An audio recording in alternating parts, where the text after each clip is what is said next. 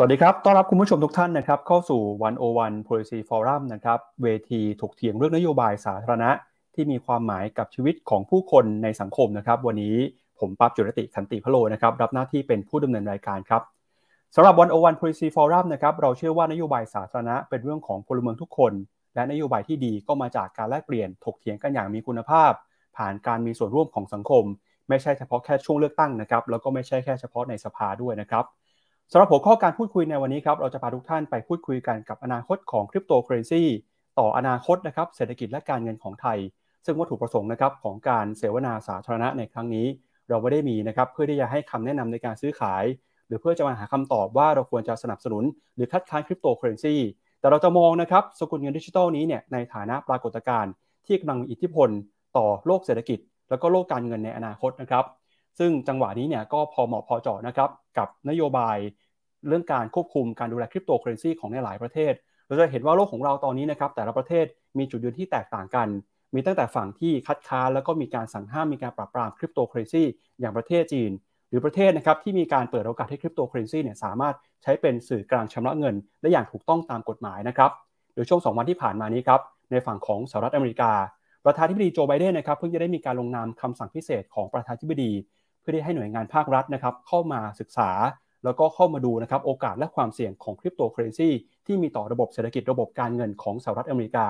ซึ่งหัวข้อที่เราจะพูดคุยกันในวันนี้เนี่ยจะครอบคลุมนะครับความสำคัญของคริปโตเคอเรนซีใน 6 มิติด้วยกัน ตั้งแต่มิติที่1นะครับก็คือเรื่องของเออผู้บริโภคและการคุ้มครองนักลงทุนนะครับ เพราะว่าปัจจุบันเนี่ยจะเห็นว่ามีคนไทยนะครับเข้ามา ซื้อขายเข้ามาแลกเปลี่ยนคริปโตเคอเรนซีในตลาดต่างๆ เพิ่มมากขึ้น แล้วก็แน่นอนว่าสิ่งที่ตามมาก็คือความสูญเสียและความเสียหายนะครับนโยบายของเราเนี่ยมีการปรับเปลี่ยนได้ทันท่วงที เพื่อที่จะคุ้มครองผู้บริโภคได้ดีแค่ไหนนะครับส่วนเรื่องที่2ครับก็คือมิติของความเสี่ยงทางด้านการเงินและเศรษฐกิจนะครับเราจะเห็นว่าความสัมพันธ์ของคริปโตเคอเรนซีกำลังเพิ่มขึ้นมาเรื่อยๆ แน่นอนนะครับความท้าทายนี้จะกลายเป็นโจทย์ใหญ่ของคนที่กำหนดนโยบาย ทั้งฝั่งของเศรษฐกิจแล้วก็ฝั่งของนโยบายการเงินจากภาครัฐนะครับ ในมิติที่ 3 ครับ ก็คือคริปโตเคอเรนซีในฐานะสื่อกลางการแลกเปลี่ยนนะครับ ที่ตอนนี้ถูกใช้ไปในหลากหลายรูปแบบ ทั้งแบบที่ถูกกฎหมาย แล้วก็แบบที่ผิดกฎหมาย กฎหมายในการกำกับดูแลของเราตอนนี้ เท่าทันการเปลี่ยนแปลงของคริปโตเคอเรนซีหรือยังแล้วก็เรื่องที่4นะครับก็คือความสำคัญของการสนับสนุน ให้อุตสาหกรรมคริปโตเคอเรนซีในประเทศไทย สามารถเติบโตแล้วก็แข่งขันได้ในเวทีระดับโลกนะครับเรื่องที่5ครับก็คือ financial inclusion นะครับหรือว่าการใช้คริปโตเคอเรนซีเนี่ยมาแก้ไขปัญหาความเหลื่อมล้ำ สร้างให้เกิดประสิทธิภาพในระบบเศรษฐกิจ แล้วก็เรื่องสุดท้ายนะครับก็คือคริปโตเคอเรนซีหรือว่านวัตกรรมในฐานะสิ่งที่มีความสำคัญนะครับ ต่อการรับผิดชอบต่อสังคม สิ่งแวดล้อมด้วยนะครับ วันนี้ครับเราก็เลยมีแขกรับเชิญด้วยกันทั้งหมด 4 ท่านด้วยกันนะครับ แต่ละท่านเนี่ยก็จะเป็นคนที่อยู่ในแวดวง มีความเชี่ยวชาญนะครับ แล้วก็มีจุดยืนที่สะท้อนนะครับผ่านการทำงานของแต่ละท่านนะครับ ผมจะขออนุญาตแนะนำนะครับ แขกรับเชิญของเราในวันนี้นะครับ ท่านแรกครับคุณเอกลาบยิ้มวิไลนะครับผู้ร่วมก่อตั้ง และประธานเจ้าหน้าที่บริหารบริษัทซิปเมกประเทศไทยนะครับ สวัสดีครับคุณเอกลาบครับ สวัสดีครับกับท่านที่2นะครับคุณเสรีนีอาชวันันทกุลนะครับกรรมการผู้จัดการด้านการพัฒนาความรู้บริษัทป่าสาละนะครับ สวัสดีครับ คุณเสรีนีครับสวัสดีค่ะ กับท่านที่3นะครับคุณนัทเบิร์ดนริชัยนะครับนักวิชาการอิสระครับ สวัสดีครับคุณนัทครับสวัสดีครับ ครับแล้วก็ท่านที่4นะครับคุณอาทิตย์กิรติพิษนะครับนักลงทุนแล้วก็เจ้าของเพจนะครับนิ้วโป้ง Fundamental VI ครับสวัสดีครับคุณอาทิตย์ครับ สวัสดีครับครับแล้วก็ในรอบแรกนี้นะครับผมจะขอเริ่มต้นนะครับโยนคำถามให้กับผู้เข้าร่วมงานเสวนาแต่ละท่านเลยนะครับโดยประเด็นคำถามในแรกในรอบนี้เนี่ยจะเป็นเรื่องของจุดยืนของแต่ละท่านครับที่มีต่อคริปโตเคอเรนซีว่าท่านเนี่ยเชื่อว่าในอนาคตนะครับคริปโตเคอเรนซีจะมีความสำคัญต่อโลกเศรษฐกิจ แล้วก็โลกการเงินของเรายังไงบ้างนะครับ ท่านเชื่อแค่ไหน แล้วคิดว่าสังคมในปัจจุบันเนี่ยควรจะมองคริปโตเคอเรนซียังไงนะครับ เริ่มต้นที่คุณเอกลาภก่อนครับ ขอเรียนเชิญครับ ครับขอบคุณนะครับคุณจิตินะครับก็ถือว่าเรื่องของคริปโตเคอเรนซีนะครับสำหรับผมนะครับผมก็ยังคิดว่ายังเป็นเรื่องเรื่องใหม่อยู่ระดับหนึ่งด้วยซ้ำนะครับ เพราะว่าตั้งแต่ Bitcoin White Paper เนี่ยถูกเขียนมาตั้งแต่ปี 2009นะครับ มันก็ประมาณ 13 ปีเองนะครับ ผมก็คิดว่าเรื่องของตัว digital currency นะครับโดยเฉพาะเรื่องของคริปโตเคอเรนซีในรูปแบบปัจจุบันนะครับ ซึ่งก็คือก็คือตัวหลักๆคือคือคือบิตคอยน์นะครับยังเป็นเรื่องที่ค่อนข้างใหม่อยู่นะครับ แน่นอนว่าก่อนหน้านั้นนะครับ ก็มี digital currency อื่น ๆด้วยนะครับและก็มี currency ที่พยายามที่จะมาแทนตัว national currency นะครับ ตั้งแต่ประวัติศาสตร์อเมริกา หรือว่าฝรั่งเศสตั้งแต่ยาวนานนะครับ แต่ว่ารูปแบบ digital currency ที่เกิดขึ้นนะครับโดยใช้เทคโนโลยีบล็อกเชนเป็นเป็นเป็นอยู่เป็นพื้นฐานนะครับ ก็เกิดขึ้นปี 2008 2009 เองนะครับ ผมคิดว่าวิวัฒนาการนะครับของคริปโตเคอเรนซีโดยเฉพาะของบิตคอยน์นะครับ ก็เจออะไรมาเยอะมากนะครับ ในระยะเวลา 13 ปีที่ผ่านมานะครับ จริงๆ ตอนแรกก็ อาจจะเป็นบางคนอาจจะคิดว่าเป็นเป็นเป็น experiment เป็น concept ด้วยซ้ำนะครับ โดยที่มีการการขุดกันแค่สองคนนะครับ ก็ตอนแรก ๆ ก็นายซาโตชินาคาโมโตะก็ขุดคนเดียว แล้วก็เริ่มมาจากนายฮาลฟินนีย์อะไรต่างๆนะครับ ก็เราก็เห็นการเปลี่ยนแปลงของบิตคอยน์แต่ว่าพื้นฐานของบิตคอยน์นะครับ และคริปโตยังอยู่เหมือนเดิมครับ คือโดยเฉพาะโดยเฉพาะบิตคอยน์คือเป็นใหม่ตั้งแต่ปี 2009 คือไม่ไม่เคยมีเปลี่ยนแปลงอะไรเลยนะครับ เพราะว่า โดย nature ของของของตัวบิตคอยน์บล็อกเชนแล้ว มันจะไม่สามารถเปลี่ยนแปลงอะไรได้ มันอยู่ในโค้ดอยู่แล้วนะครับ เราก็เห็นเรื่องของบิตคอยน์เอามาใช้ในเรื่องของการทำธุรกรรมผิดกฎหมายนะครับถ้าใครจำได้ในที่เป็นเว็บที่เป็นดักเว็บนะครับ คือ Silk Road นะครับที่ก่อตั้งโดยนายรอสอูบริกนะครับซึ่งก็ถูกถูกตำรวจจับในประเทศไทยด้วยนะครับเป็นเป็นเว็บไซต์ที่ใช้บิตคอยเนี่ยเอาไว้ซื้อขาย สิ่งของที่ผิดกฎหมายนะครับ อย่างเช่นยาเสพติดนะครับ อาวุธอะไรอย่างนี้ต่างๆนะครับ แล้วเราก็เริ่มเห็นว่ามีการวิวัฒนาการมีการเปลี่ยนแปลงว่าบิตคอยนะครับก็เริ่มเป็นสินทรัพย์ประเภทหนึ่งนะครับเมื่อเมื่อประมาณสี่ปีที่แล้วนะครับ ก็บิตคอยน์เหรียญหนึ่งก็อยู่ประมาณสักเหรียญละแสนสองแสนอย่างนี้นะครับที่เราได้เห็นออกมาว่าก็ก็ไม่นึกนะครับว่าจะเป็นสินทรัพย์ที่บริษัท อย่างเทสลาหรือ MicroStrategy หรือ Square Twitter เนี่ยมาลงทุนนะครับ คือถือว่า 13 ปีเนี่ย ถือว่าก็เป็นเป็น 13 ปีที่ค่อนข้างมีการเปลี่ยนแปลงเยอะมากเลยนะครับสำหรับบิตคอยสำหรับใช้สำหรับเรื่องของผิดกฎหมาย ตอนนี้เป็นเป็นสินทรัพย์ที่เทสลาลงทุนแล้วนะครับ แล้วก็กองทุนใหญ่ในอเมริกาก็เริ่มลงทุนนะครับ ผมคิดว่า สิ่งที่ทำให้ยิ่งมีเวลามากมากไปเรื่อยๆนะครับบิตคอยน์ก็ก็จะยิ่งแข็งแรงเรื่อยๆโดย nature ของตัวตัว network ของเขา ยิ่งมีคนมาขุดบิตคอยน์หรือมา validate network นะครับก็จะยิ่งให้แข็งแรงขึ้นนะครับ แต่ก็ต้องชังใช้เวลาอีกระระยะหนึ่งเลย เห็นมีมีนิยามศัพท์เมื่อปีที่แล้วออกมาว่า Bitcoin เป็น store of value เป็น hedging asset อะไรต่างๆครับผมก็คิดว่ามันยังมันยังเร็วไป นะครับที่จะเป็น store of value หรือ hedging asset มันยังมีความผันผวนอยู่นะครับก็อาจจะไม่ได้เหมาะเป็น store value มากนะครับ แต่เราก็เห็นพัฒนาการของของคริปโตเคอเรนซีนะครับมาเป็นรูปแบบของดิจิทัลโทเค็นอย่างเช่นเป็นอีเทเรียมมานะครับเราก็เริ่มเห็น stable coin เข้ามา โดยทุกอย่างใช้เทคโนโลยีบล็อกเชนหมดนะครับ เพราะฉะนั้นสำหรับผมก็จะตอบคำถามได้ครับว่า ผมคิดว่าคริปโตเคอเรนซีมีอนาคตนะครับ และ ทุกวันที่ผ่านไป มีอนาคตที่ก็ชัดเจนมากขึ้นนะครับ ยิ่งที่ทางนายโจไบเดนก็มีการเขียน executive order ออกมาว่า ควรให้ความสนใจเรื่องของคริปโตเคอเรนซีนะ อยากจะให้มีการสนับสนุน innovation เรื่องนวัตกรรมแต่ว่าภายใต้กรอบกฎเกณฑ์ตามกฎหมายแล้วก็ก็เป็นเรื่องที่ดีและเป็นเรื่องที่ถูกต้องนะครับ คือเราต้องพัฒนาเทคโนโลยีเราต้องระมัดระวังด้วย ไม่ใช่ทุกอย่างมีข้อดีหมด มันก็มีข้อเสียด้วยนะครับ แต่ ถ้าให้เปรียบเทียบเมื่อ4ปีที่แล้วนะครับ นึกไม่ถึงว่าประธานาธิบดีโจไบเดนจะออกมาพูดอย่างนี้นะครับ ในขณะเดียวกันก็นึกไม่ถึงว่ารัฐบาลที่ประเทศจีนก็เห็นว่ามันเป็น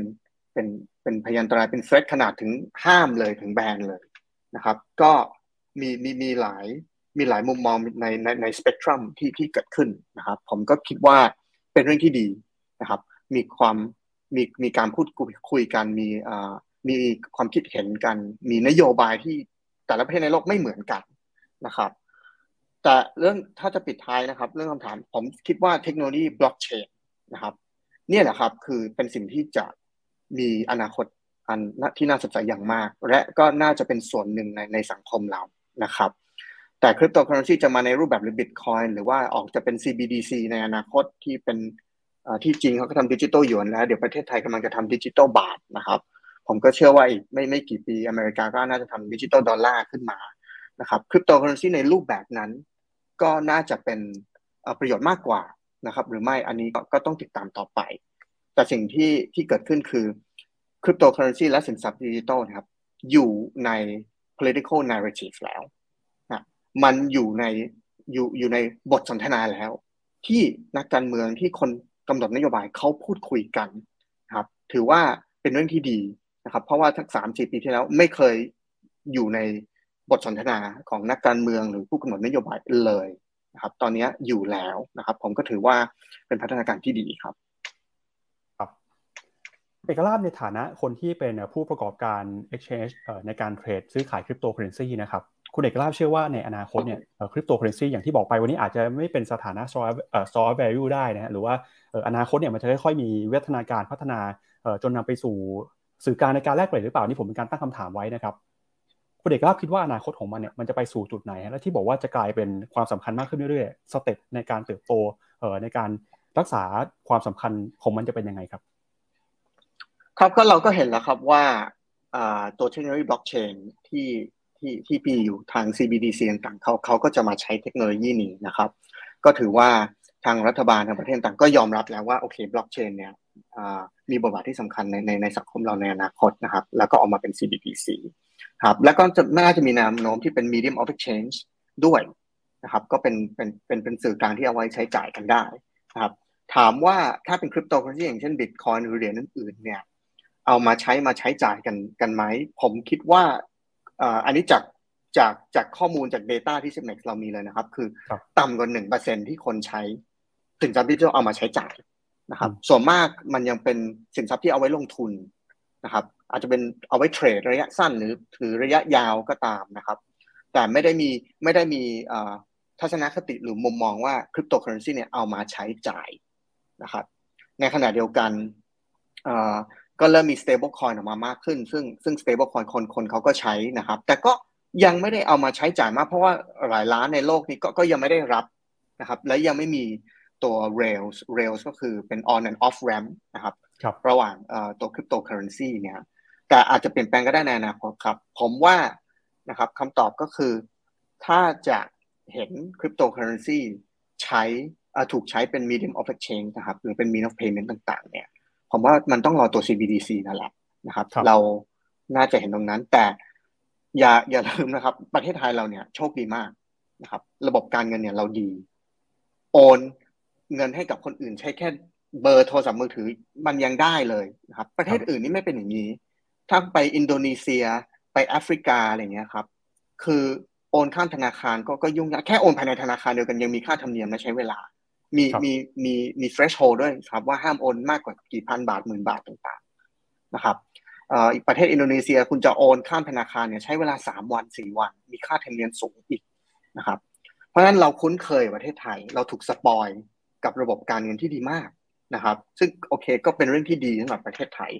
ผมเลยก็ว่าประเทศไทยเนี่ยครับการใช้คริปโตเคอเรนซีเอามาใช้ใช้จ่ายเนี่ยไม่ไม่ไม่น่าจะไม่น่าจะเกิดขึ้นเร็วขนาดนั้น แล้วก็ไม่น่าจะมีผลกระทบต่อสังคมขนาดนั้นเพราะระบบเราดีอยู่แล้ว แต่สำหรับประเทศอื่น ๆ ในโลกนี้นะครับ อย่างในแอฟริกาอเมริกาใต้ต่างๆนะครับ อย่างที่เห็นในรัสเซียยูเครนปัญหาที่เกิดขึ้นตอนนี้นะครับ ก็มีผลประโยชน์ มันก็มี impact นะครับ ผมว่าประเทศพวกนั้นที่ระบบการเงินเขายังไม่ได้ดีพอ ยังไม่ได้พัฒนาเหมือนบ้านเราเนี่ยเขาใช้ประโยชน์กับคริปโตเคอเรนซีใน means of payment ได้ครับกับท่ามกลางการเติบโตแล้วก็ความสัมพันธ์ของคริปโตเคอเรนซีในระดับโลกนะครับ คุณเอกลาภคิดว่าวันนี้คนไทยควรจะมองหรือควรจะวางคริปโตเคอเรนซียังไงดีครับ ผมคิดว่ารู้ไว้ก็ไม่เสียหายนะครับ การที่คุณมีข้อมูลมีความรู้เนี่ย มันได้แต่ได้อะนะครับมันไม่เสียอะไร เพราะคุณยังไม่ได้ลงทุนอะไรนะครับรบ แต่แน่นอนจะจะลงทุนนะครับ ก็ต้องศึกษาให้ดี ยิ่งโดยเฉพาะคริปโตเคอเรนซีต้องศึกษาและต้องเข้าใจนะครับ หลายคนที่ผมคุยเรื่องของการลงทุนในคริปโตเคอเรนซีเขายังไม่เข้าใจหลักการของบิตคอยน์เลย หรืออีเธอเรียมนะครับ คือเรื่องพวกนี้ค่อนข้างสำคัญนะครับ ไม่ใช่ว่าผมผมเชื่อเชื่อว่าเวลาจะซื้อหุ้นอะไรต่าง ๆ ก็ก็ควรที่จะลงทุนว่าบริษัทนั้นทำอะไรผลประกอบการเขาดีไหมต่าง สำหรับตัวคริปโตเคอเรนซีก็ต้องศึกษาว่าเหรียญนี้ทำอะไรได้ไปอ่าน white paper ไปดูที่ว่าเขาอัปเกรด network ไหมนะครับ อะไรต่างๆ นานาผมผมก็คิดว่าทางทางทางคนไทยเนี่ยครับก็เริ่มมีการศึกษามากขึ้นทั้ง Zipmex เองเราก็ออกเรื่องของ education content นะครับคอนเทนต์ให้การศึกษาเนี่ยออกมาตลอดนะครับ ผมก็ออกมาพูดมาไลฟ์อย่างเงี้ยตลอดนะครับเพราะคิดว่าการศึกษาเนี่ยครับสำคัญที่สุด มันเป็นเรื่องที่มันไม่มีความขัดไม่มีการขัดขัดทุนนะครับ แล้วก็เป็นเป็นเรื่องที่ติดตัวและได้ประโยชน์ และคุณจะเอาข้อมูลนี้เอาไปปฏิบัติต่อไปใช้ยังไงมันก็เป็นสิทธิของนักลงทุนแต่ละคนนะครับ แต่ก็ต้องยอมรับว่าคนไทยนิยมสินทรัพย์ดิจิทัลมากนะครับ จริงๆ ถ้าดู blockchain data นะครับจากเชนบริษัท Chainalysis นะครับซึ่งก็เป็น blockchain data analytics ของบล็อกเชนอันดับต้นของโลก ก็เขียนเลยครับว่าประเทศไทยอยู่อันดับที่ 12 นะครับ ในเรื่องของการยอมรับและนิยมคริปโตเคอเรนซีนะครับ ก็ก็ถือว่าสูงมากนะครับ ผมไม่รู้ว่าสูงมากเพราะเขามาเก็งกำไรมาลงทุนมาอะไรปะน่าจะเป็นอย่างนั้นนั่นแหละ แต่ก็ก็ก็ยังดีที่เขามี exposure เขาเขารู้แล้วมีเรื่องนี้ และก็สามารถศึกษาเพิ่มเติมได้นะครับศัตรูที่น่ากลัวที่สุดคือการที่ไม่รู้อะไรเลย นะครับ คือคือคือคือไม่มีข้อมูลและและไม่รู้ อันนั้นผมคิดว่าอันตรายมากกว่านะครับ ได้ครับ ในรอบแรกนะครับ คุณเอกราชก็แสดงความคิดเห็นว่า ณตอนนี้เนี่ยน่าจะยังเป็นช่วงจุดเริ่มต้นนะครับของการเติบโตของคริปโตเคอเรนซีวัตถุประสงค์ในการใช้งานส่วนใหญ่ยังเน้นไปที่การลงทุนแล้วก็การเก็งกำไรนะครับ แต่อย่างไรก็ตามเป้าหมายที่จะใช้เป็นสื่อกลางในการชำระเงินเนี่ย ก็ดูเหมือนว่าจะมีโอกาสขยับเข้ามาใกล้มากขึ้นเรื่อยๆ แม้ว่าประเทศไทยนะครับตอนนี้เราจะมีสภาพแวดล้อมที่การเงินมีความสะดวกสบาย การจะไป adopt เอาคริปโตเคอเรนซีมาใช้เนี่ยอาจจะไม่มีแรงกระตุ้นเหมือนในต่างประเทศที่กำลังเผชิญปัญหาอยู่ในตอนนี้นะครับแล้วก็แนะนำคือควรจะศึกษาไว้แล้วก็หาความรู้ไว้นะครับเพราะว่าเรื่องการศึกษาเนี่ยก็มีแต่ได้กับได้ไม่มีเสียนะครับ มาถามต่อที่คุณยุ้ยสฤณีครับก็ในฐานะคนที่อยู่ในแวดวงการเงินนะครับ ติดตาม รูปแบบของระบบการเงินในหลากหลายรูปแบบนะครับ คุณยุ้ยมองคริปโตเคอเรนซีว่าเป็นยังไงบ้างอนาคตมันจะพาเราไปถึงไหน หรือว่าคนไทยเนี่ยควรจะรู้จักหรือควรจะสัมพันธ์กับคริปโตเคอเรนซีในแง่มุมไหนครับ ขอบคุณค่ะ แล้วก็ให้เกียรติที่มาร่วมพูดคุยนะคะ คิดว่าในวงนี้นี่น่าจะรู้น้อยที่สุดแล้ว เกี่ยวกับเรื่องนี้นะคะ ก็เคยทำงานธนาคารนะคะทำงานวานิธนกิจ แล้วก็ทำงานธนาคารพาณิชย์นะคะเกือบสิปี แล้วก็ต้องถือว่าเรียกว่าคนในโลกเก่าแล้วกันพยายามทำความเข้าใจ ซึ่งวิธีทำความเข้าใจก็ทำแบบที่นักการเงินเขาพูดพูดกันก็คือ มันต้องมีสกินในเกมอะหรือมันต้องมีอะไรจะเสียก็เลยลงทุนนะคะก็เปิดเรียกว่าเปิดพอร์ตนะคะเมื่อประมาณ 3 เดือนที่แล้วนะคะก็เป็น เรียกว่าสร้างแรงจูงใจให้ตัวเองที่จะศึกษานะคะอย่างที่คุณเอกลาภพูดก็พยายามศึกษานะคะคิดคิดว่าตอนนี้เนี่ยมันไม่ใช่จุดที่เราจะเหมือนเก็งกันแล้วล่ะว่ามันจะอยู่หรือจะไปนะคะคือคริปโตอยากจะเดี๋ยวขออนุญาตพูดว่าคริปโตเคอเรนซีเนี่ยอาจจะพูดในความหมายที่ใหญ่กว่านั้นก็คือ digital asset ก็แล้วกันนะคะหรือว่ารวมไปถึงวงการพวก decentralized application นะคะบนบนบล็อกเชนซึ่งก็ เริ่มเห็นโมเดลที่น่าสนใจที่พันกับ smart contract อะไรต่างพวกนี้นะคะคือเวลาเราใช้คำว่าคริปโตในสังคมไทยเนี่ยมันเหมือนเราจะเน้นไปที่เรื่อง currency ก็คือการมีคุณสมบัติเป็นเงินที่ใช้ในการแลกเปลี่ยนนะคะแต่ว่าจริงๆ แล้วในตัววงการเนี่ยมันมีหลากหลายประเภทกว่านั้นมากนะคะก็ขออนุญาตใช้คำว่าสินทรัพย์ดิจิทัลก็แล้วกันนะคะคิดว่าวันนี้เนี่ยถ้าดูเอาตัวอย่างง่ายๆ เมื่อเช้าไปดู market cap ของเขาบอกตอนนี้มีเหรียญคริปโตทั้งหมดในโลกประมาณ 18,000 กว่าตัวนะคะนี่คือดูจาก coinmarketcap.com ที่เขาเก็บสถิติของตลาด exchange ต่างๆนะคะแล้วก็มีตลาดประมาณ 480 กว่าตลาดนะคะซิปเม็กก็เป็นหนึ่งในนั้นอันนี้คือตลาดที่เอื้อให้นักลงทุนมามาซื้อขายนะคะ market cap เนี่ยล่าสุด 1.7 ล้านล้านเหรียญสหรัฐนะคะเมื่อไม่กี่เดือนที่แล้วเนี่ยก็สูงกว่านี้อีกนะคะประมาณขึ้นไป 2 กว่า 2 จุดกว่าล้านล้านเหรียญสหรัฐนะคะมีนักลงทุนทั่วโลกเนี่ยตัวเลขที่ที่ดูเนี่ยล่าสุด เขาบอกว่าอยู่ที่ประมาณ 300 ล้านคนนะคะทั่วโลกที่ที่ใช้หรือว่าเทรดคริปโตนะคะแล้วก็เขาคาดการณ์กันนะ มีบางเจ้าบอกว่าภายในสิ้นปีนี้นะคะ 2022 เนี่ยอาจจะถึง 1,000 ล้านคนนะคะซึ่งถือเป็นตัวเลขที่ที่สูงมากอะ่ะคือคือว่าง่ายคือมันถึงจุดที่ต่อให้เป็นรัฐบาลประเทศไหนก็ตามที่ไม่เคยสนใจเนี่ยวันนี้ด้วยตัวเลขมหาศาลขนาดนี้นะคะโดยเฉพาะความสนใจของประชาชนในแต่ละประเทศก็แน่นอนว่าจำเป็นจะต้องมาสนใจละ ว่าในในมุมของนโยบายจะทํำยังไงนะคะเพราะนั้นก็รู้สึกว่าไม่ว่าเราจะมีจุดยืนยังไงเนี่ยตัวเลขสถิติเนี่ยมันบอกเราว่ามันก็คือ it's here to stay นะคะตลาดคริปโต ทีนี้ส่วนตัวถามว่าถ้ามองแบบที่อันนี้อาจจะเป็นการการพยายามจำแนกนะคะแบบบ้านๆเพื่อทำความเข้าใจของตัวเองเนี่ยก็ก็จำแนกออกเป็น 3 ประเภทนะคะที่คิดว่ามันจะต่างกันพอสมควร อันที่ 1 ก็คือตัวคริปโตเคอเรนซี อันนี้ก็อย่างเช่นที่คุณเอกลาภพูดถึงไปแล้วก็จะมีบล็อกเชนนะคะหรือว่าตัว central bank currency นะคะ CBDC ที่พัฒนากันอยู่แบงก์ชาติก็ก็ประกาศว่าเริ่มพัฒนาเช่นกันนะคะก็คือว่านี้เป็นคริปโตที่โดยเจตนาและ by design เนี่ยต้องการจะให้มาใช้เป็น medium of exchange ก็คือว่าเป็นสื่อกลางในการแลกเปลี่ยนนะคะซึ่งตรงนี้เองประเภทนี้เนี่ยตัวเองมองว่า Bitcoin ก็อาจจะยังไม่ใช่หรอก เพราะว่า มีประเด็นเรื่องทางเทคนิคนะคะมีประเด็นเรื่องของความผันผวนสูงมากในในแง่ของมูลค่านะคะแต่ว่าอย่างไรก็ดีปัญหาทางเทคนิคนะคะอย่างเช่นมีคนบอกว่าแต่ละวินาทีเนี่ยถ้าจะให้มันเป็น medium of exchange ได้จริง มันต้องสามารถแลกกันได้เป็นระดับเป็นหลักหมื่นนะคะหรือหลักแสนครั้งต่อวินาทีอะไรเงี้ยมันก็อาจจะเป็น โจทย์ทางเทคนิคนะคะ ที่จะต้องแก้กันต่อไปก็เริ่มเห็นมีหลายเจ้าก็พยายามคิดวิธีการอย่างเช่น proof of stake อะไรต่างๆ เข้ามาแก้ปัญหาตรงนี้ แต่ว่าคิดว่า Bitcoin เนี่ยส่วนตัวมองว่ามันยังไม่ถึงขนาดที่จะเป็น medium of exchange แต่มันน่าจะเป็นก็ใช้ก็เห็นตรงกับคุณเอกลาภนะคะ ว่าก็เริ่มมองเป็น asset class เลยละก็คือถือเป็นสินทรัพย์ประเภทหนึ่งนะคะ ที่บางคนก็เริ่มมองมันคล้ายๆทองคำนะคะคือมองว่ามันมี ความลักษณะบางอย่างที่จะเป็น store of value ได้ คือหมายความว่าเราถือเนี่ยเรามีความมั่นใจประมาณหนึ่งว่าพรุ่งนี้มันจะไม่เหลือศูนย์นะคะมูลค่ามันจะไม่เหลือศูนย์นะคะ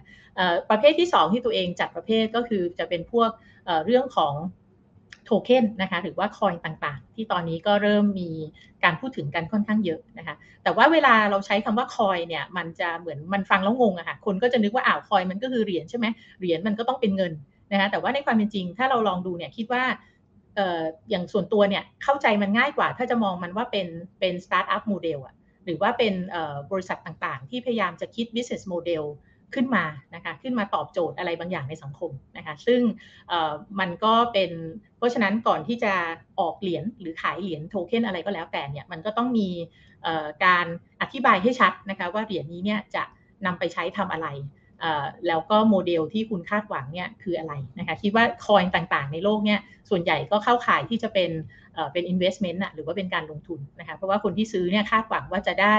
กำไรในอนาคตจากการ operate นะคะจากการทำงานของเออเป็น network หรือระบบนิเวศ หรือ business model ที่ coin ตัวนี้เขาเขาขายเขาขายเป็นเป็นจุดขายของเขานะคะเพราะนั้นก็เลยมองตัวเองก็เลยมองว่าประเภทที่2เนี่ยมันเหมือนก็คือก็ตัวเองก็ อาจจะไม่ได้ต่างจากเวลาเราดูว่าเราจะเลือกซื้อหุ้นนะคะตัวไหนยังไงก็คือเราก็พยายามจะเข้าใจ story เข้าใจเรื่องราวว่า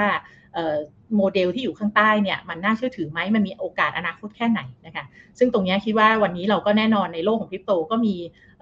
เรียกว่าคอยหรือคริปโตจำนวนมากที่เราดูแล้วก็ไม่เข้าใจว่าเอ๊ะจริง ๆเขาจะมีอนาคตยังไงนะหรือว่าหลายตัวก็อาจจะ ตั้งใจตั้งแต่ต้นเลยที่จะมาหลอกลวงนะคะมันก็เลยเป็นเรียกว่าวาเวสนะหรือมันเป็นโลกที่อยู่คล้ายๆเป็นป่าดงดิบแบบพอสมควรนะซึ่งซึ่งตัวนี้ก็แน่นอนว่าก็มีความจำเป็นนะคะที่คิดว่ากฎกติกา ก็จะต้องมีความชัดเจนเพื่อคุ้มครองนักลงทุนไม่ให้ถูกหลอกได้ง่ายๆนะคะแต่ว่าในภาวะแบบนี้ทุกคนก็ต้องพยายาม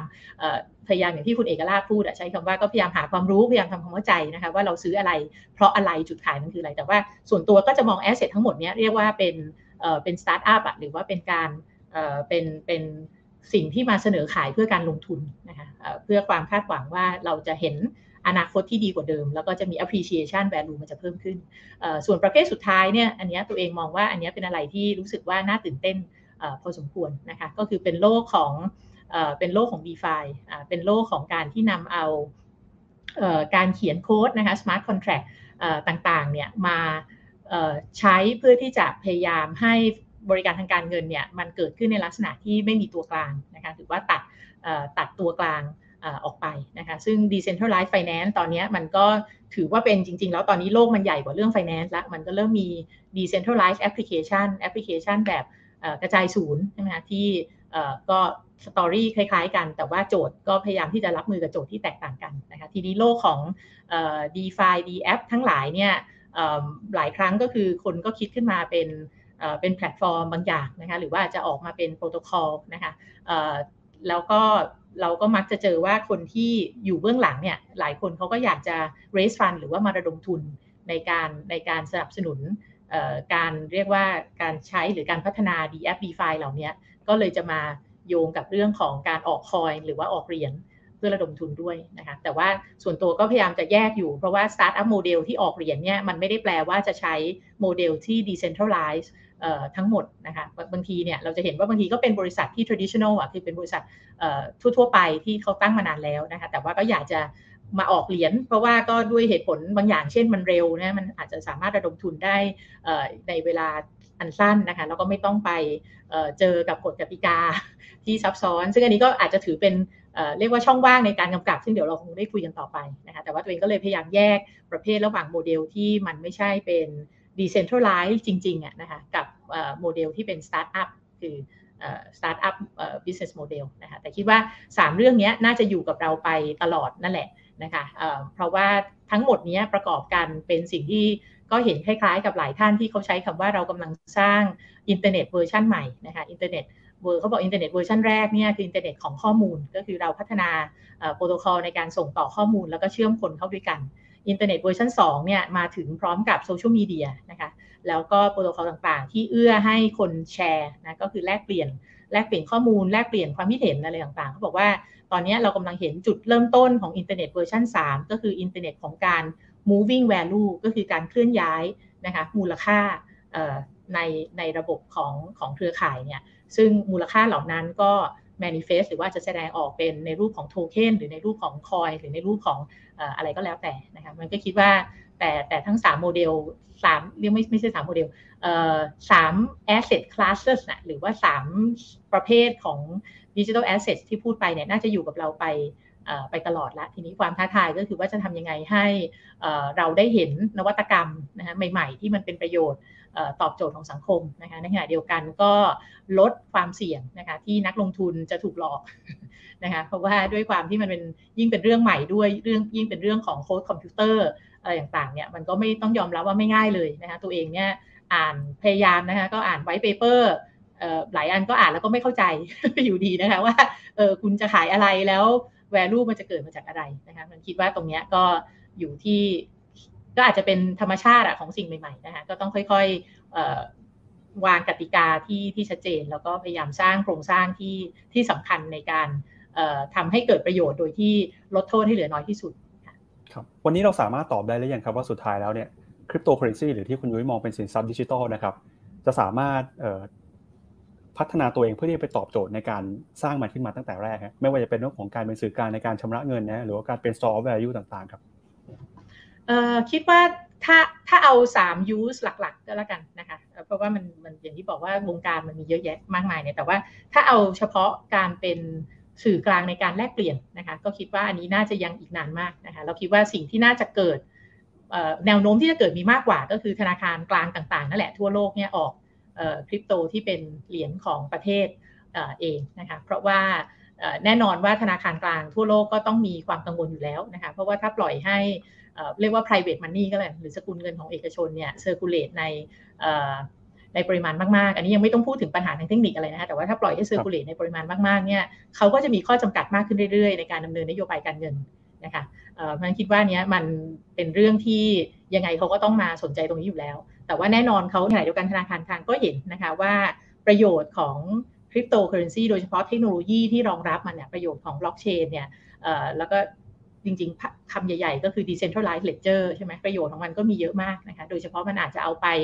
ชุเพราะว่าตัวบล็อกเชนเนี่ยเราสามารถที่จะสร้าง smart contract ที่เป็นเรื่องอะไรก็ได้ไม่ได้จำเป็นต้องเป็นเรื่องของเงินอย่างเดียวนะคะอยู่ข้างบน ดังนั้นเนี่ยถ้าโค้ด smart contract แล้วไปโยงกับการใช้จริงในในโลกจริง อย่างเช่นการทำให้คนที่อาจเขาอาจจะไม่มีบัตรประชาชนอย่างเงี้ยยกตัวอย่างที่พอไม่มีบัตรประชาชนก็เลยเข้าไม่ถึงการเงินในระบบเนี่ยตรงเนี้ย ก็สามารถใช้นะเทคโนโลยีเหล่านี้ใช้ช่วยดึงเขาเข้ามาในระบบในลักษณะที่ง่ายขึ้นนะคะแล้วก็ตัดขั้นตอนอะไรต่างๆ มากกว่าในอดีตนะคะเพราะว่าจุดเด่นของบล็อกเชนอย่างหนึ่งก็คือมันค่อนข้าง transparent ใช่ไหมคะก็คือทุกอย่างที่เป็น transaction มันบันทึกไว้ในเชน เพราะนั้นคิดว่าโดยโดยตัวเทคโนโลยีเองเนี่ยมันทำให้ธนาคารกลางต่างๆเนี่ยต้องสนใจอยู่แล้วแหละที่เขาจะพัฒนา คือยกระดับเงินในความหมายที่เราเข้าใจเงินสดอะไรเงี้ยขึ้นมาเป็นเป็นดิจิทัลโดยใช้เทคโนโลยีของคริปโตนะคะแต่ว่ามันไปได้ไกลกว่านั้นอีกก็คือสามารถที่จะ code smart contract เพื่อเอื้อให้ตอบโจทย์เรื่องของเช่นเนี่ยการให้คนเข้าถึงการเงินในระบบ หรือว่าแม้แต่โจทย์เรื่องความยั่งยืนนะคะซึ่งเดี๋ยวเดี๋ยวคงได้คุยกันต่อไป ว่ามันจะ smart contract เนี่ยน่าจะไปเอื้อให้เราเห็นการใช้ในมุมความยั่งยืนยังไงได้บ้างนะเป็นเรื่องของการ ไปเชื่อมโยงกับโลกของ Internet of Things RFID อะไรพวกนี้นะคะ เพราะฉะนั้น Medium Blockchain คิดว่ายังไงก็ธนาคารกลางจะเข้ามามีบทบาทมากขึ้นนะคะ ส่วนตัวก็มองว่าอย่างนั้นนะคะ แต่ถามว่า Bitcoin Bitcoin ในตัวเองก็อาจจะยังไม่ได้เห็นเป็นเรียกว่าสื่อกลางในการแลกเปลี่ยนนะคะ เท่ากับเป็นแอสเซทคลาสที่คุณอาจจะมองว่าคล้ายๆ กับทองคำนะคะก็คือว่าเป็นการเป็นสินทรัพย์ที่มีมีมีเรียกว่าประโยชน์ในแง่ของการลงทุนนะคะ กองทุนหลายกองก็อาจจะมองว่ามันเป็นสินทรัพย์ที่ uncorrelated ก็คือว่าราคาของมันเนี่ยอาจจะไม่ได้เชื่อมโยงกับสินทรัพย์หลาย ๆ ตัวคลาสที่เขาถืออยู่ก็อาจจะมองว่าดังนั้นเป็นส่วนที่สำคัญในพอร์ตนะก็คือว่าถือไว้เพื่อที่จะ diversify portfolio นะคะมันคิดว่าในตัวมันเองเนี่ยบิตคอยก็ถ้าพูดถึงเฉพาะบิตคอยซึ่งตั้งใจจะเป็นเงินเนี่ยก็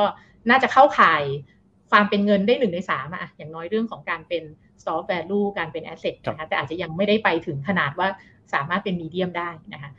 ส่วนเรื่องของตัวโทเค็นอื่นๆ แล้วก็รวมไปถึง d e f i d f อะไรต่างๆ มากมายเนี่ยคิดว่ามันเป็นเรื่องเคส by เคสกันเลยนะคะที่ต้องมาค่อยๆดูทีละ มันเหมือนเราซื้อหุ้นน่ะนะก็คือหุ้นหลายตัวเราก็ดูแล้วก็เอ๊ะเรารู้สึกว่าเขาหลอกเราไหมหรือมันหน้าหน้าตามันจะปั่นหรือเปล่าอะไรเงี้ยตั้งแต่ต้นนะคะเนี่ยที่หุ้นหลายตัวเราก็รู้สึกว่าเออมี business model ที่น่าสนใจที่ชัดเจนรองรับ แล้วก็ในอนาคตเนี่ยเขาจะไปได้อีกไกลนะคะ ได้ครับมาปิดท้ายตัวก็ก็มองมองคร่าวๆเป็นแบบนี้ค่ะครับปิดท้ายในรอบนี้ของคุณสดได้ดีนะครับอยากจะถามว่าแล้วคนไทยล่ะฮะเราควรจะจัดวางคริปโตเคอเรนซีกับความสัมพันธ์ในเรื่องของเศรษฐกิจเรื่องของการเงินกับเรายังไงดีครับ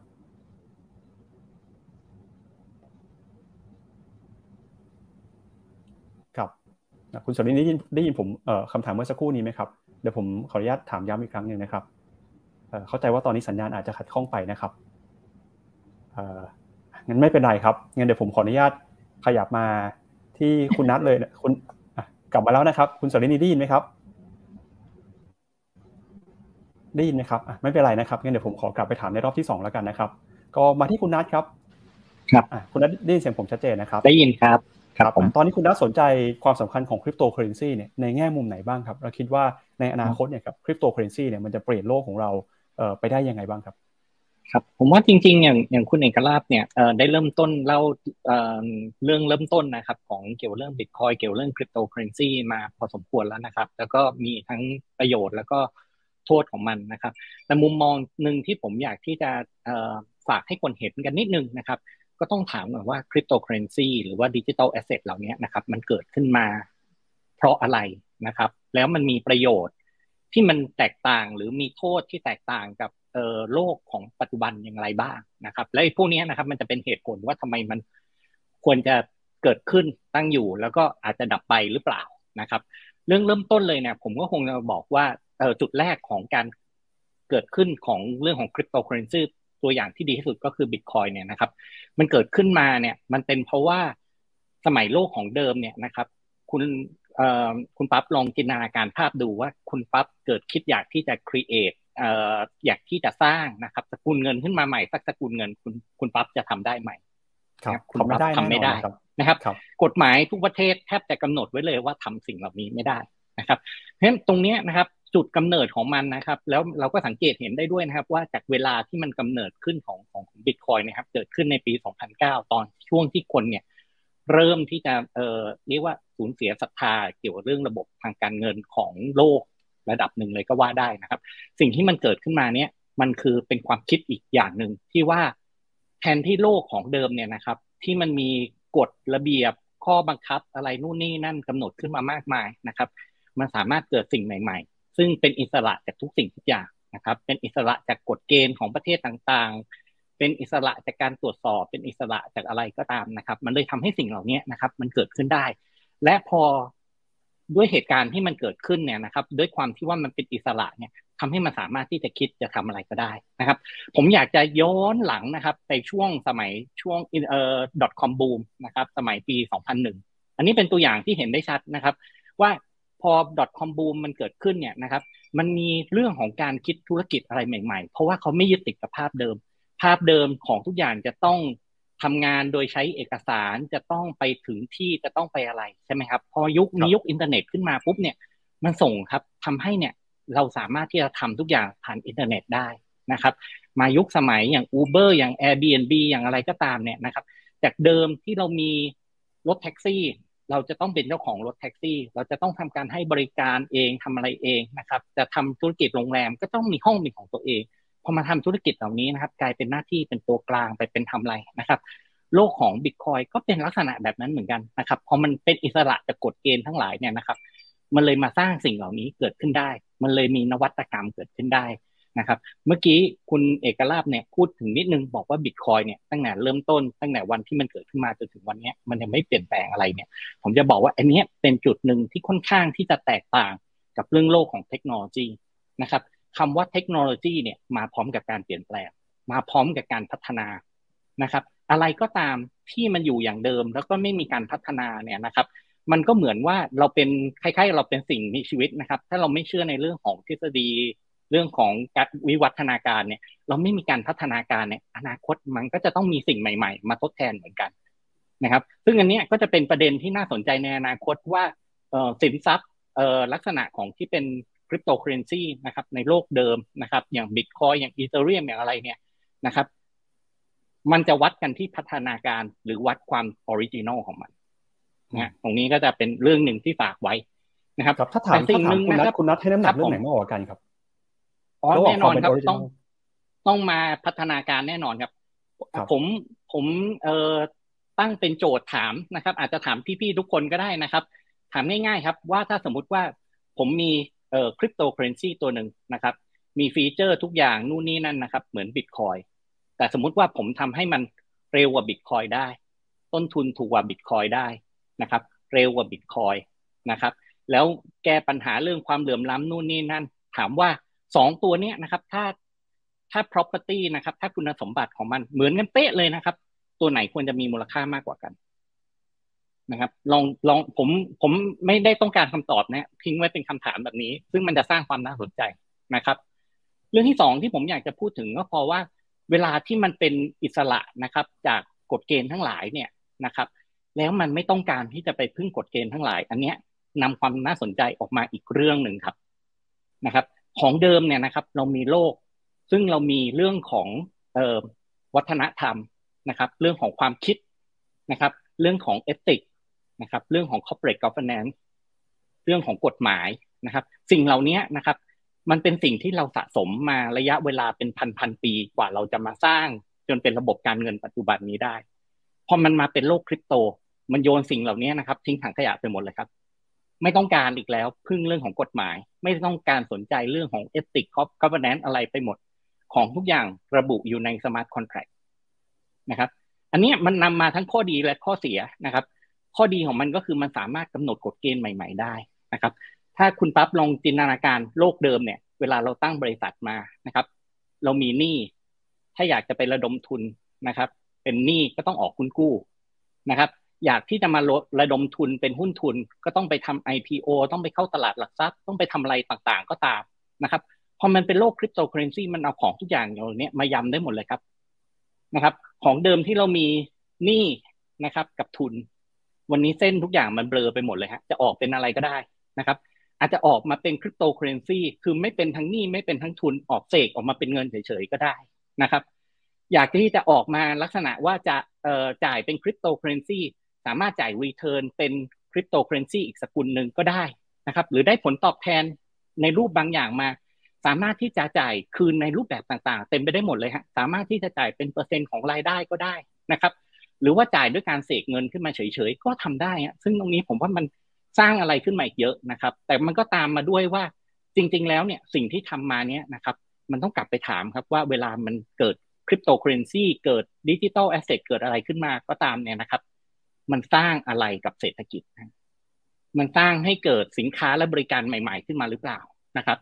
เราคงเคยได้ยินว่า เอ๊ะ รัฐบาลประเทศนู้นประเทศนี้ประเทศนั้นเนี่ย นั่งพิมพ์เงินทำอะไรออกมาแล้ว ทำให้เกิดเงินเฟ้อทำให้เกิดอะไรนะครับ ไอ้เจ้าตัวนะครับคริปโตเคอเรนซีก็เป็นลักษณะอย่างนั้นเหมือนกันนะครับ ถ้าอยู่ดีเราไปสร้างคริปโตเคอเรนซีเราไปสร้างสินทรัพย์ดิจิตอลอะไรต่างๆออกมา โดยที่ไม่มีสินค้าและบริการตามมาด้วยเนี่ยนะครับไอ้นี่แหละครับ เป็นเรื่องที่น่าเป็นห่วง เพราะในที่สุดมันจะตามมาด้วยเงินเฟ้อครับ เพราะมันไม่ได้สร้างอะไรให้เกิดอะไรขึ้นกับประเทศเนี้ยครับ ครับเดี๋ยวผมขออนุญาตสรุปที่คุณนัทพูดเมื่อสักครู่นี้นะครับที่บอกว่าตอนนี้เนี่ยเรื่องของกฎระเบียบนะครับที่ยังมีความใหม่มาก แล้วก็เรื่องของการสร้างผลิตภาพให้กับเศรษฐกิจนะฮะที่ก็ถูกยกมาเป็นประเด็นเรื่องจริงเนี่ยก็เป็นที่วิพากษ์วิจารณ์กันมาตลอดนะครับระหว่างแวดวงในคริปโตเคอเรนซีเนี่ยว่าคุณค่าทางเศรษฐกิจของมันเนี่ยคืออะไรนะครับเชิญคุณนัทต่อเลยครับ ครับผมครับนะฮะแล้วก็เอ่อเอ่อปัจจัยหนึ่งที่นะครับที่ผมอยากจะ ฝากไว้เนี่ยนะครับ นอกเหนือจากในเรื่องของเเศรษฐกิจเองนะครับ ที่บอกว่ามันจะต้องสร้างสินค้าและบริการอะไรบางอย่างขึ้นมานะครับ สิ่งสิ่งถัดไปที่มันเราต้องมาคิดกันก็คือบอกว่าถ้ามันเกิดสิ่งเหล่านี้ขึ้นมาจริง ๆ มันกำลังที่จะทดแทนสถาบันการเงินนะครับ จะทดแทนสิ่งนั้นสิ่งนี้นะครับ ภาพจบมันจะเป็นยังไงครับ สถาบันการเงินจะล่มสลายไหมนะครับ จะเกิดอะไรขึ้นนะครับ อันนี้เป็นปัจจัยที่น่าสนใจนะครับ เรื่องที่สามที่ คุณยุ้ยนะครับ พูดไปนิดนึงแล้วนะครับ เรื่องของ regulator ของสถาบันการเงิน อย่างธนาคารแห่งประเทศไทย หรือว่าธนาคารกลางของประเทศต่างๆ หรือแม้กระทั่งธนาคารโลกเนี่ยมีปัจจัยที่ต้องคิดครับ เพราะว่าโลกเดิมเนี่ยนะครับที่อยู่ในโลกที่เราใช้เงินตรากันมาเนี่ยเราใช้อย่างนี้กันนะครับ มาเป็นพันๆปีนะครับ เป็นยังไงครับ ถ้าเป็นโลกใหม่แล้ววันนี้นะครับ ธนาคารกลางควบคุมอะไรไม่ได้เลยนะครับ ทุกอย่างมันดีเซนทัลไลซ์หมด ไม่มีใครควบคุมอะไรได้ ในวันที่เกิดปัญหาขึ้นนะครับ เราจะทํำยังไงกับมันนะครับ ผมยกตัวอย่างที่ดีสองเรื่องด้วยกันนะครับ คือช่วงปี 2008 นะครับกับช่วงโควิด เป็นเรื่องที่น่าสนใจมากๆนะครับ ปัญหาเอ่อเรื่องของวิกฤตการสถาบันทางการเงินนะครับเออเรื่องเกี่ยวกับเอ่ออสังหาริมทรัพย์นะครับ เรื่องของโรคโควิด ซึ่งเกี่ยวกับเรื่องของโรคภัยไข้เจ็บเนี่ยนะครับ เวลามันเกิดอย่างนี้ขึ้นมานะครับ มันส่งผลกระทบกับเศรษฐกิจค่อนข้างเยอะมาก นะครับถ้าถ้าเราไปอยู่ในโลกของคริปโตเคอเรนซีอยู่เป็นโลกอะไรก็ตามที่ทุกอย่างดิเซนทัลไลซ์เราสามเราไม่สามารถที่จะเปลี่ยนแปลงอะไรได้ง่าย ๆ เนี่ยนะครับ ในวันที่มันเกิดปัญหาขึ้นมานะครับ เศรษฐกิจขาดสภาพคล่องนะครับ ธุรกิจกู้ยืมเงินไม่ได้เนี่ยนะครับ เราจะทำยังไงกับมัน เพื่อที่จะทำให้เราหลุดออกจากวงจรนั้นนะครับ เราจะต้องกลับไปอยู่เหมือนสมัยโลกเดิม ซึ่งเราใช้เอ่ออย่างเงินหรืออย่างทองเนี่ยนะครับ เป็นสินทรัพย์หลักในการซื้อขายกันหรือเปล่านะครับ ซึ่งถ้าเราใช้นะครับสิ่งเหล่านั้นเนี่ยซึ่งมันมีปริมาณที่ค่อนข้างจำกัดนะครับ แล้วมันไม่เอ่ออ่อนมันไม่สามารถทำให้มันปรับตัวได้สอดคล้องกับสภาพทางเศรษฐกิจที่เปลี่ยนแปลงไปเนี่ยนะครับ มันก็จะเกิดปัญหาทางการเงินขึ้นมานะครับ อย่างเราเห็นได้นะครับ ตอนสมัยช่วงที่เราใช้พวกเงินหรือทองนะครับ โลหะมีค่าต่างๆ เนี่ยนะครับ เป็นเป็นเป็นเป็นเอ่อเป็นเครื่องมือในการ ซื้อขายแลกเปลี่ยนกันนะครับ เวลาที่เกิดปัญหาเศรษฐกิจขึ้นมาเนี่ยปัญหาเศรษฐกิจมันเกิดขึ้นรุนแรงแล้วก็ยาวนานมากๆนะครับ เพราะว่ามันทำให้เกิดช็อกเกิดขึ้นนะครับ สภาพคล่องที่มีมันหายไป มันใช้เวลานานครับกว่าที่มันจะกลับคืนมาครับ ครับเอ่อที่คุณนัทพูดไปนะครับ ก็คือตอนนี้เนี่ยก็มีการตั้งคำถามนะครับ ถึงสถานะแล้วก็การดำรงอยู่ของ คริปโตเคอเรนซีในฐานะที่เป็นสินทรัพย์ดิจิทัลนะครับไม่ว่าจะเป็นเรื่องของอนาคตนะครับว่าจะมีการพัฒนาแค่ไหนและถ้าหากว่ามันมีคริปโตเคอเรนซีสกุลอื่นเข้ามาทดแทนเนี่ยมูลค่ามันจะคิดยังไง หรือกฎระเบียบที่มันมีความใหม่มากนะครับ ซึ่งผมก็ไม่แน่ใจว่าเเราสามารถตอบคาถามนี้ได้หรือยังว่าไอ้กฎระเบียบที่มันสามารถเปลี่ยนแปลงไปตลอดเวลาได้เนี่ยมันดีหรือไม่ดีนะครับ เรื่องของผลิตภาพทางเศรษฐกิจ เรื่องของการเข้าไปกำกับดูแลนะครับ ถ้าหากว่าเกิดวิกฤตเศรษฐกิจเกิดปัญหาต่างๆเนี่ยคริปโตเคอเรนซีจะทำหน้าที่ของตัวเองอย่างไรนะฮะแล้วถ้าเป็นแบบนี้ครับอะ เราอาจจะยังเเป็นการพูดคุยหรือว่าเป็นการพูดถึงด้านที่มีโอกาสเกิดความเสี่ยงหรือโอกาสในอนาคตของคริปโตเคอเรนซีนะแต่ถ้าเกิดเรามีคำถามหรือมีดีเบต มีประเด็นอยู่แบบนี้นะครับเราควรจะจัดวางคริปโตเคอเรนซีแบบไหนสำหรับคนไทยในตอนนี้ครับคุณนัทครับ อืมครับเออผมต้องขอบอกนี้นะครับว่าจริงๆ ผมชอบที่ที่เมื่อกี้นะครับ คุณยุ้ยนะครับ ได้แบ่งเรื่องของว่าเออ สินทรัพย์ดิจิตอลเนี่ยมันมีประเภทต่างๆนะครับ เรื่องของคริปโตเคอเรนซีเนี่ยผมขอยกไว้อันนึงว่าจริง ๆ อยู่ดีถ้าเราไปเสกคริปโตเคอเรนซีมาเนี่ยนะครับมันไม่ได้ทำให้เกิดการเคลื่อนไหวทางเศรษฐกิจโดยตรงนะครับ คือไม่ใช่บอกว่า ผมไปสร้างคริปโตเคอเรนซีมูลค่า 100 ล้านบาท เสร็จแล้วมันจะมาทำอะไรให้มันเกิดมูลค่าทางเศรษฐกิจ 100 ล้านบาทขึ้นมานะครับจริงอยู่ว่าไปเสกมันขึ้นมาแล้วมันจะทำให้เกิดการหมุนเวียนการซื้อขายการแลกเปลี่ยนอะไรในภายหลัง อันนั้นผมผมโอเคนะครับ แต่ผมขอพูดในมุมมองหนึ่งในมุมมองของสินทรัพย์ดิจิตอลในรูปแบบของการที่เอาไปลงทุนจริง ๆ นะครับ ลองจินตนาการว่าถ้าเกิดวันนี้นะครับ คุณปั๊บทำธุรกิจนะครับ เดิมทีถ้าคุณปั๊บอยากที่จะเอา เจ้าเอ่ออยากที่จะลงทุนอะไรบางอย่าง แต่คุณปั๊บไม่มีเงิน แต่ว่าโครงการของคุณปั๊บดีจริง ๆ นะครับ คุณปั๊บก็จะต้องเริ่มต้นจากการที่ว่าไประดมทุนจากคนที่เป็นเอ่อเป็นเป็นแบบ private investor นะครับ ไปเป็น VC ไปเป็นอะไรเนี่ยมาช่วยลงทุนให้กับคุณปั๊บแล้วคุณปั๊บก็เอาไปทำโครงการอะไรต่างๆนะครับ ได้ผลประกอบการที่ดีมีกำไรต่อมาก็ต้องถึงจะไประดมทุนจะต้องมาเข้าตลาดหลักทรัพย์มาทำอะไรพวกนี้นะครับ อาจจะใช้ระยะเวลาที่ยาวนาน นะครับ วันนี้เราเห็นว่าจริง ๆ เนี่ย มันมีประโยชน์ตรงนี้อยู่ ว่าจริง ๆ พอเดิมทีนะครับต้องบอกว่าจริง ๆ อันนี้เป็นเรื่องของที่ regulator กำหนดเหมือนกัน regulator กำหนดบอกว่า ถ้าคุณปั๊บอยากที่จะมาระดมทุนในตลาดหลักทรัพย์ คุณปั๊บจะต้องมีกำไรจะต้องมีนู่นมีนี่นะครับ มันเลยทำให้เข้ายากครับ แต่ถามบอกว่าจริง ๆ แล้วเนี่ย ธุรกิจที่มันมีไอเดียดี ๆ นะครับ ที่มันมีโอกาสทำกำไรได้สูงนะครับ หรือว่าอย่างประเทศไทยวันนี้นะครับ เรากำลังอยู่ในช่วงเอ่อเรียกว่าเกิดวิกฤตการณ์เรื่องของการพัฒนาการทางด้านเทคโนโลยีเนี่ยนะครับเราต้องการคนที่มีเอ่อไอเดียใหม่ๆนะครับมีนวัตกรรมใหม่ ๆ เข้ามาทำนะครับแต่กฎระเบียบต่างๆนะครับในโลก traditional finance เนี่ยไม่ได้ส่งเสริมเรื่องของตรงนี้โดยตรง แล้วก็ชัดเจนนะครับทำยังไงนะครับ เราถึงจะสามารถที่จะทำให้เกิดการระดมทุนในรูปแบบนี้นะครับทำให้มันระดมทุนได้ง่าย แล้วก็ทำได้ง่าย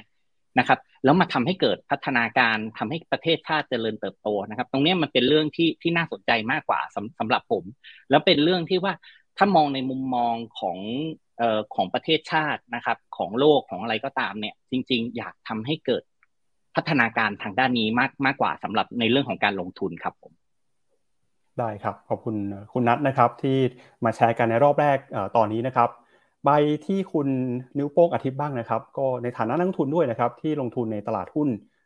ทั้งในประเทศไทยแล้วก็มีลงทุนในต่างประเทศด้วยนะฮะมีประสบการณ์การใช้วิธีการแบบ VI หรือว่านักลงทุนแบบเน้นคุณค่าเนี่ยมาในการวิเคราะห์ในการประเมินมูลค่าสินทรัพย์นะครับทีนี้พอมาเป็นเรื่องของคริปโตเคอเรนซีบ้าง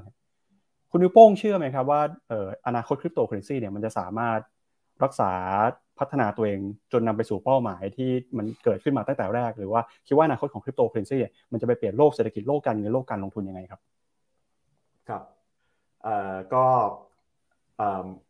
หัวข้อนี้มันมันกว้างมากเลยนะครับ คุณปั๊บคือคือผมเล่าแบบนี้ก่อน ว่าผมรู้จักคริปโตเคอเรนซีเนี่ยครั้งแรกในชีวิตเลยนะ ปี 2016 นะครับ ตอนนั้นเนี่ยตั้งต้นจากบิตคอยเลยนะ คือมีกลุ่มเพื่อนที่เรียนวิศวะรุ่นน้องเนี่ยนะฮะเขาเริ่มลงทุน แล้วก็มีสายขุด มีสายซื้อเหรียญแล้วก็มีสายขุดนะสายขุดเนี่ยก็คือใช้การ์ดจอ สั่งซื้อการ์ดจอเลยปีนั้นเป็นช่วงที่การ์ดจอเนี่ยราคาเริ่มขึ้น มันคือช่วงปี 2016เอ่ออ่า2017 นะครับซึ่งต้นปีเนี่ยบิตคอยเหรียญหนึ่งอะถ้าผมจำไม่ผิดประมาณพันเหรียญนะครับสิ้นปีเนี่ยมันคือเกือบสองหมื่น หมื่นเก้ามันคือต้องเรียกว่าเป็น FOMO เวอร์ชันหนึ่ง fear of missing out คือเกิดการจุดกระแส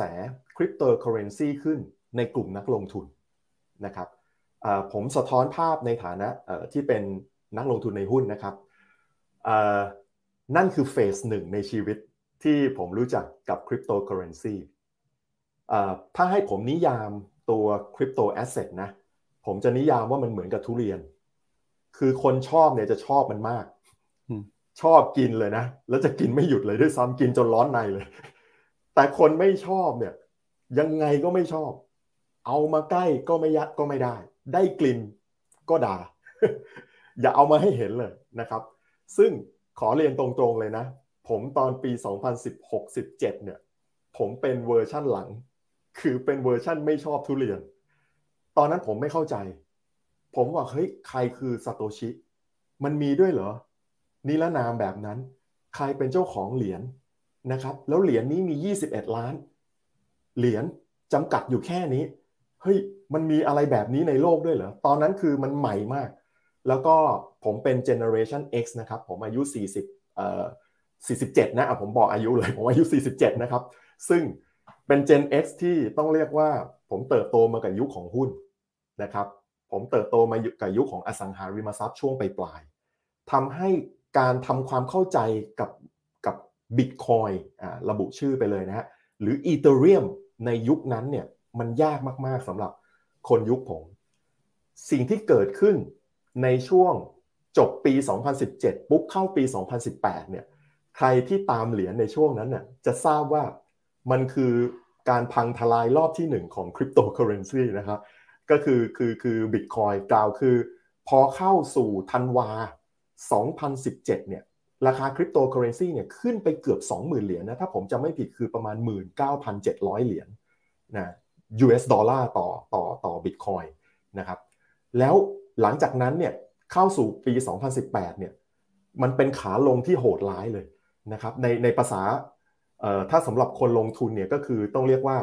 ตลาดมันมันพังนะครับ คือมันลงจาก กือบเกือบสองหมื่นมันลงเหลือหกพันอย่างเงี้ยซึ่งซึ่งมันก็เรียกว่าไม่แพ้ .com bubble เลยนะ แล้วหลังจากนั้นเนี่ยมันซึมฮะเขาเรียกว่าออกไซด์เวย์คือซึมออกข้างแล้วซึมลงซึมลง จนกระทั่งปลายปี 2018เนี่ยลงไปเหลือ 3,000 นะ ผมย้ำอีกครั้งนะ จากพันไป 20,000 ไป 6,000 แล้วเหลือ 3,000 ถามว่าคนที่ยังรอดชีวิตอยู่ และยังคงอยู่กับคริปโตเคอเรนซีได้ โดยไม่ออกไปไหนเนี่ย คือคนเหล่านั้นนี่คือต้องเรียกว่า เป็นผู้ชนะในตอนสุดท้ายนะ ถ้าเขาสามารถที่จะมีความเชื่อมั่นอย่างแรงกล้าด้วยความ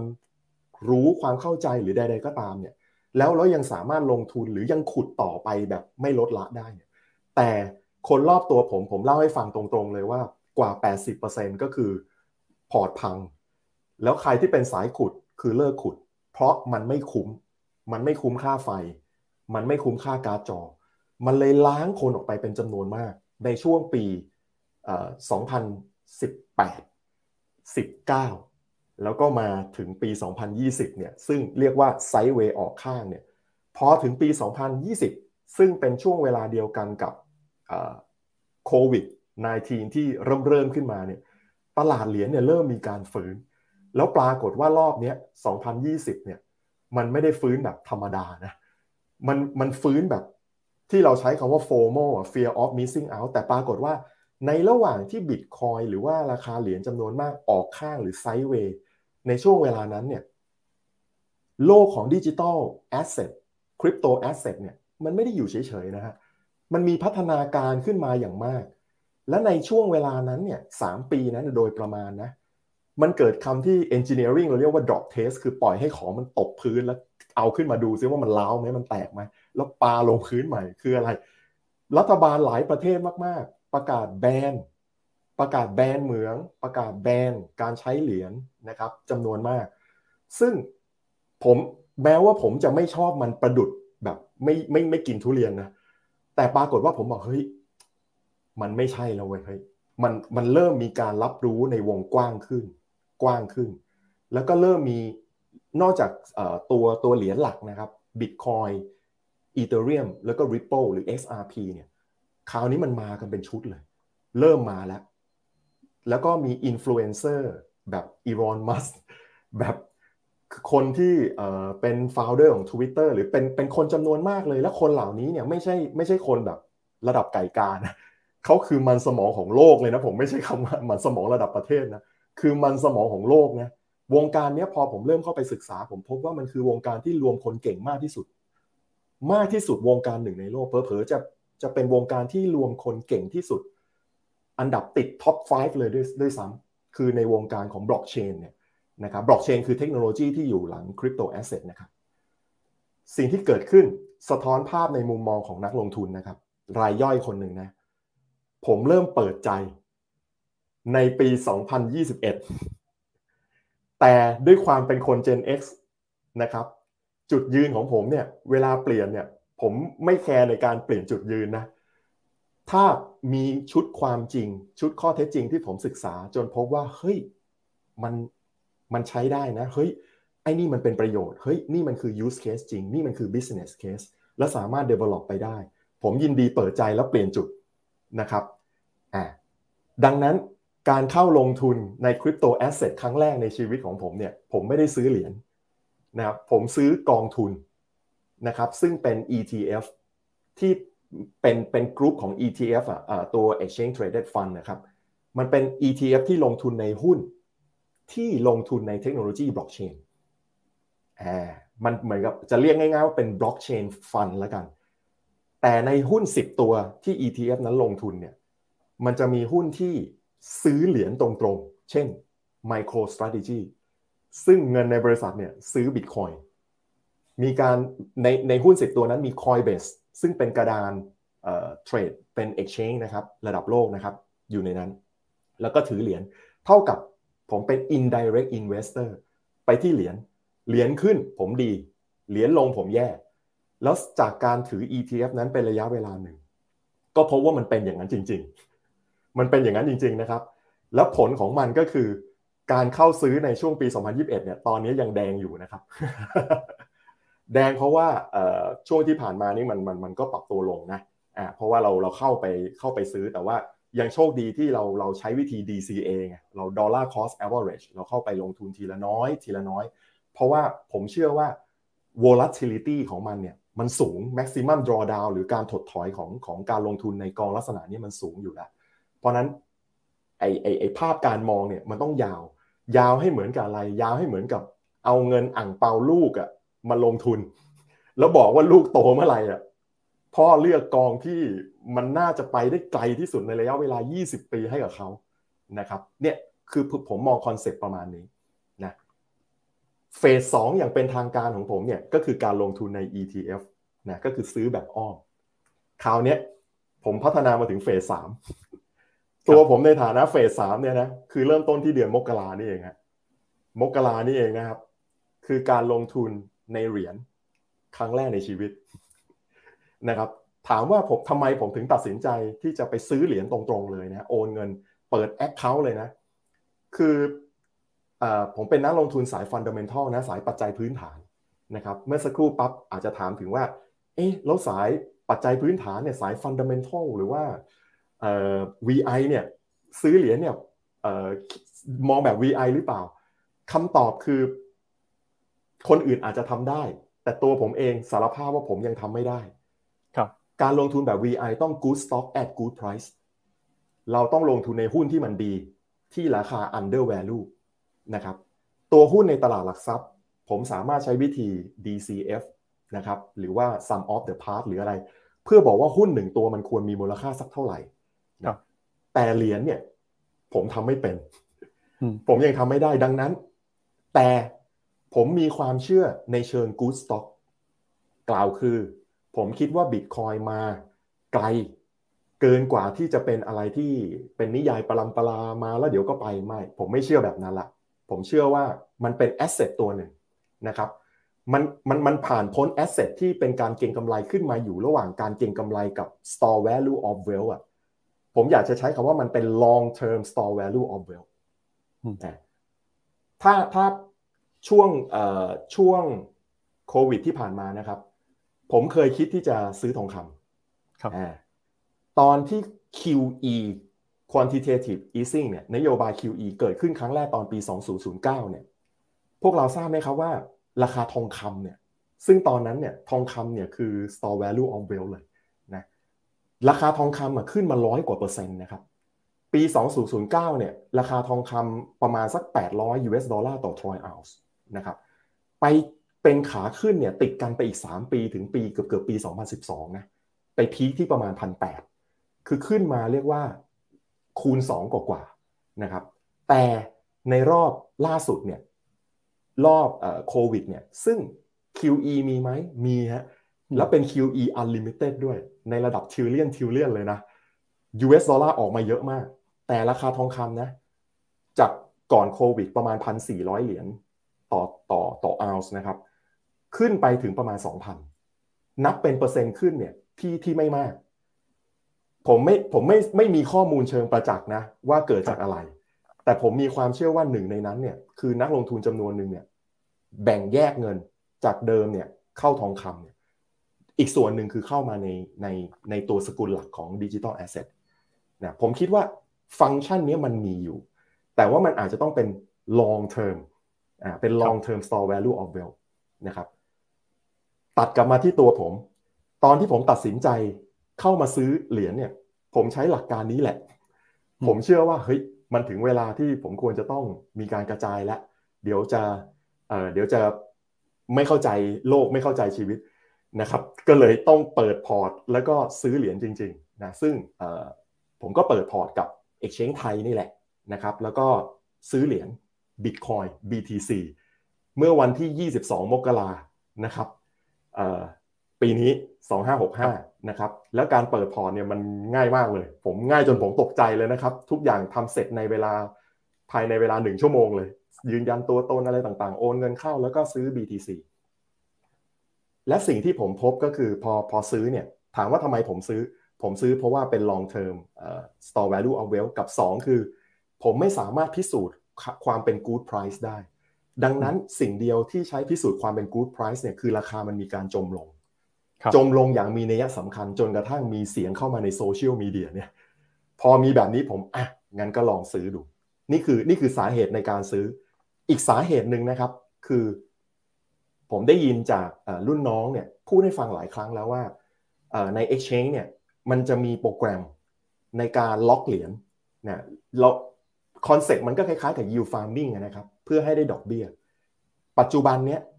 การที่เราจะหาการฝากเงินที่ได้ดอกเบี้ยเกิน 1.5%เนี่ยผ่านทางธนาคารเนี่ยมันยากมากนะครับ ไม่ง่ายนะครับเกิน 1.5%เนี่ยแต่ในในในการล็อกเหรียญเนี่ยมันมีตั้งแต่ สี่เปอร์เซ็นต์ครับเหรียญบางชนิดขึ้นเป็นสิบเปอร์เซ็นต์อย่างเงี้ยผมก็อยากรู้เฮ้ยมันเป็นยังไง ในที่สุดก็เลยก็เลยลองซื้อเหรียญแล้วก็ลองล็อกเหรียญดูนะครับ แล้วก็ได้ยิวมาเขาก็จ่ายมาให้ทุกวัน เวลาจ่ายดอกเบี้ยมาเนี่ยเขาจ่ายมาในในรูปแบบของเหรียญเนี่ยศูนย์จุดศูนย์ศูนย์ศูนย์หนึ่งอะไรอย่างเงี้ยนะครับบิตคอย BTC นะครับทำให้ผมพบว่าเฮ้ยมันมันก็ได้ยิวแบบสี่เปอร์เซ็นขึ้นมา มันก็ตอบโจทย์อะไรบางอย่างนะครับอีกแบบหนึ่งนะเพราะฉะนั้น กล่าวโดยสรุปนะฮะปั๊บว่าจุดยืนคือไง ผมผ่านมาสามเฟสเฟสหนึ่งผมไม่ชอบนะเฟสสองเริ่มเปิดใจและลงทุนโดยอ้อม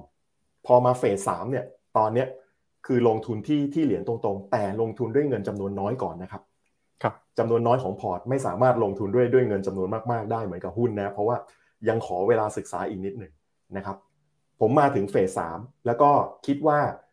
จะเป็นสินทรัพย์ตัวหนึ่งนะครับแล้วก็ max cap เอาไว้ที่ไม่เกิน 5%ของ total port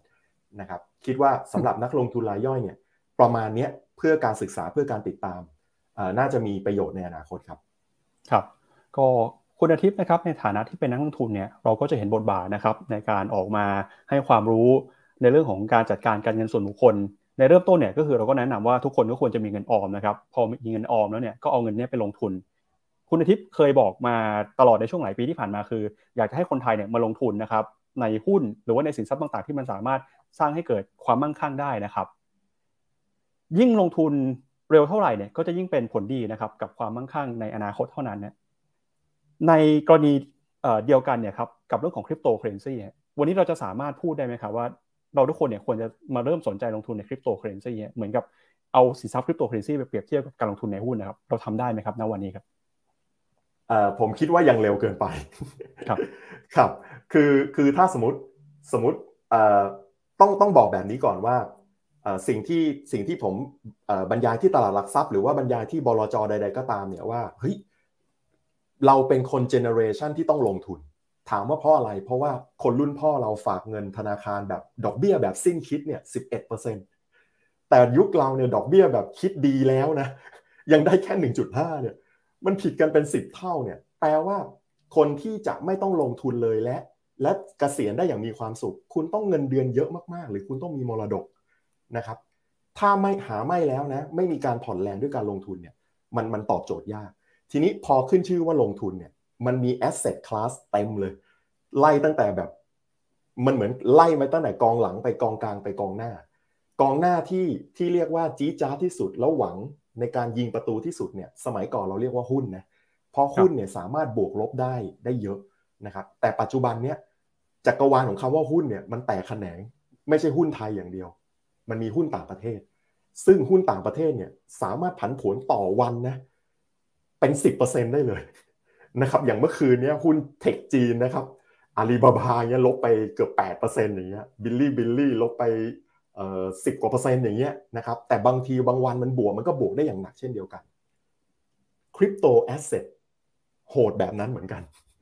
สามารถเป็นแบบนั้นได้เหมือนกัน ดังนั้นเอ่อถ้าสำหรับคนทุกคนคนทั่วไปนะ ถ้าจะบอกว่าเออเราทุกคนควรลงทุนและควรลงทุนส่วนหนึ่งในในหุ้นเนี่ยผมจะกล้าพูด แต่ถ้าบอกเราทุกคนควรลงทุนและควรลงทุนส่วนหนึ่งในคริปโตแอสเซท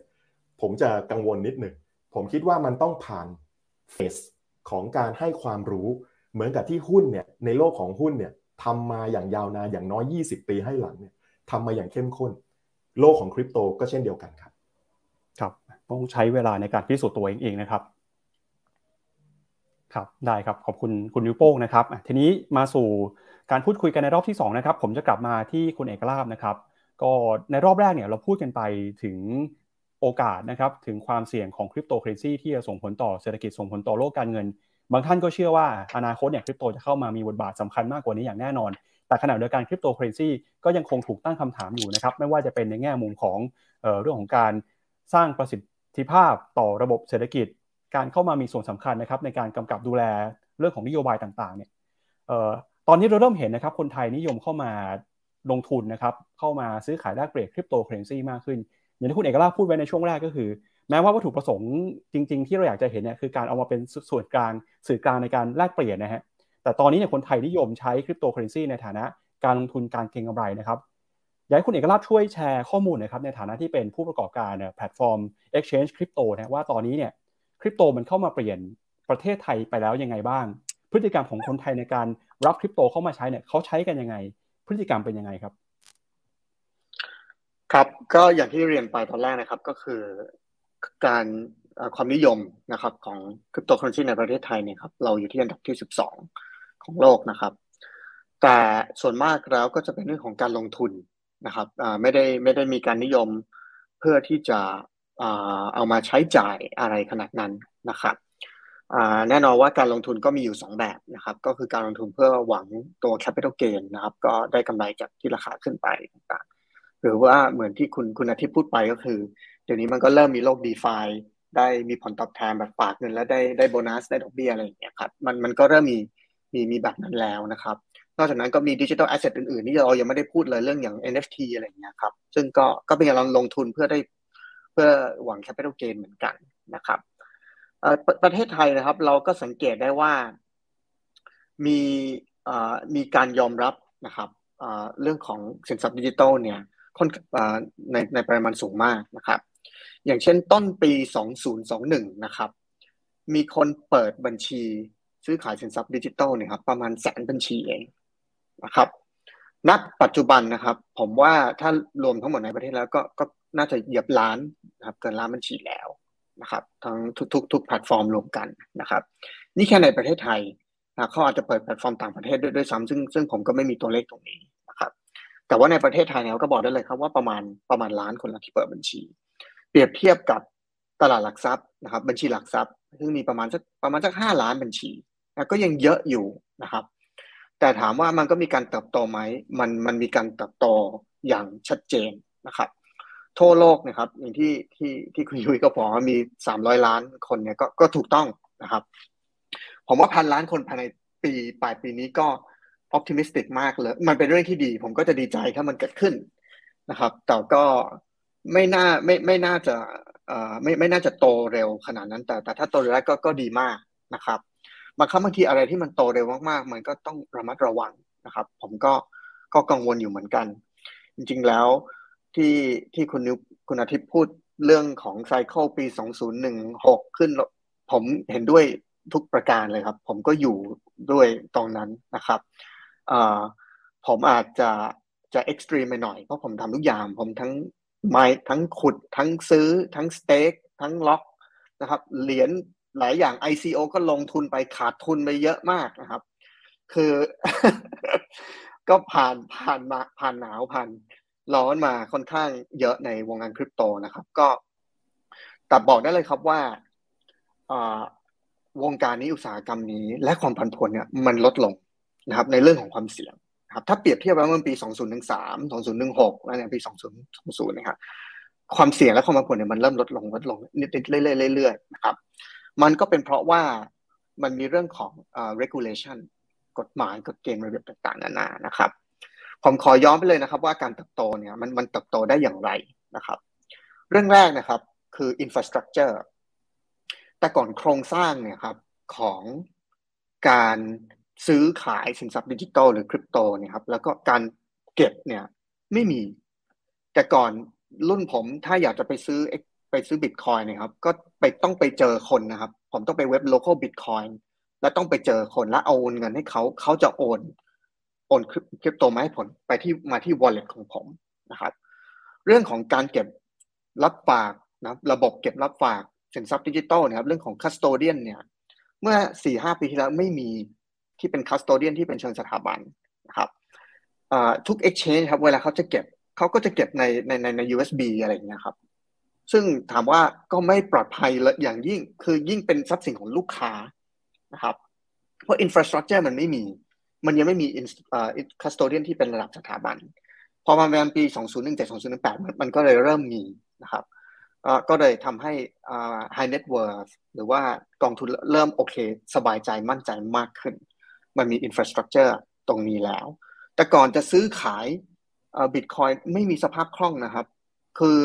สมมุติผมจะมีอยู่ล้านสองล้านเนี่ย คือผมอาจจะต้องคือมันจะเกิด slippage ก็คือช่องว่างระหว่างแต่ราคาเนี่ยเกิดขึ้นเยอะมาก เพราะมันไม่มีคนขาย ตลาดมันยังไม่มีสภาพคล่องนะครับ มันมันก็เลยเข้าคือเรื่องของ access การเข้าถึงเข้ามาซื้อเนี่ยมันมันยากลำบากนะครับ ในเชิงเรื่องของโครงสร้างเลยของ infrastructure ในขณะเดียวกัน กฎหมายกฎเกณฑ์กติกา ผู้กำกับดูแลไม่มีตอนนั้น ครับสำนักงานกรตก็ออกกฎก็เข้ามากำกับดูแลปี 2018 นะครับ เพราะเรามีพระราชกำหนดสินทรัพย์ดิจิทัลในในประเทศไทย ก็เริ่มมีธุรกิจที่โอเค ต้องมีใบอนุญาตและสำนักงานกลตเขาก็เข้ามาตรวจฮะอันนี้ผมบอกเลยว่าเขาเข้ามาตรวจ ตรวจผมคิดว่าผมเข้าโรงพยาบาลแหละหลังจากที่เขาเข้ามาตรวจนะครับ เพราะว่ามันเครียดมาก มันทำทุกอย่าง digital asset exchange นะครับมันทำเหมือนเป็นเอ่อเป็นโบรกเกอร์กับเป็นตลาดหลักทรัพย์ทำร่วมกันนะครับ เพราะคุณรับลูกค้าด้วย คุณทำ customer support ด้วย คุณต้องดูแลเรื่อง tech ด้วย คุณต้องเก็บรับฝากสินทรัพย์ดิจิทัลลูกค้าด้วย คือมันทำทุกอย่างในบริษัทเดียวนะครับมันมันเลยมันเลยสร้างเหมือนกับมาตรฐานที่ดีนะครับ ให้กับบริษัทในไทย แล้วก็สร้างแพลตฟอร์มที่มีโครงสร้าง นะครับ มีบุคลากรที่พร้อมนะครับ คุณ KYC ยืนยันตัวตนระบบต้องดีหมดนะครับ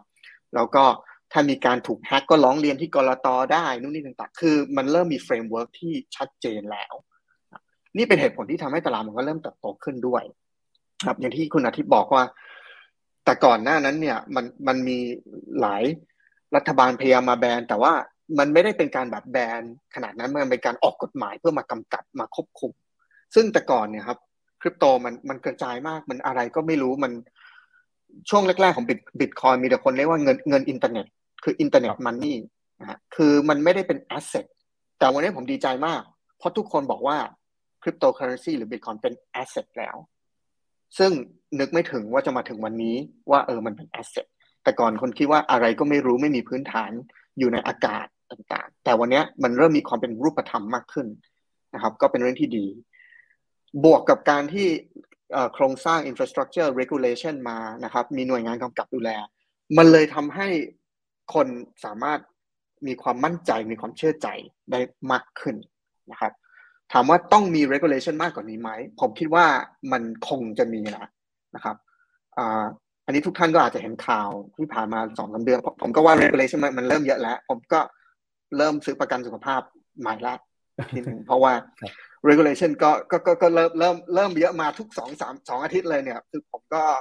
เริ่มไว้ให้ใจเย็นๆก่อน มันคิดว่า แต่แต่แต่ถ้าอินดัสทรีหรืออุตสาหกรรมมันไม่เติบโตขนาดนี้ มันก็ไม่เป็นไม่มีเหตุผลที่ต้องมา regulate นะครับ เพราะว่าคนเข้ามาในตลาดนี้เยอะมากจริง ๆนะครับ มันก็เลยเริ่มมี regulation เกิดขึ้น และเรื่องภาษีก็เริ่มเข้ามา นะครับ ทุกคนก็เริ่มเห็นจริง ๆ ถ้าไม่มีคนเทรดเยอะ ผมเชื่อว่ารัฐบาลกรมสรรพากรเขาก็ไม่ได้แคร์มากหรอกเพราะคงไม่ได้มีรายได้เยอะอะไรขนาดนั้น ตอนนี้มันมี trading volume มันเยอะคนเข้ามาเยอะ มันมีมันมันสร้างรายได้เข้าประเทศได้ ซึ่งผมเห็นด้วยกับภาษีต้องต้องเป็นภาษีที่มีความชัดเจน และต้องเป็นภาษีที่มีความยุติธรรมนะครับ อันนี้ผมโอเคนะครับพราะเราเริ่มเห็น regulation framework tax framework อะไรเงี้ยมาต่างๆ นานา แล้วเริ่มมีบริษัทที่มีใบอนุญาตอะไรต่างเข้าเข้ามา ไม่งั้น SCB ก็ไม่สนใจที่จะเข้ามาซื้อบิตขับหรอกใช่ไหมครับ คือเรื่องนี้ครับ ผมบอกได้เลยครับสี่ปีที่แล้วผมนึกไม่ถึงหรอกว่า SCB จะเข้ามาในคริปโต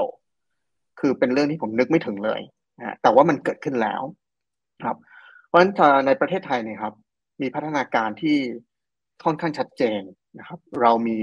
tax framework เรามี licensing regime เรามีโครงสร้างที่ดี มีใบอนุญาตหลายประเภทนะครับ เป็น broker exchange เดี๋ยว ICO portal แล้วกองทุนก็มีเดี๋ยว เดี๋ยวจะมีเกณฑ์ของ custodian มาอีกเยอะแยะ มันเป็นเรื่องที่ดี และมันจะเป็นเรื่องที่สร้างเป็นเป็นการสร้างพื้นฐานสร้างโครงสร้างที่ดีให้กับอุตสาหกรรมเนี้ยในอนาคต ผมคิดว่าความผันผวนเนี่ยครับพอบิตคอยตอนนี้อย่างที่คุณยุ้ยบอกตอนนี้ตลาดอยู่ 1.7 trillion ดอลลาร์ทั้งตลาดนะครับบิตคอยก็น่าจะประมาณสัก1 1 trillion หรืออะไรประมาณนั้นนะครับ หรือว่าไอ้อันน่าจะ 800อ่า billion นะครับ ซึ่ง พอ asset มันเริ่มโตขึ้นโตขึ้นโตขึ้นเรื่อยๆเนี่ยความผันผวนมันก็จะเริ่มน้อยลงน้อยลงน้อยลงนะครับ ก็คิดว่าน่าจะเป็นแบบนั้นนะครับ และโครงสร้างและกฎหมายต่างๆ ที่ทั่วโลกกำลังออกมาอยู่ตอนนี้ไม่ใช่แค่ประเทศไทยนะครับ ที่ทั่วโลกกำลังจะกำลังจะมาเข้ามากำกับดูแลและให้ความสำคัญกับคริปโตนี้มากขึ้น จะเริ่มทำให้อุตสาหกรรมเนี่ยครับมีความเป็นรูปธรรม และมีความชอบธรรมอย่างที่แท้จริง แต่ผมยังไงก็คิดว่ายังไม่มีวันที่มาแทนตลาดหลักทรัพย์แน่นอนนะครับ ผมคิดว่าตลาดหลักทรัพย์เนี่ยอย่างที่คุณนัทบอกเนี่ย เป็นปัจจัยบวกสำหรับเศรษฐกิจนะครับ อันนี้ผมยังเห็นด้วยอย่างแน่นอน เพราะว่า digital currency นี่ก็มันไม่ได้มีการผลักดันธุรกิจเลยนะครับ consumption investment อะไรต่างๆ มันไม่ได้เกิดอะไรขนาดนั้น ในอนาคตอาจจะมีก็ได้ ครับนะไม่ไม่รู้ว่าระบบตลาดหลักทรัพย์ อาจจะเป็นใช้ เทคโนโลยี DLT ก็คือ distributed ledger technology หรือใช้บล็อกเชนหรือเปล่า ถ้าถ้าใช้ก็เป็นเรื่องที่ดีครับเพราะเขาเอาบล็อกเชนมาใช้ครับหรือว่าเราเริ่มจะเห็นคริปโตที่มีมีความเป็นไฮบริดเป็นที่เป็น asset back ที่อาจจะแบ็กโดยอสังหาริมทรัพย์ก็ได้ หรือว่าอาจจะแบ็กโดยรายได้ธุรกิจก็ได้ อันนี้เราอาจจะเริ่มเห็นพวกนี้มากขึ้นนะครับ ก็ก็อันนั้นพวกนั้นนะครับ ก็น่าจะมีผลต่อต่อต่อต่อเศรษฐกิจ แต่สำหรับผมก็คิดว่าอ่า สำหรับประเทศไทยเรามาค่อนข้างไกลแล้ว เราเป็นประเทศแรก ๆ ในภูมิภาคนี้ที่มีพระราชที่มีกฎหมายออกมานะครับ ก็เป็นเรื่องที่น่าภูมิใจนะครับ แต่พอมีกฎหมายออกมาแล้วยิ่งมีเรื่องภาษีมาแล้วเนี่ยครับ มันก็ยิ่งทำให้เรื่องของอุตสาหกรรมเนี่ยมีความชัดเจนมากขึ้น และมันก็จะมี player แบบบริษัทเข้ามาประกอบธุรกิจในด้านนี้มากขึ้น นะครับ มีหลายบริษัทก็ติดต่อผมจะออกเหรียญอย่างเดียวครับผมก็ไม่เห็นด้วยบางเหรียญบางคนทำธุรกิจขายกัญชาจะออกเหรียญผมก็ไม่รู้จะเอา คือมีเหรียญแล้วได้กัญชาส่งมาที่บ้าน อันนี้คือผมไม่เข้าใจและผมไม่ไม่เห็นด้วย เพราะว่ามันไม่มีไม่มีเบนฟิตเลยเลยให้กับนักลงทุนนะครับ แต่บางเหรียญก็ก็ก็ก็ก็ก็มีมีมี use case มี utility ที่ดีนะครับ เราเริ่มเห็น ecosystem เนี่ยพัฒนา และผมก็เชื่อว่าปีนี้ครับก็จะมีการ พัฒนาอีก ถ้าดูตามเทรนด์ถ้าถ้าผมสามารถดูถ้าถ้ากรถ้าเรามันมีกราฟดูเกณฑ์กลตได้นะครับ ผมว่าช่วงนี้เริ่ม parabolic แล้วนะครับ คือเกณฑ์ออกมาเยอะมากเลย คือมันมันมันไม่ไม่รู้เมื่อไหร่มันจะมันจะหยุดนะฮะแต่เราก็จะผมว่าเทรนด์ที่หลายหน่วยงานกำกับดูแลทั้งแบงก์ชาติหรือก็ต่อเข้ามากำกับดูแลเนี่ย ก็จะมีมาเรื่อยๆนะครับ ซึ่งก็เป็นสัญญาณที่ดีว่าอุตสาหกรรมกำลังเติบโตอยู่ ครับคุณแบงค์บอกว่าการเติบโตของกระแสคริปโตเคอเรนซีในบ้านเราเนี่ยทั้งการถือครองการซื้อขาย หรือแม้กระทั่งจำนวนบัญชีนักทุนในประเทศไทยเนี่ยเติบโตในอัตราส่วนที่เร็วเป็นอันดับต้นๆของโลกเลยนะครับ แต่อีกด้านหนึ่งคือคุณแม่ก็บอกว่ามีความกังวลเหมือนกันกับการเติบโตที่เร็วขนาดนี้นะฮะเรนอีกด้านของการเติบโตอย่างรวดเร็วของคริปโตเคอเรนซีในประเทศไทยที่คุณแม่กังวลคืออะไรครับคือถ้าพูดถึงเรื่องที่ที่ผมพูดถึงว่าการเติบโตเร็วเกินไปนะครับ อันนี้คือบอกได้เลยว่าในฐานะแอสเซทนะครับ คืออะไรก็ตามที่มันมันไม่มีอะไรที่มันขึ้นตลอดหรอกนะครับแล้วก็ทุกอย่างนะครับ มันอย่างที่ที่คุณอาทิตย์บอกว่า VI ของ Bitcoin เนี่ยมันมันผมก็เห็นด้วยว่ามันยากมันไม่เหมือนหุ้นนะครับ แต่มันก็มีต้นทุนของมันบางอย่างเรื่องของต้นทุนการขุดเหรียญนะครับ อย่างเรื่องของ Bitcoin halving นะครับ มันเป็น fundamental นิดนึงนะครับที่อ่าเป็นเป็นสามารถช่วยมาทำให้ทำให้รู้ได้ว่าคอสของ Bitcoin เนี่ยมันควรจะเป็นอะไรเท่าไหร่นะครับ ปีที่แล้วที่ผ่านมา Bitcoin เติบโตเยอะมาก สินทรัพย์ดิจิทัลอื่นก็เติบโตเยอะมากนะครับแน่นอนผมคิดด้วยครับเห็นเห็นด้วยครับว่า QE เนี่ยก็มีผลที่ทำให้ asset ทุก asset ทั่วโลกเนี่ยมันเพิ่มขึ้นอย่างรุนแรงขนาดนี้นะครับเพราะเวลาเติบโตเร็วขนาดนี้ครับ เวลามีการปรับฐานนะครับยิ่งมันที่อาทิตย์คุณอาทิตย์บอกเป็น formal คือ fear of missing out เนี่ย fear of missing out เนี่ยมัน real มากนะครับ คือ บางนักลงทุนบางคนตัดสินใจด้วยอารมณ์รวนๆแล้วผมเชื่อว่า90กว่าเปอร์เซ็นต์ของนักลงทุนในในในในประเทศไทยเนี่ยคือสมมติก็ใช้อารมณ์นะครับ เพราะว่าเขาเองก็อาจจะไม่ไม่ไม่เข้าใจลึกซึ้งนะครับ อันนี้ครับเป็นปัญหา พอมันมีบางบริษัทหรือบางเหรียญที่เขาจะทำอย่างนี้เหมือนกัน และเขาทำให้ราคามันขึ้นเยอะเนี่ย คนไม่อยากตกขบวนไม่อยากตกรถนะครับเพราะคิดว่าคริปโตมันจะขึ้นตลอดตลอดนะครับ อันนี้ที่ที่ที่การศึกษาเนี่ยต้องเข้ามาช่วยนะครับ เราต้องช่วยตลอดว่าคุณต้องดู fundamental คุณต้องดู white paper ดู utility ต่างๆ ให้มันชัดเจนนะครับ แล้วก็มีหลายเหตุการณ์ที่เกิดขึ้นที่คนก็ไปลงทุนเยอะและระบบถูกแฮกนะครับเหรียญนั้นถูกขโมยเงินไปไอ้ผู้ผู้ตั้งก่อตั้งเหรียญขโมยเงินไป มีเกิดขึ้นและก็ยังมีอยู่นะครับ ผมก็คิดว่าเป็นเรื่องที่ ไม่ไม่อยากที่จะให้มันเกิดขึ้นแต่มันก็ยังมีเกิดขึ้น เพราะว่าคนเขาคิดว่าเข้ามาในตลาดเนี้ยจะได้เงินอย่างเดียวนะครับเพราะฉะนั้นเรื่องเนี้ย ผมว่าเวลาเติบโตเร็วเนี่ยมันมันมันมันมันก็มีความอันตราย ผมค่อนข้างดีใจที่ตอนนี้บิตคอยน์กำลัง consolidate อยู่ sideway อยู่ให้ให้การ consolidate การพักฐานเนี่ย เป็นเรื่องที่ดีในระยะยาวครับ คือให้มันหายใจบ้างให้มันพักฐานบ้าง ตอนนี้ราคาบิตคอยน์หล่นมาจาก peak ประมาณจากห้าสิบเปอร์เซ็นแล้วนะครับ คุณอาทิตย์ ที่ซื้อไปเดือนมกราก็ก็ก็ยังน่าจะ hold ได้ได้อยู่ระดับหนึ่งแล้วก็ผมก็เชื่อว่าท่านนะในฐานะที่เป็น professional investor ขนาดนี้ก็น่าจะมี DCA เรื่อยๆนะครับโดยอาจจะมีแผนเพราะบิตคอยจะมีอยู่ 21 ล้านเหรียญอาจจะมีแผนเออฉันมีแค่หนึ่งบิตคอยก็แล้วกัน อย่างน้อยแบบเป็นเป็น member of 21 million club เขาเรียกว่า 21 million club นะครับแล้วก็เก็บให้ลูกฮะซึ่งซึ่งก็ก็เป็นไอเดียที่ดีนะครับ อันเนี้ย ที่ผมคิดว่าเรื่องของการเติบโตทางเรื่องเรื่องเรื่องราคาเนี่ยการเติบโตเยอะมากก็จะมีผลกระทบที่ที่ไม่ดี ในเชิงของ regulation นะครับ พอมันเติบโตเยอะมากมันอย่างที่เรียนไป regulation มันมาเร็วนะครับ และส่วนมาก regulation และกฎเกณฑ์ที่มันออกมาเร็วตอนนี้ครับ คือมันเป็นการแก้ปัญหาระดับในในระยะสั้น เป็น short term solution นะครับ ผมไม่ ส่วนมากเวลาจะเห็นต่างประเทศเวลาเขาออกเกณฑ์ต่างเขาอาจจะมีการทำ sandbox กันก่อน อาจจะมีการทำ focus group นู่นนี่อะไรกันกันก่อนนะครับ แล้วใช้เวลานาวมา ไม่ค่อยได้เห็นออกมาในประเทศไทยคือ คืออาจจะเห็นที่เป็นพิธีนะครับ แต่ว่าไม่ไม่ได้ไม่ไม่ได้แบบตั้งใจที่จะหาปัญหาหา solution โดยที่ให้ทุก stakeholder ในอุตสาหกรรมเนี่ยเข้าเข้ามาแก้ปัญหาด้วยกันนะครับผมอยากให้มันมีการ regulate แบบนั้นมากขึ้นเรื่อยๆนะครับ มีการทำ focus group มีการพูดคุยกัน มีการมี discourse การ discussion นะครับ แต่ก็ไม่ค่อยเห็นนะครับหวังว่าในอนาคตเราจะมี regulation ที่ออกมาแบบนั้นมากขึ้นครับ ครับ ขอบคุณคุณเอกลาภนะครับ วันนี้แชร์ในฐานะคนที่เป็นผู้ประกอบการแพลตฟอร์มหรือ exchange ในการซื้อขายคริปโตเคอเรนซีนะฮะเราก็เห็นข้อมูลที่น่าสนใจคือตอนนี้คนไทยเนี่ยนิยมนะครับเข้ามาลงทุนเข้ามาซื้อขายสินทรัพย์ดิจิทัลกันมากขึ้น ตัวเลขของจำนวนบัญชีเนี่ยขึ้นมานะครับเป็นหลักล้านแล้วนะครับ สิ่งที่ตามมาก็คือเรื่องของโครงสร้างพื้นฐานในระบบคริปโตเคอเรนซีเรื่องของการกำกับดูแลเนี่ยเราก็เห็นนโยบายต่างๆ ออกมามากขึ้นแต่แล้วก็ตามเหรียญมี 2 ด้านนะครับ ด้านที่ดีก็มีแต่ด้านที่เป็นความเสี่ยงจะส่งผลต่อสินทรัพย์ แล้วก็ความมั่งคั่งของคนที่เป็นนักลงทุนเนี่ยก็มีอยู่เช่นกันนะครับ มาถามต่อที่คุณสรินีครับคุณสรินีบอกว่าสนใจนะครับ ในฐานะนักเศรษฐศาสตร์นักการเงินเนี่ยที่จะหาเครื่องมือ เพื่อที่จะลดความเหลื่อมล้ำ คุณสฤณีมีการศึกษาเรื่องของไมโครไฟแนนซ์เรื่องของการจะเอาเครื่องมือทางเศรษฐกิจเนี่ยมาลดความเหลื่อมล้ำนะครับแล้วก็ช่วงช่วงช่วงแรกที่เราคุยกันคุณสรินีก็บอกว่า สนใจคริปโตในฐานะที่เป็น financial conclusion ด้วยก็คือเครื่องมือที่จะลดความเหลื่อมล้ำนะฮะตอนนี้เนี่ยคริปโตนะครับใกล้จะถึงจุดนั้นหรือยังหรือคุณสนเนีคิดว่ามันจะมีโอกาสพัฒนาต่อยอดยังไง แล้วมันจะแก้ไขปัญหาเรื่องของความเหลื่อมล้ำในระบบเศรษฐกิจได้ยังไงครับขอบคุณค่ะ ก็ประเด็นเรื่อง financial inclusion หรือว่าการ ทำให้คนที่เข้าไม่ถึงนะคะการเงินเนี่ยได้เข้าถึงการเงินในระบบมากขึ้นนี่ก็ถือเป็นโจทย์ใหญ่นะคะที่จริงก็ถือเป็นเป้าหมายทางทางนโยบายของแบงก์ชาตินะคะเหมือนกันในประเทศไทยเนี่ยถ้าเราไปดูตัวเลขเนี่ยคนไทยเกือบจริง ๆ ก็ตัวเลขก็คือเกิน 90%นะคะจะมีบัญชีธนาคารนะคะคือฝากเงินนะคะแต่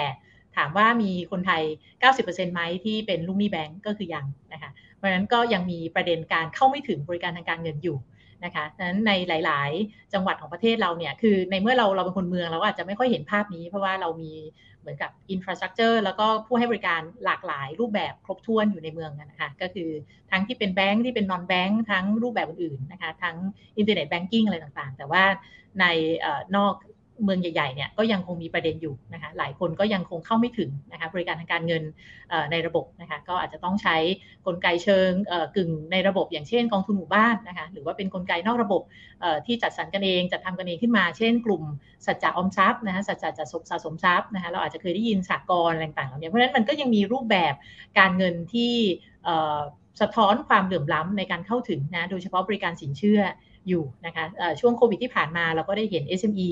จำนวนมากเลยนะคะก็เดือดร้อนนะคะจากการที่ไม่ใช่แค่ว่าเขา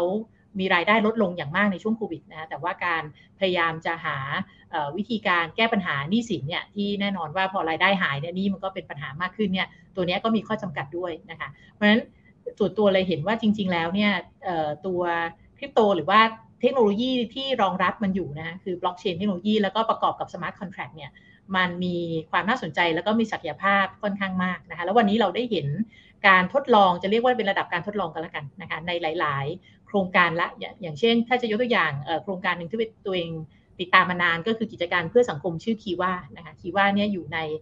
เขา incorporate อเมริกา แต่ว่าเป็นตัวกลางในการส่งเงินจริง ๆ ก็ถามว่าเป็น peer to peer lending ไหมก็ไม่ใช่ซะทีเดียวนะคะวิธีการก็คือเขาจะรวบรวมเงินจาก ปัจเจกอย่างตัวเองเนี่ยก็เป็น lender ของ Kiva ด้วย เขาก็รวบรวมเงินเล็กๆน้อยๆจากคนทั่วโลกนะคะเพื่อไปส่งต่อให้กับสถาบัน microfinance นะคะหรือว่าสถาบันการเงินที่เน้นเรื่อง microcredit ในประเทศต่างๆ โดยเฉพาะในแอฟริกาเนี่ยเพื่อให้สถาบันการเงินเหล่านั้น เอาเงินของเราไปรวมกัน แล้วก็ออกเป็นสินเชื่อให้กับ ผู้ที่ต้องการเงินนะคะถ้าใครที่เข้าไปดูเว็บไซต์ Kiva เนี่ยก็จะเห็นหน้าตาของลูกหนี้ของเราคือเราเนี่ยก็อยู่ในสถานะของเจ้าหนี้นะคะเพราะฉะนั้น Kiva ล่าสุดเนี่ยก็ได้พยายามเข้ามานะคะใช้ประโยชน์จากเทคโนโลยีบล็อกเชนนะคะ smart contract ด้วยการออกแบบ Kiva Protocol นะคะถ้าใครสนใจก็ก็ลองเข้าไปดูได้ก็เป็นตัวอย่างของโปรโตคอลที่เขาก็เชื่อนะคะว่าจะยกระดับการเข้าถึงนะคะด้วยการที่จะช่วยลดต้นทุนมหาศาลเลย แล้วก็ช่วยทำให้ คนที่อาจจะมีอุปสรรคเช่น ไม่สามารถที่จะยืนยันตัวตนได้อะไรอย่างเงี้ยนะมีปัญหาในการอย่างเช่นหลายคนเนี่ยเข้าไม่ถึงบริการทางการเงินด้วยเหตุผล ถ้าเบสิกที่สุดเลยก็คือเขายังไม่มีบัตรประชาชนอย่างเงี้ยนะคะหรือว่าถ้าไปพยายามเปิดบัญชีธนาคาร ไม่สามารถที่จะมีเอกสารนะคะทั้งหมดที่ธนาคารเรียกร้องได้ เพราะฉะนั้นการที่ใช้เทคโนโลยีเข้ามาช่วยลัดขั้นตอนนะคะแล้วก็ช่วยในการยืนยันตัวตน ช่วยในการลดต้นทุน แล้วก็ทำให้กระบวนการทั้งหมดนี้มันใช้เวลาสั้นมากนะคะโดยเฉพาะถ้าไปผูกกับระบบ payment ดั้งเดิมที่มีอยู่แล้วเนี่ยอันนี้ก็ถือเป็นโอกาสนะคะกับ financial inclusion แต่ว่าแน่นอนอุปสรรคของ financial inclusion เนี่ยมันก็อาจจะคล้ายๆ อุปสรรคหรือความท้าทายของการนำเอาไอเดียเรื่อง smart contract เรื่อง blockchain ไปใช้กับ วงการอื่น อย่างเช่น supply chain นะคะการจัดการ supply chain หรือว่าการจัดการมีบางประเทศอย่างเช่นสวีเดนเนี่ยเขาเอาโฉนดที่ดินนะคะก็เริ่มเอาไว้บนบนบล็อกเชนแล้วทำให้มันเป็น registry ความท้าทายก็คือสุดท้ายเนี่ยมันต้องมาแต่งงานกันก็คือความจริงในในภาคพื้นดินนะคะมันจะต้องเป็นความจริงที่สอดคล้องกับตัวตนของมันในโลกดิจิทัลนะคะคือยกตัวอย่างเราอาจจะคิดว่าโอเคเอ้ยก็ฟังดูดีนะคะเรามีโฉนดที่ดินนะข้อมูลทั้งหมดเนี่ยไปใส่ไว้ในบล็อกเชนนะคะแต่ว่า มันก็อาจจะคล้ายๆนักคอมพิวเตอร์ก็พูดการ garbage in garbage out นะคะถ้าข้อมูลตั้งต้นที่เอามาใส่บล็อกเชนเนี่ยมันเป็นข้อมูลที่ไม่ถูกต้องนะคะหรือว่ามันผ่านการติดสินบนอะไรกันมาก่อนเนี่ยมันก็จะกลายเป็นเป็นปัญหาได้นะคะเพราะฉะนั้นตรงนี้เราจะคือคือสุดท้ายแล้วคนอาจจะมองว่าเทคโนโลยีอย่างบล็อกเชนเนี่ยมันสำคัญมากในการสร้าง decentralized แอปพลิเคชัน decentralized platform ต่างๆนะคะไม่จำเป็นต้องใช้ตัวกลางหรือว่าใช้ central ออ authority อะไรที่ที่ต้องอาศัยการสร้างความน่าเชื่อถือเนี่ยแต่ว่าในทางปฏิบัติเนี่ยมันหลาย ๆ วงการการเหมือนกับต้องใช้บุคคลนะคะหรือว่าหน่วยงานหรือว่าตัวกลางบางอย่างที่มีความน่าเชื่อถือในการป้อนข้อมูลเข้ามาเนี่ยก็คิดว่ายังสำคัญอยู่นะคะมันคิดว่าความท้าทายมันคือว่าเราจะออกแบบ ระบบยังไง ให้มันสามารถตอบโจทย์ได้จริงนะคะแล้วก็จริงๆ ชอบตัวอย่างที่เมื่อกี้คุณเอกลาบยกอะค่ะเรื่องการอะไรนะออกเหรียญมาขายกันชงเนี่ยคือ บางทีมันก็เป็นประเด็นนะคะว่าบางคนเวลาเห็นบล็อกเชนเห็นคำว่าคอยก็อุ้ยตื่นเต้นมากเลยเดี๋ยวเราจะต้องมี ICO เดี๋ยวเราจะต้องมีบล็อกเชนแต่คือในความเป็นจริงมันก็ต้องตั้งคำถามว่ามันจำเป็นจริงๆไหมกับสิ่งที่เราพยายามจะทำนะคะแน่นอนว่าในมุมของนักลงทุนเนี่ยก็ ประโยชน์ของคริปโตแน่นอนก็คือเรามีทางเลือกในการลงทุนเยอะมากนะคะแน่นอนว่ามาพร้อมกับความเสี่ยงต่างๆ แต่ว่าตัวเองก็อยากจะเห็นมุมของ issuer หรือว่าตัวผู้ประกอบการเนี่ยค่ะที่ใช้เทคโนโลยีในในเชิงลึกที่มันพยายามตอบโจทย์ หรือว่าตอบเพนพอยต์จริง ๆ ของสังคมมากขึ้นนะคะเพราะว่าอย่างตอนนี้ financial inclusion เนี่ยคิดว่ามันน่าจะมีโอกาสนั้นอยู่ เพียงแต่ว่าจะคิดแต่เฉพาะโซลูชันที่เป็น ทคโนโลยีที่เป็น decentralized เป็นโค้ดอย่างเดียวไม่ได้ สุดท้ายมันต้องสามารถไปไปเชื่อมกันได้กับความจริงนะคะอย่างเช่นว่าเออเราทำระบบการส่งเงินเนี่ยแต่ว่าสุดท้ายคนที่เขาอยู่ปลายทางเขาจะรับเงินยังไงได้จริงๆนะคะเมื่อ last mile problem ถ้าเกิดว่าสุดท้ายปลายทางเขามีต้นทุนเยอะแยะมากมาย หรือว่ามันไม่สะดวกหรือว่าเราสมมุติเราโค้ดทั้งหมดนี้บนแพลตฟอร์มที่ต้องใช้สมาร์ทโฟน เครื่องละหลายตังอะไรอย่างเงี้ยสุดท้ายก็อาจจะเข้าไม่ถึงคนที่เป็นกลุ่มเป้าหมายที่เขาอาจจะไม่ได้มีสมาร์ทโฟนอะไรเงี้ยนะคะเพราะฉะนั้นการเหมือนกับดีไซน์ให้เรียกว่าถูกต้องแล้วก็ตอบโจทย์ของผู้ใช้จริง ๆ ตั้งแต่ต้นเนี่ยคิดว่ามันเป็นเป็นโจทย์สำคัญก่อนที่จะไป คือบางทีจะรู้สึกว่าบางทีเวลาอ่าน white paperเอ่อเนี่ยก็จะรู้สึกว่าเอ้บางทีเราเหมือนกับบางคนพุ่งไปที่ตัวเทคโนโลยีก่อนอะ่ะเหมือนกับว่าฉันมีเทคโนโลยีตัวนี้ แล้วฉันจะเอาไปทำอะไรได้บ้างอย่างเงี้ยนะคะแทนที่จะไปตั้งต้นจากตัว โจทย์ หรือก็ตั้งต้นจากตัวเพนพอยต์ก่อน แล้วก็ดูว่าโอเควิธีแก้ปัญหาเนี่ยมันมีอะไรได้บ้างนะก็น่าจะต้องตั้งต้นจากที่โจทย์ก่อน ขออนุญาตยกตัวอย่างอีกอันหนึ่งนะคะ ที่คิดว่าตัวอันนี้ก็จะจะไกลกว่าเรื่องของ financial inclusion ละนะคะ คือคิดว่าบล็อกเชนเนี่ยมัน เป็นคือถ้าเป็นแบบ permissionless จริง ๆ ก็คือไม่ต้องอาศัยการอนุญาตอะไรใด ๆ เลย decentralized จริงเนี่ยมันก็จะมีประโยชน์ในเรื่องของ transparency นะคะในเรื่องของการเห็น เพราะว่ามันเก็บได้คอร์ดข้อมูลทั้งหมดที่เกิดขึ้นนะคะแต่ว่าก็อาจจะไม่ได้สามารถที่จะไปเก่งเรื่องของ latency นะคะก็คือ เพราะว่าอย่างเมื่อกี้ที่ยกตัวอย่างของการต้องการต้องใช้เป็น medium of exchange จริงๆเนี่ยอันนี้ก็เป็นอุปสรรคอันหนึ่งคริปโต เพราะว่ามันไม่สามารถที่จะประมวลผลได้เร็วมากนะก็ต้องอาศัยเทคโนโลยีอื่นๆเข้ามาเข้ามาประกบนะคะแต่ว่าได้ข่าวว่าอีเทเรียม2.0 นี่เขาก็จะย้ายไปเป็น proof of stake แล้วอันนี้ก็เป็นตัวอย่างเทคโนโลยีที่เขาพยายามจะแก้ปัญหาเรื่อง latency อะไรต่างๆ แต่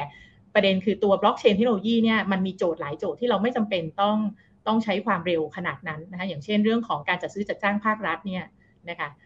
ในฐานะประชาชนเราก็ได้ยินมาเยอะเลยเรื่องปัญหาคอร์รัปชันปัญหาการติดสินบน ปัญหาความไม่ชอบมาพากลต่างๆนะคะเพราะฉะนั้นอันนี้ก็เป็นอาจจะถือเป็นโอกาสอันหนึ่งนะคะว่าถ้าเกิดเราเอาข้อมูลที่เกี่ยวข้องกับการจัดซื้อจัดจ้างเนี่ยนะคะไปอยู่บนบล็อกเชนนะคะแล้วก็อีกหน่อยเนี่ยอาจจะสามารถไปถึงการเชื่อมโยงไปที่โลกของ Internet of Things นะคะก็คือว่าดูสมมุติบอกว่าจะเอาเงินจำนวนนี้ไปสร้างเสานะคะก็มีเซนเซอร์หรือมีอะไรบางอย่างที่ ปลายทางที่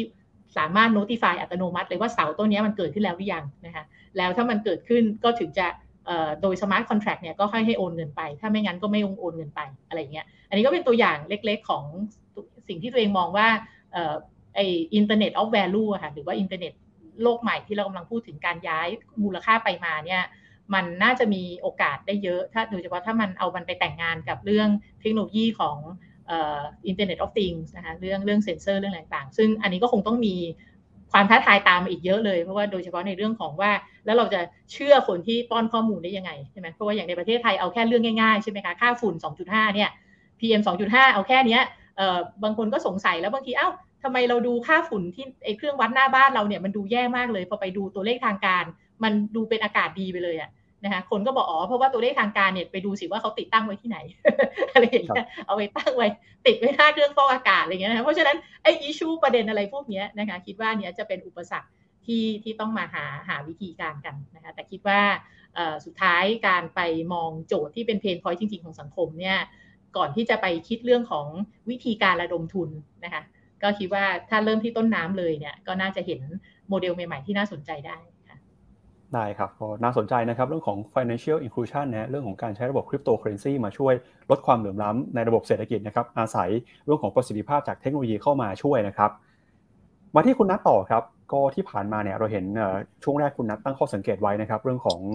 กฎระเบียบที่จะเข้ามากำกับดูแลคริปโตเคอเรนซีเรื่องของผลิตภาพทางเศรษฐกิจนะครับจากคริปโตเคอเรนซีเราก็เลยเห็นว่าช่วงที่ผ่านมาเนี่ยทั้งผู้กำหนดนโยบายทั้งภาครัฐนะครับพยายามจะเข้ามากำกับดูแลมากขึ้นนะฮะ คุณอาคิดว่าการจะออกแบบนะครับนโยบายเพื่อที่จะเข้ามากำกับดูแลครับคริปโตเคอเรนซีรวมไปถึงการเก็บเกี่ยวผลประโยชน์ทางเศรษฐกิจโดยเฉพาะเรื่องของภาษีด้วยนะครับกับคริปโตเคอเรนซีเนี่ยที่ตอนนี้ประเทศไทยเรากำลังหาวิธีที่ดีที่สุดกันอยู่เนี่ยนะครับ คุณอาคิดว่ามันควรจะเป็นยังไงฮะทั้งการ regulate แล้วก็การเก็บภาษีครับ ครับ ก็ตรงนี้เดี๋ยวก่อนไปไปถึงเรื่องนั้นจริงๆผมแอบขอ correct คุณปั๊บนิดนึงนะครับ คือเรื่องว่า financial inclusion กับเรื่องเอ่อความเหลื่อมล้ำเนี่ยจริง ๆ เป็นคนละเรื่องกัน ครับนะเดี๋ยวผมจะโยงมาถึงคำถามของคุณปั๊บนะครับ ประเด็นหนึ่งที่สำคัญที่สุดคืออย่างที่เมื่อกี้คุณยุ้ยพูดถึงนะครับ ว่าเอ่อ financial inclusion คือทำให้คนที่ไม่เคยอยู่ในระบบทางการเงินเนี่ยนะครับ ได้มีโอกาสที่จะเข้ามาอยู่ในระบบนี้ ได้มีโอกาสที่จะมาใช้ประโยชน์นะฮะอย่างสมมุติว่าเรื่องของเงินกู้นะครับ เดิมทีเข้าถึงแหล่งเงินกู้ไม่ได้ ระบบใหม่นี้อาจจะทำให้เข้าถึงได้ อันนั้นเป็นเรื่องที่ดีนะครับ เรื่องความเหลื่อมล้ำเป็นคนละเรื่องกันเลยนะครับ ว่า เป็นเป็นว่าว่ายกตัวอย่างข้อมูลที่ดีที่สุดนะครับ อย่างอย่างของทางบลูเบิร์กกับ Wall Street Journal เนี่ยเคยมีการสรุปข้อมูลมานะครับ ตัวเลขของเอ่อจำนวนผู้ถือเอ่อบิตคอยน์เนี่ยนะครับ 0.01%เนี่ยนะครับ ถือบิตคอยน์มูลค่า 27%นะครับ นี่ผลการศึกษาประมาณปลายปีที่แล้วนะครับ 2%เนี่ยนะครับ ถือบิตคอยน์อยู่มูลค่ารวมกัน 95%ครับผมนะครับ ถามบอกว่าความเหลื่อมล้ำน้อยไหมนะครับ จริง ๆ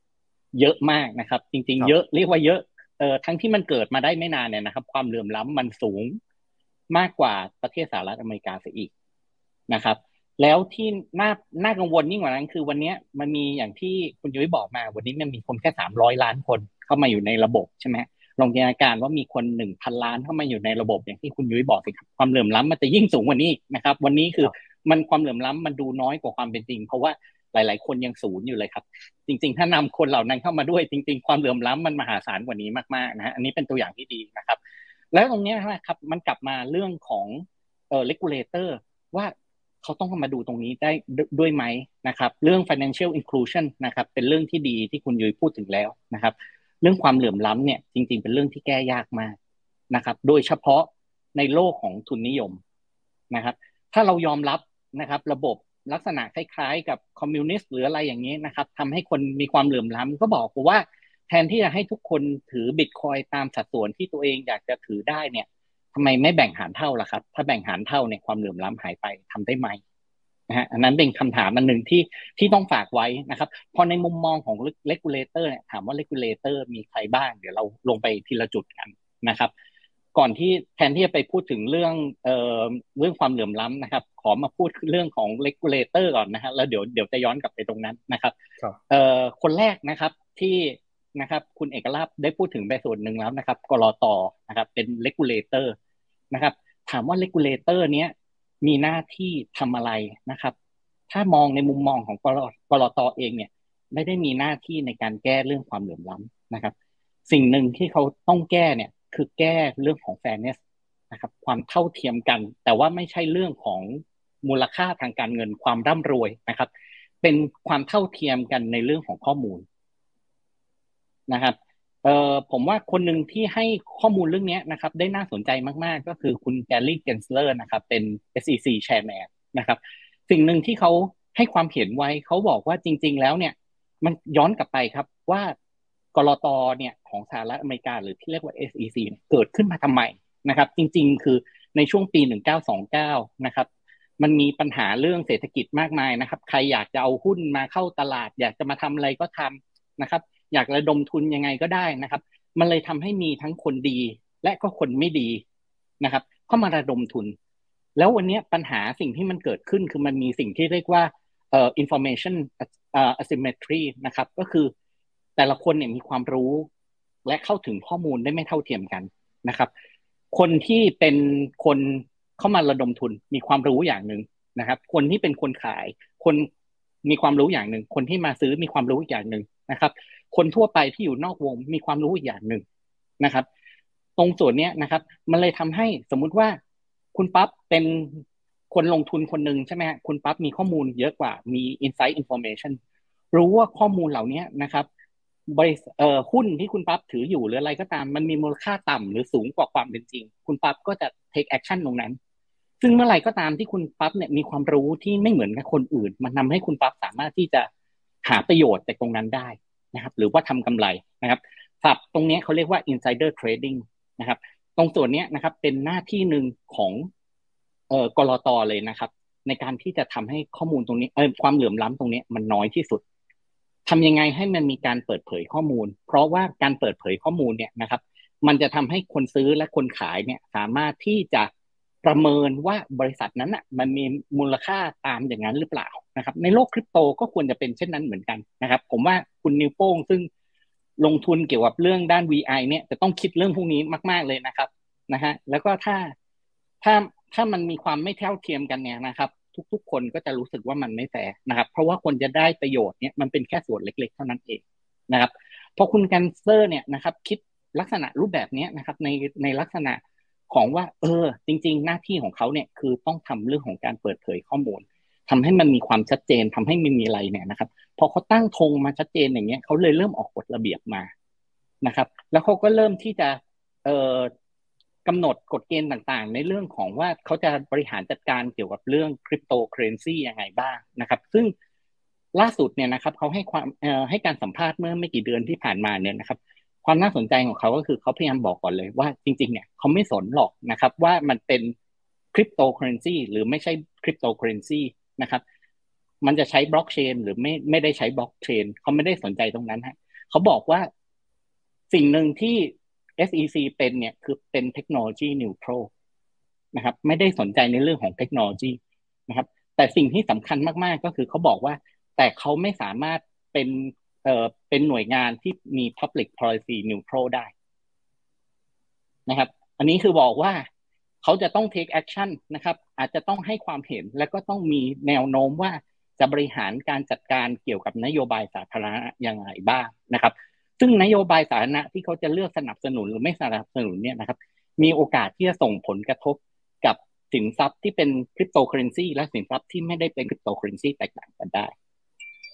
นะครับ ตรงส่วนนี้นะครับ แล้วประเด็นสุดท้ายที่เขาฝากไว้ก็คือเขาบอกว่าหน้าที่ของก.ล.ต.คือการทำให้การเปิดเผยข้อมูลนะครับ เพื่อที่จะปกป้องไม่ให้สาธารณชนเนี่ยนะครับ ประสบกับปัญหาเกี่ยวกับเรื่องของ fraud และ manipulation นะครับยกอย่างเช่นการปั่นหุ้นนะครับ การปล่อยข่าวลวงการทำอะไรต่าง ๆ อันนี้นะครับ เป็นหน้าที่ที่สำคัญนะครับ ผมขออนุญาตนะครับดำเนินเรื่องต่อไปนะครับ หน่วยงานที่สองนะครับ ที่มีโอกาสที่จะกำกับเรื่องพวกนี้ได้บ้างนะครับ ก็คือธนาคารแห่งประเทศไทยนะครับ ในฐานะบุคคลที่เอ่อหน่วยงานที่ควบคุมดูแลเกี่ยวเรื่องสถาบันทางการเงินนะครับ ตรงนี้มันมันมีปัจจัยความน่าสนใจหลาย ๆ ประการนะครับ ประการที่หนึ่ง ในเรื่องของการบริหารสถาบันการเงินนะครับ เขาจะต้องมองดูว่าการที่มีคริปโตเคอเรนซีการที่มี digital asset เนี่ยนะครับ จะส่งผลกระทบอย่างไรกับความมั่นคงของสถาบันการเงิน เพราะเมื่อไรก็ตามที่มีผลกระทบกับความมั่นคงของสถาบันการเงินเนี่ย มันจะส่งผลกระทบกับในวงกว้างกับคนนะครับ ประเด็นที่สองนะครับคือเรื่องของการใช้นโยบายต่างๆ ของธนาคารกลาง นะครับในการที่จะควบคุมดูแลเศรษฐกิจนะครับ ถ้าสมมุติว่าคนเลิกถือเงินบาทนะครับหันไปถือคริปโตเคอเรนซีกันหมดนะครับ เวลาเศรษฐกิจมีปัญหานะครับ แบงก์ชาติจะบริหารจัดการยังไงนะครับ จะสามารถที่อัดฉีดเงิน สามารถที่จะดูดซับสภาพคล่องหรือทำอะไรได้ไหมนะครับ หรือวันหนึ่งที่เงินบาทไม่มีใครใช้แล้วนะครับ ทุกคนไปใช้คริปโตเคอเรนซีกันหมดเนี่ยนะครับ แล้วประเทศเกิดเอ่อมีปัญหาขึ้นมานะครับ จะทำไงให้ค่าเงินมันอ่อนลงทำได้ยังไงนะครับ ประเด็นเหล่านี้นะครับ เป็นประเด็นที่น่าสนใจมากๆว่า จริง ๆ แล้วพอวันหนึ่งที่เรายอมที่จะก้าวข้ามนะครับ จากนโยบายเศรษฐกิจ ซึ่งเป็นแบบรวมศูนย์เนี่ยนะครับ ไปเป็นแบบกระจายศูนย์เนี่ย มันทำให้อำนาจที่อยู่ในมือนะครับ ซึ่งหลาย ๆ คนเนี่ยดูว่าเป็นเรื่องร้ายนะครับ ผมมองว่าจริง ๆ แล้วมันเป็นเรื่องสำคัญว่าจริง ๆ แล้วเนี่ยเราจะต้องมีกระสุนอยู่ในมือ ร้อมที่จะสามารถที่จะดำเนินนโยบายอะไรบางอย่าง เพื่อที่จะนำประเทศชาติเนี่ยนะครับ ให้รอดพ้นไปได้นะครับ ตรงนั้นเป็นประเด็นที่น่าสนใจ ประเด็นอีกประเด็นที่สามนะครับหน่วยงานที่สามก็คือกรมสัมภากรนะครับ ที่คุณปั๊บพูดถึงว่าเอ๊ะเรื่องของการเก็บแท็กเรื่องของอะไรเนี่ยนะครับ มันมีผลกระทบอย่างไรบ้างนะครับ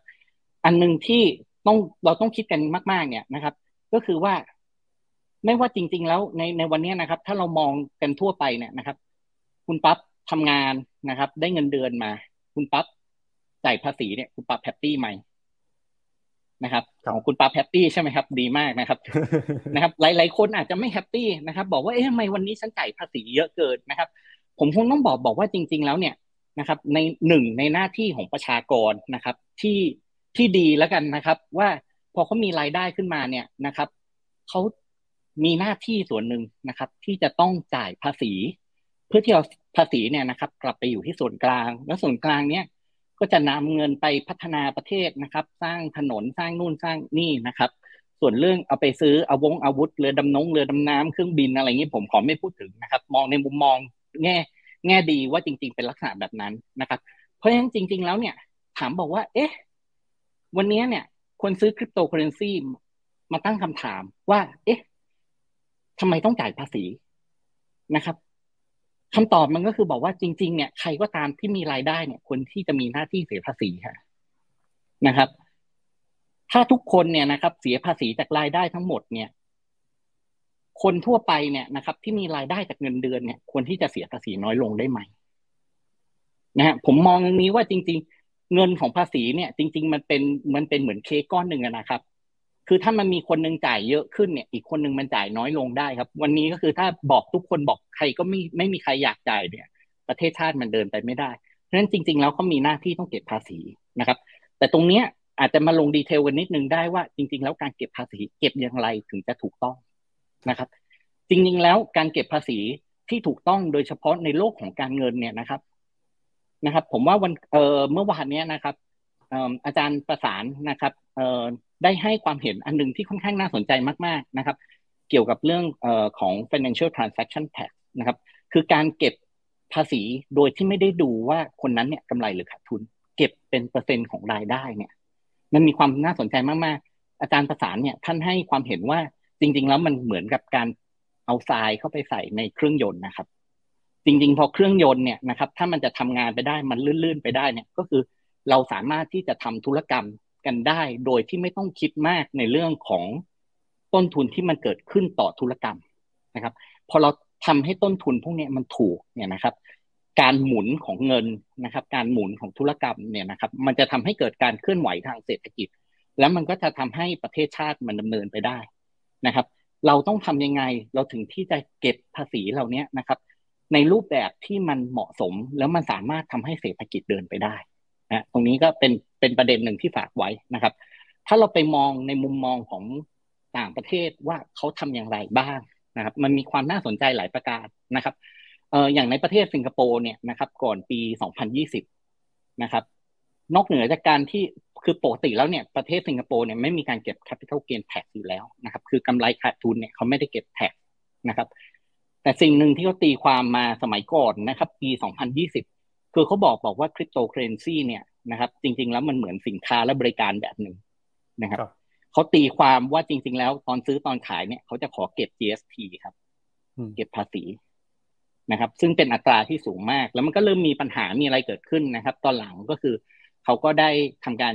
เปลี่ยนแปลงตรงนี้ไปนะครับ ก็เลยมาตีความว่าถ้าสมมุติว่ามาซื้อขายคริปโตเคอเรนซีกันเอง โดยที่ไม่ได้มีสินค้าบริการมาเกี่ยวข้องเนี่ยเขาไม่เก็บ tax แล้ว นะอันนี้ก็เป็นมุมมองหนึ่งนะครับ แต่ถ้าเรามองไปเปรียบเทียบกับบางประเทศนะครับ ยกอย่างประเทศอินเดีย ซึ่งเขามีนโยบายที่ไม่ค่อยเห็นด้วยกับด้านคริปโตเคอเรนซีเท่าไหร่นะครับเขาก็บอกเลยบอกว่าถ้าคริปโตเคอเรนซีเนี่ยนะครับมีการซื้อขายกันนู่นนี่นั่นเขาจะขอเก็บภาษีหัก ณ ที่จ่ายในอัตราที่สูงมากๆนะครับเก็บภาษีเงินได้ในอัตราที่สูงมากๆ ผมจำเปอร์เซ็นต์ไม่ได้แล้วน่าจะอยู่สักประมาณสิบแปดถึงสามสิบเปอร์เซ็นต์ซึ่งอยู่ในอัตราที่สูงมากประมาณสามสิบครับ นะครับ นอกจากนั้นแล้วเนี่ยยังมีเก็บภาษี GST ครับนะครับ แล้วตอนนี้ก็เกิดกำลังตีตีความกันนะครับ มันก็เลยทำให้นะครับบริษัทคริปโตเคอเรนซีแล้วก็คนที่ทำธุรกรรมเกี่ยวกับเรื่องคริปโตเคอเรนซีต่างๆเนี่ยในอินเดียเนี่ยนะครับตอนนี้ก็เริ่มประสบปัญหาและกำลังคิดอยู่ว่าจะดำเนินการไปยังไงต่อนะครับ ตรงนี้ผมก็กำลังจะเล่าให้ฟังว่า นโยบายต่างๆเนี่ยในทุกเรื่องนะครับกลตธนาคารแห่งประเทศไทยกรมสรรพากรอะไรก็ตามเนี่ยนะครับ นโยบายทุกนโยบายส่งผลกระทบเยอะมากกับผู้เล่นในตลาดนี้นะครับ สิ่งหนึ่งที่สำคัญมากๆคือนะครับ หน่วยงานเหล่านี้นะครับ แทนที่จะทำงานแยกออกจากกันโดยสมบูรณ์นะครับ ใครก็ต่างคนก็ต่างคิดกันว่าคนนั้นจะออกนโยบายไง คนนี้จะออกนโยบายอย่างไรเนี่ยนะครับ ผมว่ามันเป็นเรื่องที่ไม่ได้เหมาะสมเท่าไหร่นักนะครับ สิ่งหนึ่งที่ถูกที่ควรที่สุดเนี่ยนะครับ ทุก ๆ หน่วยงานเนี่ยควรที่จะมานั่งคิดกันนะครับ ว่าจริง ๆ แล้วเนี่ย ในมุมมองของประเทศเราเนี่ยนะครับ เราจะสนับสนุนนะครับ หรือไม่สนับสนุนคริปโตเคอเรนซีนะครับ มีนโยบายมีแนวทางให้ชัดเจนนะครับ แล้วก็จะต้อง มีหน้าที่ที่จะต้องสื่อสารตรงนี้ออกไปด้วยเหมือนกันนะครับ ว่าเราจะสนับสนุนหรือไม่สนับสนุน แล้วก็เลือกเดินทางนั้นนะครับ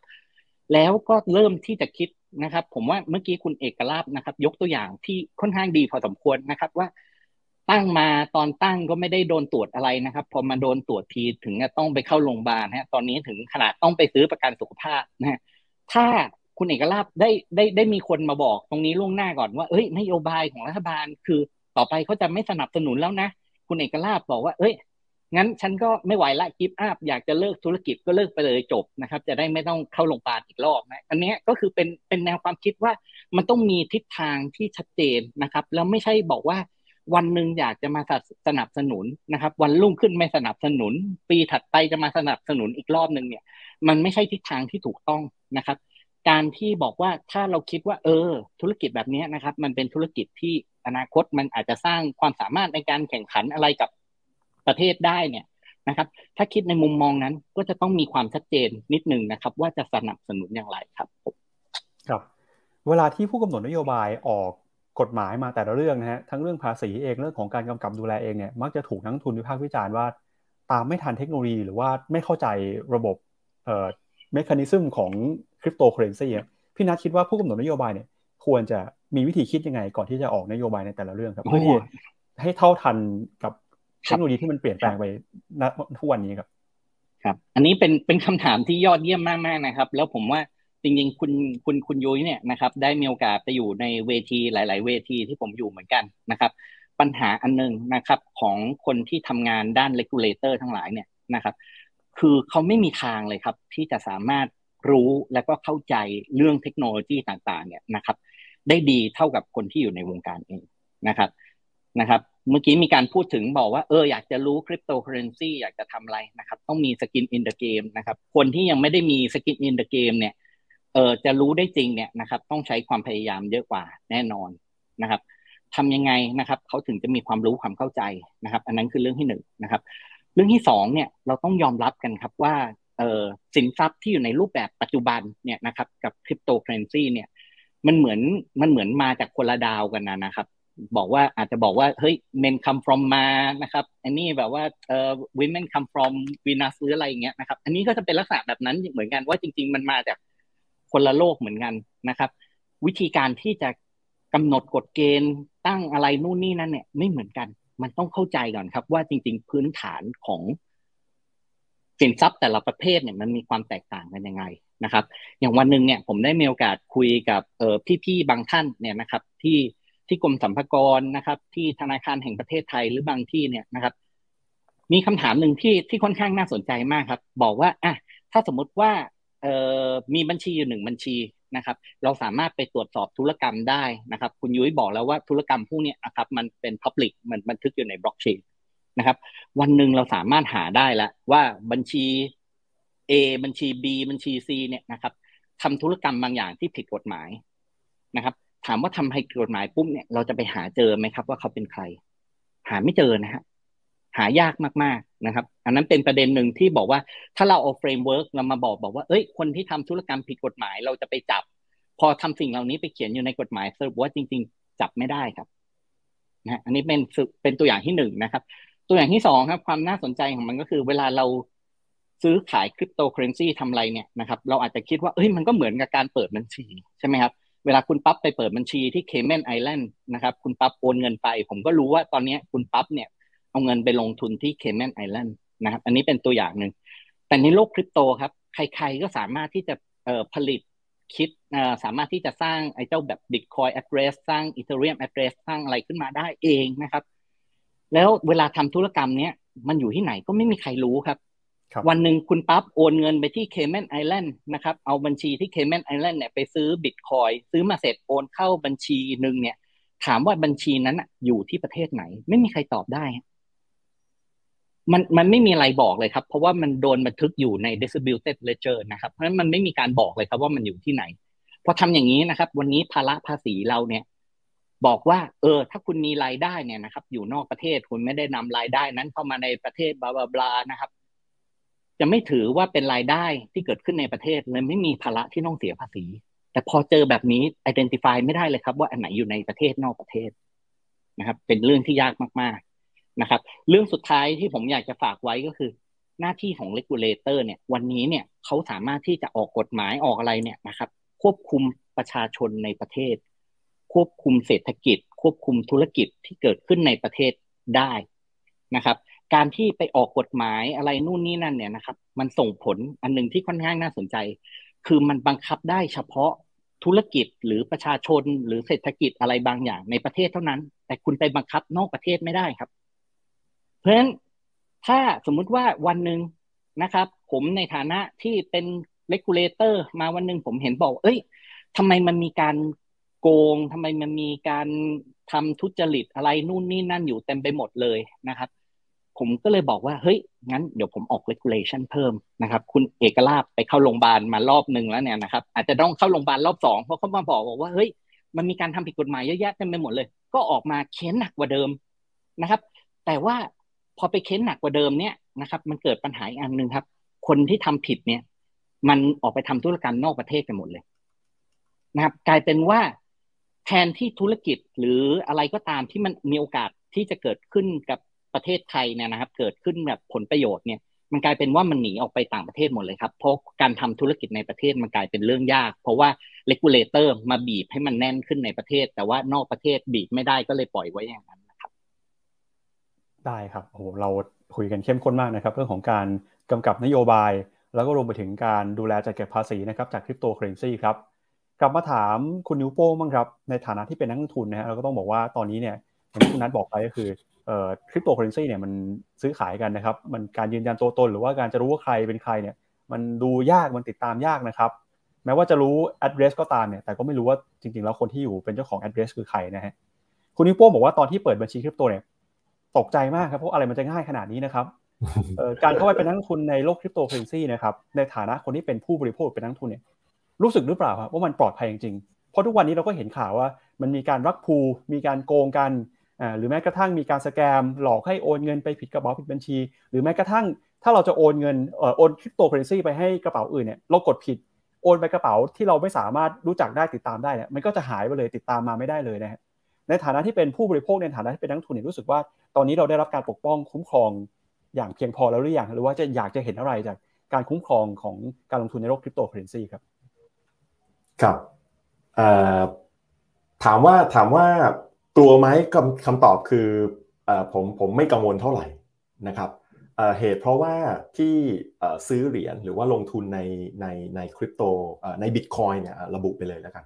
นะครับก็คือผมผมทำผ่านตัว Exchange ในประเทศไทย ผมซื้อผ่าน Exchange ในประเทศไทย ซึ่ง Exchange ในประเทศไทยเนี่ยถูกเลกูเลตอยู่นะครับ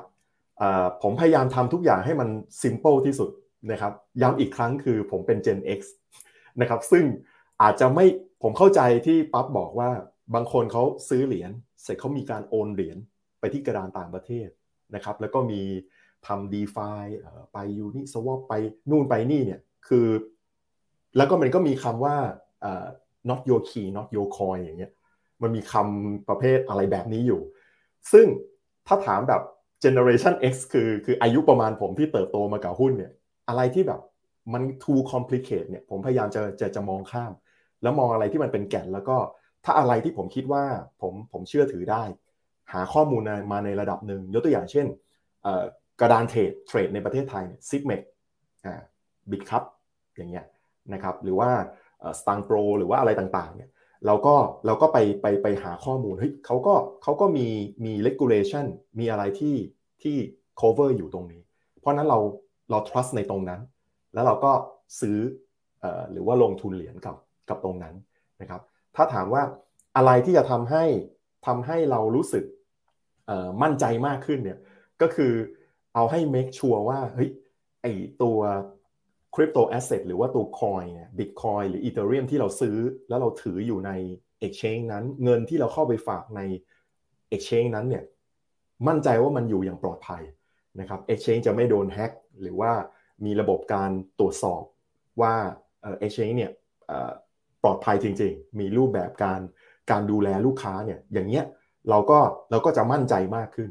นะครับ ในส่วนเรื่องรักพูหรือว่าอะไรต่างๆเนี่ยคืออย่างที่บอกคือผมพยายามไม่เล่นท่ายากนะ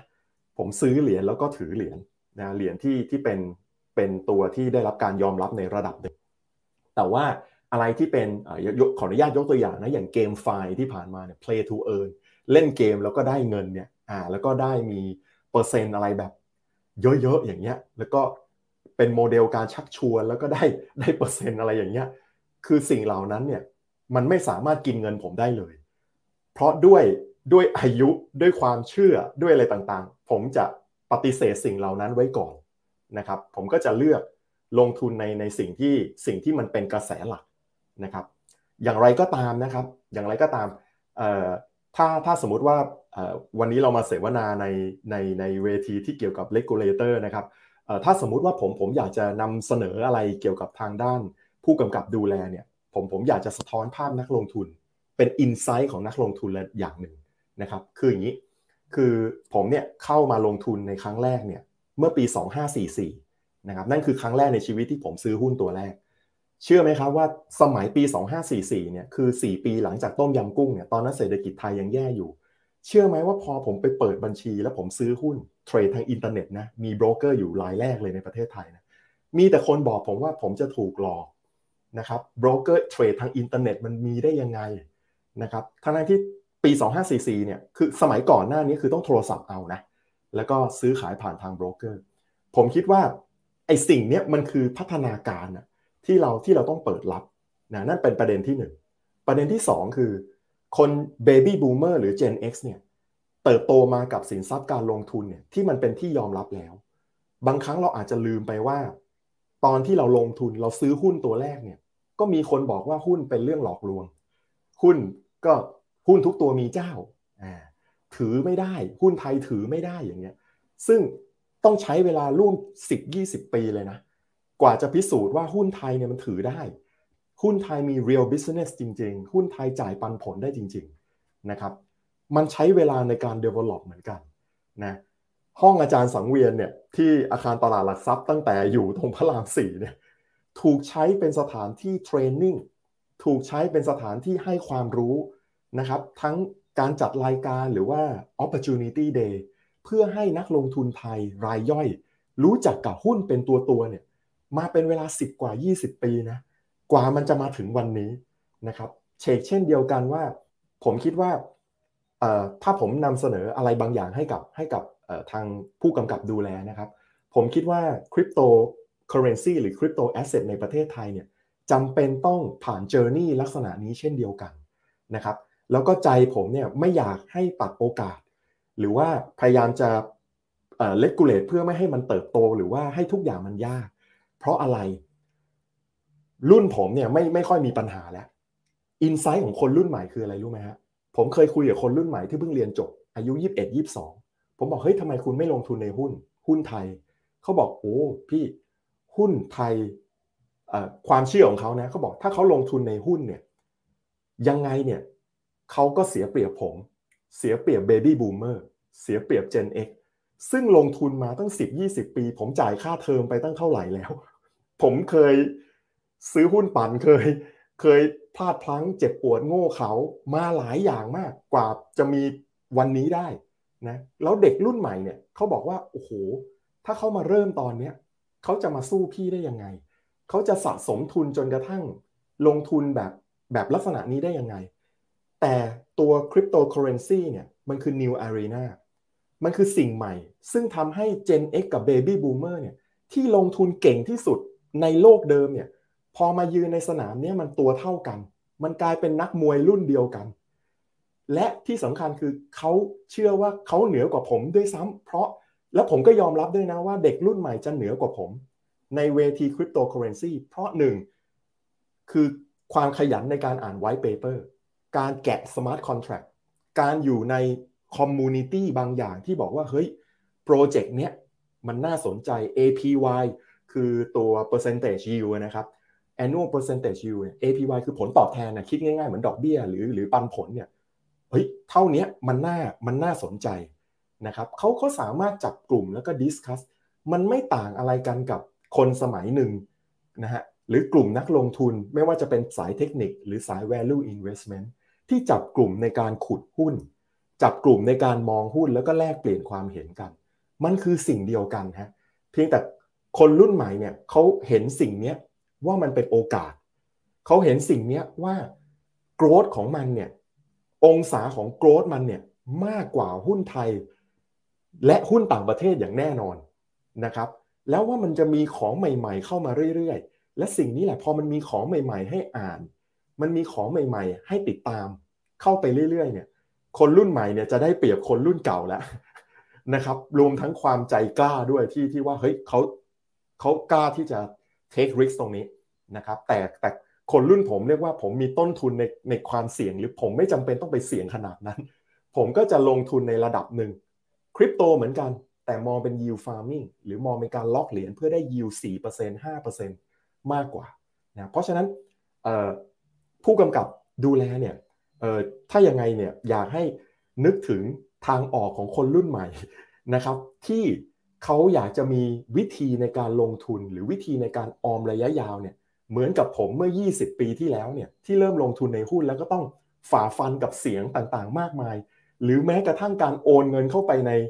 Exchange ที่มันเป็นอินเทอร์เน็ต trading เนี่ยเมื่อ 21 ปีที่แล้วเนี่ยก็ยังถูกบอกว่าเงินผมจะหายอย่าไปทำอย่างนั้นนะครับผมก็ต้องต่อสู้กับกับเสียงรอบข้างแบบนั้นเช่นเดียวกันนะครับเพราะนั้นตรงนี้คือคือประเด็นสำคัญที่ที่อยากจะ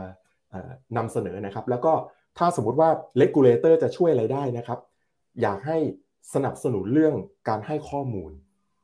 การศึกษาทำให้เหมือนกับที่ตลาดหลักทรัพย์เนี่ยทำเลยก็ได้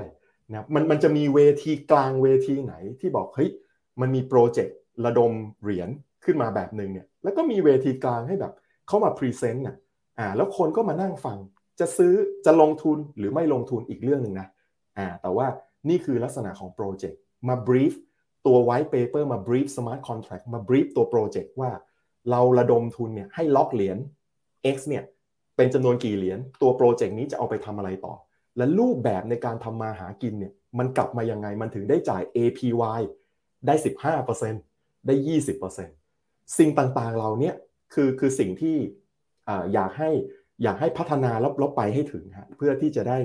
คนรุ่นใหม่ รวมทั้งคนรุ่นผมด้วยนะฮะจะได้ศึกษาหาข้อมูลแล้วก็มีแหล่งข้อมูลแล้วก็ติดตาม แล้วก็ไม่พลาดโอกาส เผื่อว่ามันจะเป็น something big ในอนาคตเนี่ยคนไทยจะได้ไม่พลาดโอกาสครับ ได้ครับ ขอบคุณคุณนิวโป้นะครับที่มาสะท้อนมุมมองของในฐานะที่เป็นทั้งผู้บริโภคแล้วก็เป็นคนที่ลงทุนในคริปโตนะครับมาสู่รอบสุดท้ายของการเสวนานโยบายสาธารณะในวันนี้นะครับผมจะเปิดโอกาสให้ทุกท่านที่อยู่ในเวทีกับเราเนี่ย พูดถึงครับว่าสิ่งที่ท่านอยากเห็นนะครับสำหรับนโยบายในการกำกับดูแล หรือว่านโยบายที่จะมีผลต่อคริปโตเคอเรนซีนะครับของเราในอนาคตจะเป็นอย่างไร มาเริ่มกันนะครับที่คุณเอกลาภนะครับในฐานะที่เป็นผู้ดำเนินธุรกิจนะครับ exchange แพลตฟอร์มในการเทรดคริปโตเคอเรนซีเนี่ยอยากจะเห็นอะไรกับนโยบายของประเทศไทยนะครับที่จะเข้ามาส่งเสริม เข้ามากำกับดูแลอุตสาหกรรม ให้มีความเป็นธรรม ไม่ให้มีการผูกขาด หรือแม้กระทั่งนะครับเข้าไปช่วยดูแลปกป้องผลประโยชน์ของคนที่เป็นนักลงทุนในประเทศครับ เชิญครับ ครับสิ่งที่ผมคิดก็ทางคุณนัทคุณคุณคุณนิวปองก็ก็พูดมาค่อนข้างเยอะแล้ว แล้วผมก็เห็นด้วยทุกท่านเลยนะครับอย่างที่คุณนัทบอกว่า มันก็ควรจะมีนโยบายทางภาคที่มันชัดเจนหน่อย เพราะว่าบางครั้งบางทีอะไรที่ออกมากระทันหันจุดเฉินเนี่ยมันมันก็ไม่รู้แต่เราไม่เห็นภาพใหญ่ว่าประเทศจาก ไทยกับสนับสนุนมากน้อยขนาดไหนนะครับเขาให้ความสำคัญเรื่องไม่อยากให้เกิดเรื่องการฟอกเงินไหมการปั่นราคาไหมโอเคก็น่าจะมีนโยบายเป็นในในเชิง macro policy หน่อยให้มันที่มันชัดเจน ครับเราจะได้รู้ว่าอ๋อโอเคภายในระยะเวลาสองสามปีเนี่ยกฎเกณฑ์ regulation ต่างๆน่าจะออกมาเป็นแนวนี้อะไรเงี้ยครับ ก็อันนั้นก็จะเป็นเรื่องที่ดีนะครับ ถ้าถ้ามีขึ้นมาที่ที่คุณนิวโป้บอกว่ามี แพลตฟอร์มเป็น sandbox มีการพูดคุยกันหน่อยเรื่องของโปรเจกต์ต่างๆนะครับ เพื่อ share idea อันนี้ก็เป็นเรื่องที่ดีเหมือนกัน และผมก็มีการเสนอทั้งผู้กำกับดูแลทั้งแบงค์ชาติทั้งสำนักงานก.ล.ต. ตลอดว่าควรจะมี focus group มี panel มี sandbox อะไรต่างๆนะครับ เพื่อเป็นการศึกษาแค่นั้นเองนะครับ คือง่ายๆครับ คืออยากให้มีการพูดคุยกันกับ stakeholder ทุกคน มันจะได้เกิด discourse ขึ้นมา นะครับ discourse ก็คือว่ามีผลบวกผลลบยังไงข้อดีข้อเสียต่างๆนะมีอย่างไรนะครับ ถ้าถ้าให้ความสำคัญเรื่องของการป้องกันการฟอกเงินเนี่ยจริงๆแล้วในวงการคริปโตมันก็มีอุปกรณ์มี tools ต่างๆที่ที่ที่ช่วยมามอนิเตอร์และช่วยมาระงับตรงนี้ได้นะครับ จริงๆ มันมีเรื่องของเขาเรียกว่าพวกพวก travel rule พวกของ KYT หรือว่า know your transaction know your token ครับเราจะรับ คริปโตมาจากที่ address ที่เรา verify แล้วเท่านั้นนะครับว่าไม่ไม่ได้มาจาก address หรือบัญชีที่ผ่านเรื่องของการค้าขายอาวุธก่อการร้ายอะไรต่างๆ มันมีระบบตรงนี้อยู่แล้วได้ ซึ่งประเทศไทยก็ก็ยังไม่มีเกณฑ์ตรงนี้ออกมา แต่สิงคโปร์มีแล้วนะครับ เราก็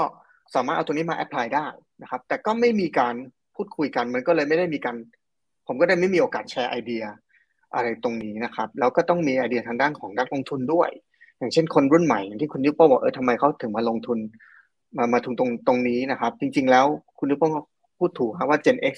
กับ Baby Boom นะครับปัญหาหลักเลยครับ ก็คือเรื่องของความเป็นกีคือความเป็น tech ความเข้าใจคือ Baby Boomer Gen X คือ low tech มากกว่าคนรุ่นใหม่แน่นอน เด็กรุ่นใหม่ ผมก็เชื่อว่า high tech มากกว่าผม อย่าง GameFi ครับ บางอันผมยังเข้าไม่ถึงเลยครับผมก็อายุ 37 นะครับ ก็ ก็ก็ประมาณกลางๆแต่ก็ไม่ได้แบบอายุน้อย แต่บางอย่างผมก็เริ่มไม่เข้าใจ แล้วแต่เขาเข้าใจเร็วมากกว่าเราอีก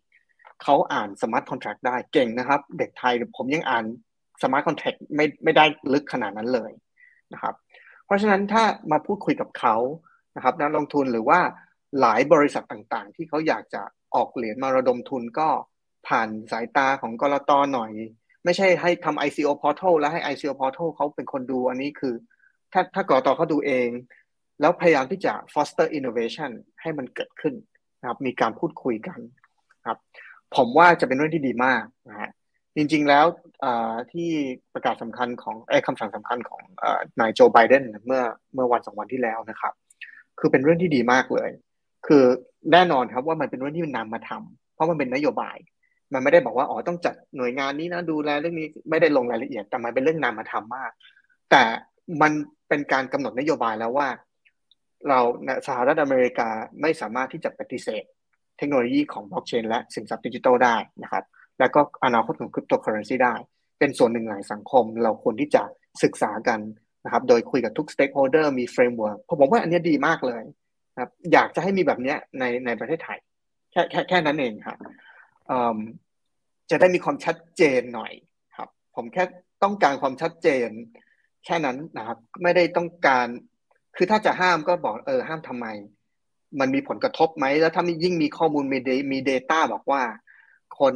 มีการฟอกเงินเนี่ยกี่เปอร์เซ็นต์อย่างเงี้ยเกิดขึ้นอ๋อโอเค เราจะได้เห็นปัญหาด้วยกันนะครับ เราจะได้แก้ด้วยกันบังเอิญผมอยู่ในถ้าเปรียบเทียบผมอยู่ในโลกของคริปโตน่าจะมากที่สุด ผมอยู่จนคอนเซปต์ของ decentralization ของการเรื่องของ economic freedom เนี่ยครับ มันอาจจะเป็นสปิริตผมไปแล้วนะครับ ก็เลยอยากอาจจะอยากให้มันเกิดขึ้นเวลามีคุยกับผู้กำหนดนโยบายอะไรต่างๆ แค่นั้นเองครับ ภาษาชาวบ้านง่ายๆนะครับ ก็แค่บอกบอกกล่าวกันหน่อย พูดคุยกันหน่อยนะครับแค่แค่นี้เองง่าย ๆ ครับ ที่ที่อยากเห็นนะครับ ครับคำถามสุดท้ายครับที่ผมอยากจะถามคุณแบงค์นะครับ ก็คือมองการแข่งขันในแพลตฟอร์มคริปโตเคอเรนซีของบ้านเราตอนนี้ยังไงฮะ เพราะผมเชื่อว่าแม้ทุกคนเนี่ยจะไม่ได้มีบัญชีเทรดคริปโตทุกคนแต่ผมเชื่อว่าถ้าใครที่อยู่ในกรุงเทพมหานครนะครับออกจากบ้านไปเนี่ยอย่างน้อยเนี่ยน่าจะต้องเห็นป้ายโฆษณาแพลตฟอร์มคริปโตเคอเรนซีไม่ว่าจะเจ้าใดก็ตามเนี่ยนะฮะคุณแบงค์มองว่าการแข่งขันที่มันดุเดือดมันเข้มข้นขนาดนี้เนี่ยปลายทางมันจะนำไปสู่อะไร แล้วคิดว่าภาครัฐควรกำกับเรื่องของการโฆษณาการแข่งขันแบบนี้ยังไงครับ เรื่องแรกนะครับการแข่งขันเป็นเรื่องที่ดีนะครับในที่สุดคนที่ได้ประโยชน์จากการแข่งขันคือผู้บริโภค ก็คือลูกค้านะครับ เพราะว่าแต่ละบริษัทก็จะต้องพยายามพัฒนาผลิตภัณฑ์และบริการที่ให้ดีขึ้นนะครับ ในส่วนคนที่ได้ประโยชน์ก็คือลูกค้านั่นแหละครับแบบผมว่าดีจริงๆ ไม่อยากให้มีการผูกขาดตลาดด้วยซ้ำนะครับ เพราะฉะนั้นเรื่องของ competition นะครับผมว่าดีถ้ามีมี competition มีคู่แข่งอื่นเข้ามานะครับมันก็จะทำให้มันมีคอมเพติชันมากขึ้นนะครับ แต่คู่แข่งอื่นคงไม่เข้ามาแล้วครับเพราะเห็นกฎเกณฑ์ระเบียบอย่างนี้เขาคงปวดหัวเหมือนกันเขาคงไม่เข้ามาแหละนะครับ ก็ก็ก็ช่วยผมนะครับนะโอเคไม่ไม่ไม่ได้มีคู่แข่งเยอะนะครับ แต่ผมว่า Market Share มันสามารถเติบโตได้อีก เพราะว่าอย่างที่เรียนไปว่ามีลูกค้ามันจะประมาณล้านคนเปิดบัญชี มันมันเติบโตได้อีกนะอาจจะเป็นสองล้านก็ได้นะครับ ซึ่งก็มีคนอื่นมามามาแบ่ง Market Share ได้นะครับมันการแข่งขันเป็นเรื่องที่ดี และก็อย่าลืมนะครับว่าการแข่งขันในประเทศไทยในในเรื่องของศูนย์ซื้อขายคริปโตนะครับเพิ่งมาเพิ่งมีมาสักสองปีเองนะครับ เอ่อมันมีเวลาเยอะนะครับขณะอีคอมเมิร์ซยังมีแค่ช้อปปี้ลาซาด้าเองนะครับ คือที่หลักๆคือมันมันก็อาจจะมีคนอื่นเข้ามาได้นะครับเอ่อผมก็เชื่อเชื่อว่าในวงการสินทรัพย์ก็จะมีคู่แข่งเข้ามาแล้วก็สนับสนุนนะครับ ก็เรื่องที่สองเรื่องของการโฆษณานะครับ การโฆษณาแบบเชิญชักชวนการลงทุนแบบมีการการันตีผลตอบแทนต่าง อันนี้ผมก็คิดว่า ไม่ควรนะครับ อันนี้ผมก็ต้องสารภาพนะครับ ตรงๆว่าพอมันไม่มีกฎหมายห้ามผมผมก็ทำนะครับ แต่ก็พอรู้ว่ามีคนเตือนสติหน่อยว่าไม่ควรทำเดี๋ยวนี้ซิกเม็กซ์เราก็ไม่ไม่ได้ออกโฆษณาแบบนั้นแล้วนะครับ เพราะว่าคิดว่ามันก็เป็นสินทรัพย์ที่มันผันผวนแล้วคนก็เข้ามาเริ่มลงทุนเยอะมาก แต่ตอนที่เรา Zipmex เริ่มแรกๆไม่ได้มีเยอะขนาดนี้ ตอนนี้มันมีเยอะมากแล้ว เราเหมือนเรามีความรับผิดชอบต่อสังคมด้วย ที่จะไม่ไปชักชวนชี้ชวนลูกค้ามาลงทุนอะไรต่างๆ แต่ว่าถ้าจะเป็นโฆษณาในการแบบเชิง branding บริษัทแค่แค่โฆษณาว่าอ๋อบริษัททำอย่างนี้ ผมว่าก็ก็โฆษณาได้ อันนี้คือไม่ควรจะไปห้ามใครทั้งนั้น ก็เขาเขาแค่อยากจะโฆษณาว่าเขาทำอะไรผมไม่ได้ขายสุรานะครับ คือผมเป็นบริษัทที่ทำเรื่องฟินเทคผมแค่จะบอกว่าอ๋อผมทำฟินเทคนะ ผมเป็นศูนย์ซื้อขายสินทรัพย์ดิจิตอลอันนี้น่าจะไม่มีปัญหา ครับเท่าที่ดูเกณฑ์ก็ก็ก็ร่างเกณฑ์นะครับ ตอนนี้ก็ไม่น่าจะมีปัญหา แต่โฆษณาแบบชักชวนชี้ชวนแบบแบบ aggressive marketing หรือภาษาอังกฤษคือ predatory marketing นะครับ อันนี้ผมก็เห็นด้วยว่าไม่ควรที่จะมีนะครับ และ s i เ m e x เราก็จะจะไม่มีการทำโฆษณาแบบนั้นครับรับ ครับ ต่อยอดจากประเด็นเมื่อสักครู่นี้เรื่องของการแข่งขันนะครับ ตอนนี้เราเห็นคนไทยส่วนหนึ่งเนี่ยก็ไปเทรดในแพลตฟอร์มต่างประเทศนะครับ เราก็เห็นว่ามีความพยายามจะเข้ามาเจาะตลาดในบ้านเราด้วยนะฮะ เราจะสามารถพัฒนา คริปโต exchange ของเราเนี่ยให้ไปแข่งขันในเวทีระดับโลกได้หรือเปล่า ภาครัฐหรือว่าผู้กำหนดนโยบายควรจะต้องทำอะไรเพิ่มจากนี้ครับเอ็กชแนนระดับโลกไม่มีผู้กำกับดูแลนะครับ ก็อันนี้คือปัญปัญหาแล้ว คือมันมีเป็นมันเป็นดาบสองคมครับ คือพอมันมี regulator เขาทำได้ทุกอย่าง คือ innovation เขาก็ทำได้ จะออก product แบบไหนแบบพี่เลนขนาดไหนเขาก็ทำได้นะครับ แต่เวลานักลงทุนมีปัญหาเขาก็ อาจจะติดต่อยากหน่อยไม่มีไม่มีหน่วยงานที่ช่วยเยียวยาให้เขาได้หรือเจรจาต่อรองให้เขาได้เลยนะครับ มันก็ก็เป็นดาบสองคมนะครับแน่นอนว่าเรื่องของคริปโตเคอเรนซีนี่มันเปลี่ยนแปลงตลอดนะครับ อย่างเรื่อง NFT เนี่ยเพิ่งมาเองไม่ไม่กี่เดือนมันสักสามสักสี่ห้าเดือนนะครับ แล้วก็ผมไม่รู้ว่าอีกหกเดือนอาจจะมีเทรนด์ใหม่มาก็ได้นะครับ แต่ว่าทาง exchange ระดับโลกเขาทำไปแล้ว แต่ประเทศไทยเรายังห้ามอยู่นะครับ อย่าง d e f าอย่างเงี้ยครับก็เห็นมีคำถามว่า d e f าผมว่า d e f าในประเทศไทยหรือในแพลตฟอร์มที่ได้รับใบอนุญาตเนี่ยเขาไม่ให้ทำหรอก แต่มันมีเรื่องของ c f i ก็คือ centralized finance อ่ามันก็มีลูกค้าหรือสถาบันในประเทศอื่นทั่วโลกที่เขาก็ต้องการยืม Bitcoin นะครับ ก็เวลาเรา lending out เป็นเป็นเป็นแบบสถาบันการเงินอันนี้เขาเรียกว่า c f i มันก็ทำได้ แต่อาจจะต้องมีการคัดเลือกหน่อย อาจต้องมีเกณฑ์อะไรหน่อยนะครับ อันเนี้ย ก็ต้องดูแต่มันก็ใช้เวลานะครับ เพราะฉะนั้นพวกแพลตฟอร์มระดับโลกระดับต่างประเทศนะครับ ที่เป็นเขาเองก็มีมีมี advantage นะครับ ในเชิงเขา innovation ได้เยอะแยะหลายอย่างนะครับเขาไม่ต้องแคร์เรื่องของนักพุ่มกับดูแลนะครับ บางบางแพลตฟอร์มนี่มีปัญหารัสเซียยูเครนเขาก็ยังรับลูกค้าอยู่เลยของรัสเซีย คือเขาไม่ไม่ไม่ต้องไปไม่ต้องไปตอบใคร เขาก็ทำได้ คือมันไม่เหมือนกับทางซิปเม็กซ์นะครับ ซึ่งที่เราก็มีหลายอย่างที่ที่ที่มันจะมีปัญหาตรงนี้ และในที่สุดนะครับ ก็จะมีปัญหาเรื่องของการแข่งขัน เพราะเราก็ต้องแข่งขันกับแพลตฟอร์มอยู่ที่ที่ต่างประเทศ สิ่งที่คุณนัทพูดนะครับ ถูกต้องเลยครับ ถ้า over regulate มากเนี่ย คนไทยหนีไปต่างประเทศแน่นอนนะครับ ก็เป็นปัญหาที่ที่มีความเป็นไปได้ที่จะเกิดขึ้นจริงๆ และผมบอกเลยครับว่าก็มีลูกค้าที่ ซื้อคริปโตจากที่ซิปเม็กซ์แล้วก็โอนไปที่อื่นแล้วเลย โดยทันทีนะครับ เราเป็นแค่เขาเรียกว่า fiat on and off ramp เท่านั้นก็คือ pairing กับเงินบาทแล้วเขาก็โอนไปเลย แล้วพอโอนไปปุ๊บ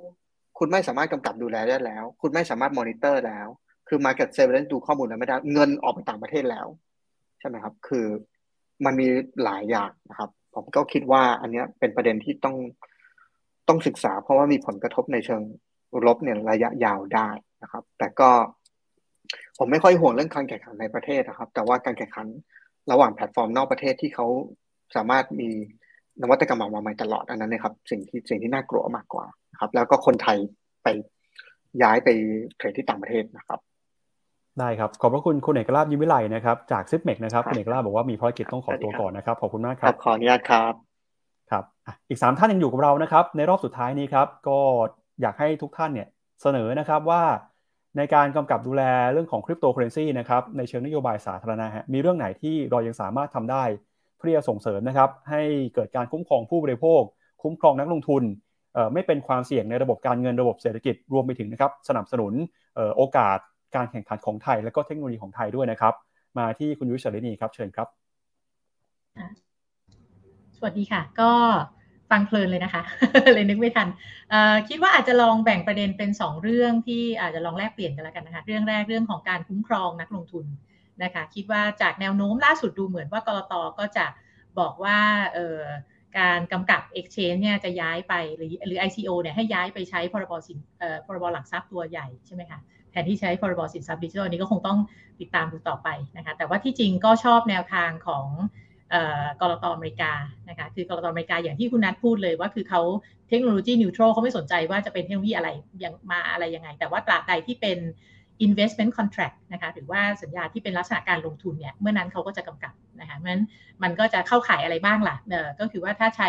หลักการของอเมริกาก็จะมีเขาเรียกว่า Harvey test ใช่ไหมคะก็คือต้องมีการระดมทุนคือเราต้องจ่ายเงินในฐานะนักลงทุนต้องจ่ายเงินออกไปแลกกับความคาดหวังว่าจะเกิด profit หรือว่ากำไรขึ้นในอนาคตใน common enterprise ก็คือในกิจการบางอย่าง ที่จะแล้วกำไรนั้นก็จะมาจากความพยายามของใครบางคนที่ไม่ใช่ตัวเรา ถ้าเกิดว่าเข้าขายทั้งหมดเนี้ยเขาก็จะถือเป็น investment contract นะคะไม่ว่าจะเรียกมันว่าโทเค็นหรือเรียกมันว่าอะไรก็แล้วแต่เนี่ยก็คือกรอตจะกำกับนะคะซึ่งตรงนี้ก็คิดว่าเป็นเกณฑ์ที่น่าสนใจ เพราะว่ามันตัดปัญหาว่าจะเรียกอะไรว่าอะไรนะคะเราก็เริ่มเห็น ความซับซ้อนและอย่างเช่นแม้แต่ NFT อย่างเงี้ย non fungible token ซึ่งโอเคเรายังไม่ได้พูดกันมากแต่ว่า ตอนแรกคุณก็บอกว่า non fungible token เนี่ยมันไม่ใช่หลักทรัพย์แน่ๆ เพราะว่ามันเป็นลักษณะเป็น1ต่อ1ก็คือมันผูกติดกับอะไรก็แล้วแต่มันเป็นคือมีเอกลักษณ์เป็นของตัวเองใช่ไหมฮะอย่างเช่นเรื่องของรูปดิจิทัลอะไรที่ไม่มี NFT อันนี้ก็ไม่เหมือนกับอันอื่นนั้นมันถือว่า non fungible แต่ว่าตอนนี้เราก็เริ่มเห็นละ มีในบางประเทศก็เริ่มมีการทำ fractionalize NFT ก็คือเอา NFT เนี่ยมาซอยมาซอยขายอะไรเงี้ยนะแล้วก็มีบางเจ้าที่เขาเริ่มทำไอ้ตัวเนี้ย fractionalize NFT เข้าใจว่าเป็นการขายสิทธิ์ในที่ดินนะคะมีบริษัทที่ทำเรื่องอสังหาริมทรัพย์ ตัวเนี้ยบริษัทที่ทำก็ขอจดทะเบียนกับกรตอเมริกานะว่ากรตบอกว่าอันเนี้ยเข้าขาย investment contract เพราะฉะนั้นมันก็จะเริ่มอย่างที่หลายคนพูดไปอะเราจะเริ่มดูบางทีเราอาจจะเอ๊ะดูโทเค็นตัวนี้เริ่มต้นเราอาจจะรู้สึกว่าเออมันไม่ใช่หลักทรัพย์นะ มันไม่ต้องกำกับหรอกแต่ว่า พอเวลาผ่านไปเนี่ยมันก็อาจจะต้องกำกับหรือมันจะเข้าข่ายเป็น investment ก็เป็นไปได้ คือรูปแบบมันไม่ต้องไม่ได้จำเป็นต้องตายตัวใช่ไหมคะหรืออย่างบิตคอยน์กับอีเธอเรียมเนี่ยอเมริกา ก.ล.ต. ก็ออกเรียกว่าเกณฑ์มาชัดเจนนะคะว่าเขาไม่ถือว่าบิตคอยน์กับอีเธอเรียมเนี่ยเป็นสิ่งที่เขาต้องกำกับ ไม่ได้ถือว่าเป็น investment contract เพราะว่ามันมีลักษณะที่ decentralized จริง ๆ คือมันไม่มีเพราะฉะนั้นมันไม่มีสิ่งที่เรียกว่า common enterprise หรือว่ากิจการอะไรที่มี CEO มีผู้จัดการมีผู้บริหารอะไรเงี้ยมันก็ถือว่า 2 ตัวเนี้ยนะคะก็ก็ถือว่าในเมื่อไม่ได้เข้าข่ายทั้งหมดของ Harvey Test นะคะถึงแม้ว่าคนซื้อจะคาดหวังกำไรก็ตามเนี่ยก็เลยไม่เข้าข่ายเพราะฉะนั้นคิดว่าสุดท้ายแล้วการกำกับของเราเนี่ยก็อาจจะต้องยืดหยุ่นในลักษณะแบบนี้ คือให้มีมีสเปคอะไรบางอย่างนะคะว่าเราจะเรียกอะไรถ้ามันเข้าข่ายเช็คลิสต์ทั้งหมดนี้แหละเราถึงจะกำกับนะคะเพื่อให้เกิดความชัดเจนมากขึ้น เพราะว่าที่ผ่านมาเหมือนเราจะต้องพยายามนิยามอะไรก่อนอะ ทีนี้ปัญหาของการนิยามคือเอาถ้ามันเปลี่ยนรูปร่างไปล่ะใช่ไหมเริ่มต้นชีวิตมันเป็น utility token แต่ว่าสุดท้ายมันมันไม่ใช่ utility แล้วอะไรอย่างเงี้ยนะคะก็อาจจะมีประเด็นเกิดขึ้นได้นะคะแต่ว่าคิดว่าหลักการใหญ่หัวใจของการกำกับดูแล เพื่อคุ้มครองนักลงทุนเนี่ยก็ก็น่าจะต้องเหมือนกันทั่วโลกนะคะก็คือว่าทำยังไงให้นักลงทุนเนี่ยได้รับรู้ข้อมูลที่ถูกต้องนะคะก่อนการตัดสินใจ โดยเฉพาะการขาย คริปโตใหม่ๆ หรือ ICO อย่างเงี้ยนะคะทำยังไงให้ไม่เกิดปัญหาจากการทำ insider trading หรือการทำ front run หรือการที่ developer เนี่ยมามาปั่นมาปั่นคอยของตัวเองไปเยอะๆ อะไรอย่างเงี้ยนะคะซึ่งสิ่งเหล่านี้มันเป็นความกังวลแน่นอน เพราะว่ายิ่งมันเป็นสิ่งที่เกิดอยู่บนโลกดิจิทัลมีตัวตนอยู่ในโค้ดคอมพิวเตอร์เนี่ยตรงนี้มันก็ยิ่งยากสำหรับคนทั่วไปที่จะทำความเข้าใจนะคะอีกประเด็นหนึ่งที่คิดว่าเราจะต้องส่งเสริมในไหนพูดถึงตัว investor protection แล้ว หรือว่าการคุ้มครองนักลงทุนก็อยากจะพูดถึงมุมของการส่งเสริมอะก็ติดใจประเด็นที่คุณเอกลาพูดว่าเขาเป็นบริษัทเดียว แต่ต้องทำทุกอย่างเลย คือเขาทำ exchange เพียงเพราะว่าเขาเป็นคริปโต exchange เนี่ยเขาต้องทำตัวเหมือนกับว่าเป็นทั้ง broker dealer ใช่ไหมเป็นทั้ง custodian เป็นทั้งคนทำ settlement เป็นทั้งเอ่อ IB ด้วยก็คือต้องมีหน้าที่ในการคัดกรองใช่ไหมฮะ ICO ด้วยอะไรคือมันเหมือนกับว่า จริง ๆ แล้วก็อาจจะต้องคิดกันว่าเราจะทำยังไงให้สร้างระบบนิเวศ หรือว่า ecosystem ของ คริปโตนะคะที่มันอาจจะเทียบเคียงได้กับระบบอีโคซิสเต็มที่แวดล้อมตลาดหุ้นนะคะอย่างเช่นคนที่ทำหน้าที่วิเคราะห์หลักทรัพย์เนี่ยก็จะเชื้อเชิญยังไงให้มาทำเรื่องของการวิเคราะห์คริปโตด้วยนะคะจะจูงใจยังไงโดยเฉพาะถ้าเป็นคริปโตขนาดเล็กหรือเป็นบริษัทเกิดใหม่อะไรอย่างเงี้ยนะคะก็คิดว่านี้เป็นเป็นประเด็นในเชิงนโยบายเหมือนกัน ว่าเราจะส่งเสริมให้มันมี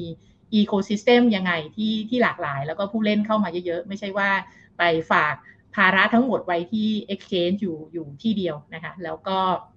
แน่นอนการแข่งขันก็เป็นเรื่องสำคัญ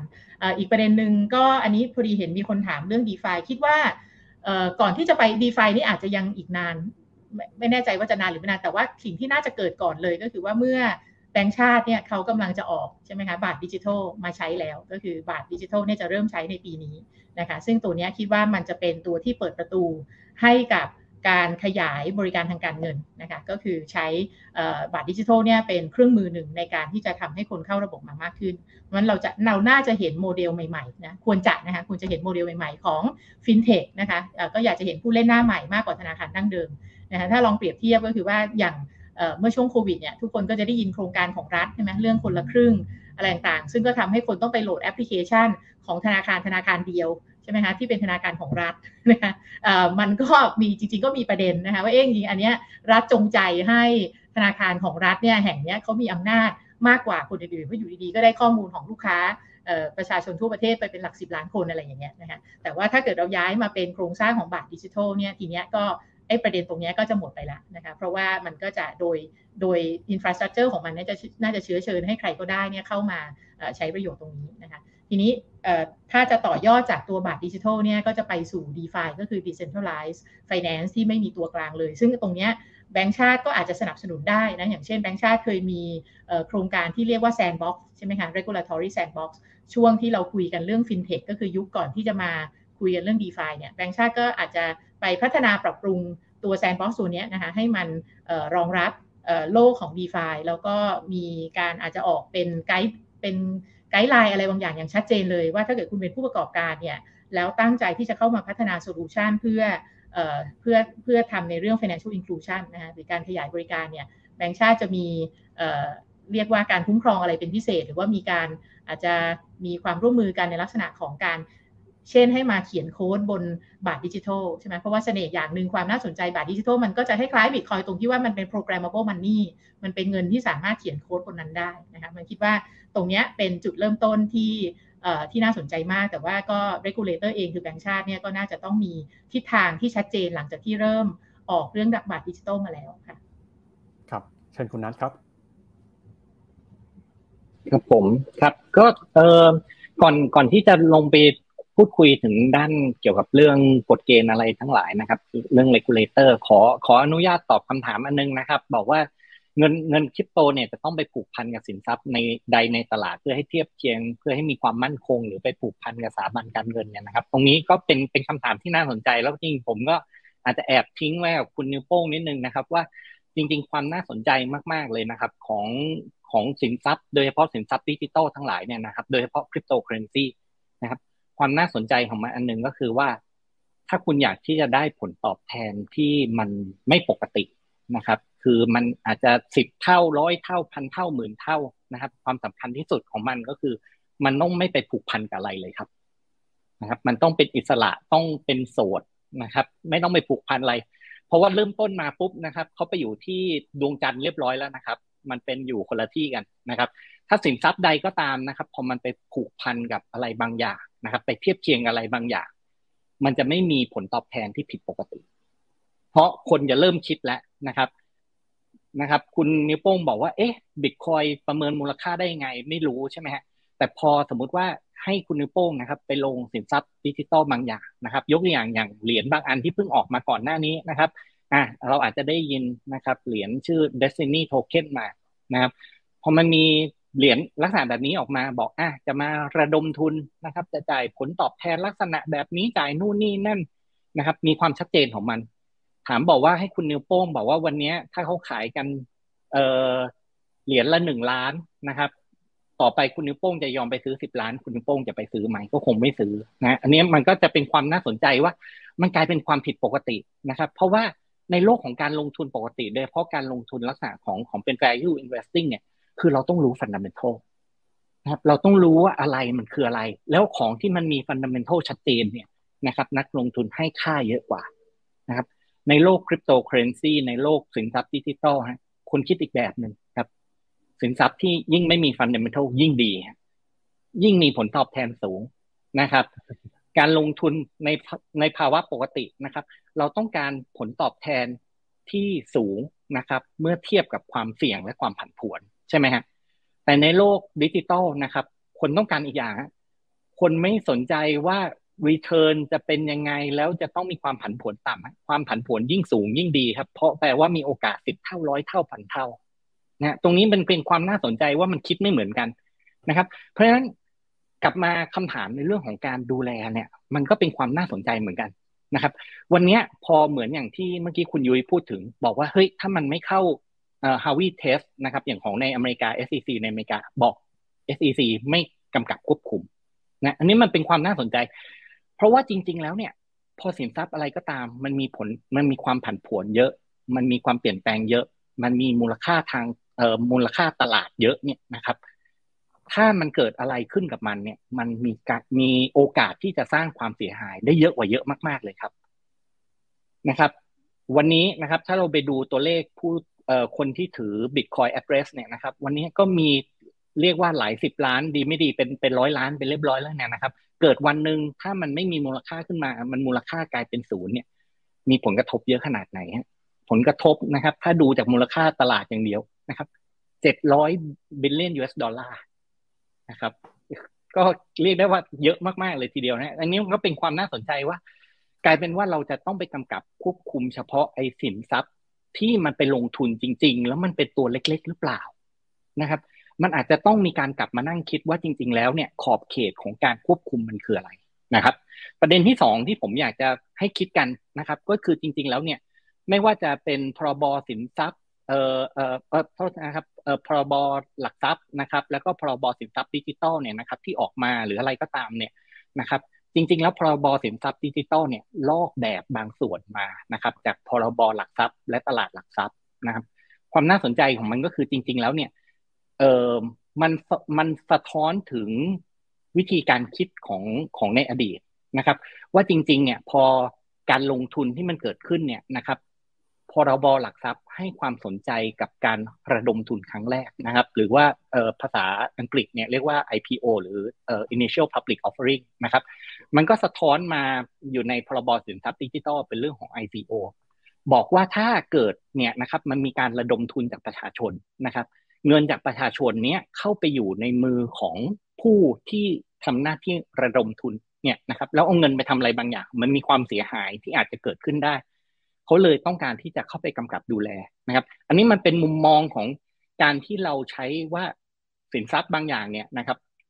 เวลามันมีรีเทิร์นที่ชัดเจนเนี่ยนะครับ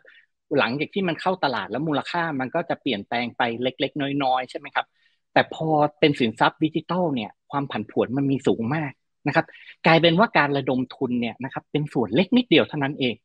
นะครับ พอสมมุติว่าเราระดมทุนไปที่หนึ่งล้านบาท มีคนสามารถปั่นไปถึงพันล้านหมื่นล้านบ้างนู่นนี่นั่นนะครับ เสร็จแล้วเกิดความเสียหายขึ้นมา ถามว่าความเสียหายที่ทางทางหน่วยงานกำกับสามารถไปกำกับดูแลได้เนี่ย คือส่วนของที่เรียกว่า ICO เนี่ยมันเล็กนิดเดียวเองครับ กลายเป็นว่าความเสียหายจริง ๆ อยู่หลังจากนั้นนะนะครับทำยังไงถึงจะไปควบคุมตรงนั้นให้ได้ดี นะครับตรงนี้เป็นความน่าสนใจอันหนึ่งนะครับ ประเด็นที่สองก็คือว่า วันนี้พอเราไปออกกฎหมายมาควบคุมบอกว่าอะถ้าสินทรัพย์นี้นี้นะครับ เราจะกำกับควบคุมดูแล จะต้องผ่าน ICO portal อะไรก็ตามที่ไม่ไปผ่าน ICO portal เนี่ย เราไม่กำกับดูแลนะครับ วันนี้มันเลยเกิดรูปแบบใหม่ฮะเกิดการระดมทุนแบบไม่มีการทำ ICO นะครับ ถามว่าเอ๊ะไอเนี้ยทำหน้าที่ยังไงฮะทำหน้าที่ที่น่าสนใจมากๆนะครับ คือวิธีการเดิมเนี่ยเราต้องออกหุ้นมาแล้วเอาหุ้นไปเสนอขายประชาชนใช่ไหมครับ บริษัทถึงจะได้เงินมาแล้วเอาเงินไปลงทุนได้ใช่ไหมครับ รูปแบบใหม่นะครับ บริษัทเสกเหรียญขึ้นมานะครับ ไม่ระดมทุนนะครับ เอาเหรียญแจกฟรี แจกฟรีเพื่อให้คนสนใจว่าเหรียญเนี่ยมันมีค่าขึ้นมา เสร็จแล้วบริษัทซื้อถือเหรียญส่วนที่เหลืออยู่นะครับ วันใดอยากได้เงินมานะครับ เอาเหรียญไปขายในตลาด นะครับไม่จำเป็นต้องผ่าน ICO เลยเพราะไม่มีการระดมทุนนะอันนี้มันก็จะเป็นความน่าสนใจแล้วเป็นการตีความว่าจริงๆ ขอบเขตการกำกับดูแลของของหน่วยงานกำกับเนี่ยมันจะอยู่ตรงไหนนะอันนี้ก็ก็จะเป็นหนึ่งหนึ่งในเรื่องที่ฝากไว้นะครับ แล้วก็จะมีเอ่อคำคำถามในในในในส่วนสุดท้าย ซึ่งผมว่าเป็นคำถามที่เกี่ยวข้องกับตรงเรื่องของ regulation เหมือนกันนะครับ ก็คือบอกว่า ถ้าวันใดวันหนึ่งเนี่ยนะครับคริปโตมันถูกนำมาเป็นเครื่องมือในการที่จะซื้อขายแลกเปลี่ยนจับจ่ายใช้สอยอะไรเนี่ยนะครับ แนวทางกำกับดูแลมันควรจะเป็นรูปแบบไหนนะครับ วันนี้ผมคงต้องบอกบอกว่า จริง ๆ แล้วเนี่ยสินทรัพย์ดิจิตอลเนี่ยมันเกิดขึ้นมานานแล้วนะครับนะครับ ถ้าพูดถึงตั้งแต่กำเนิดบิตคอยคือปี 2009 เนี่ยนะครับก็เรียกได้ว่าระยะเวลาเป็น 10 10 ปีละ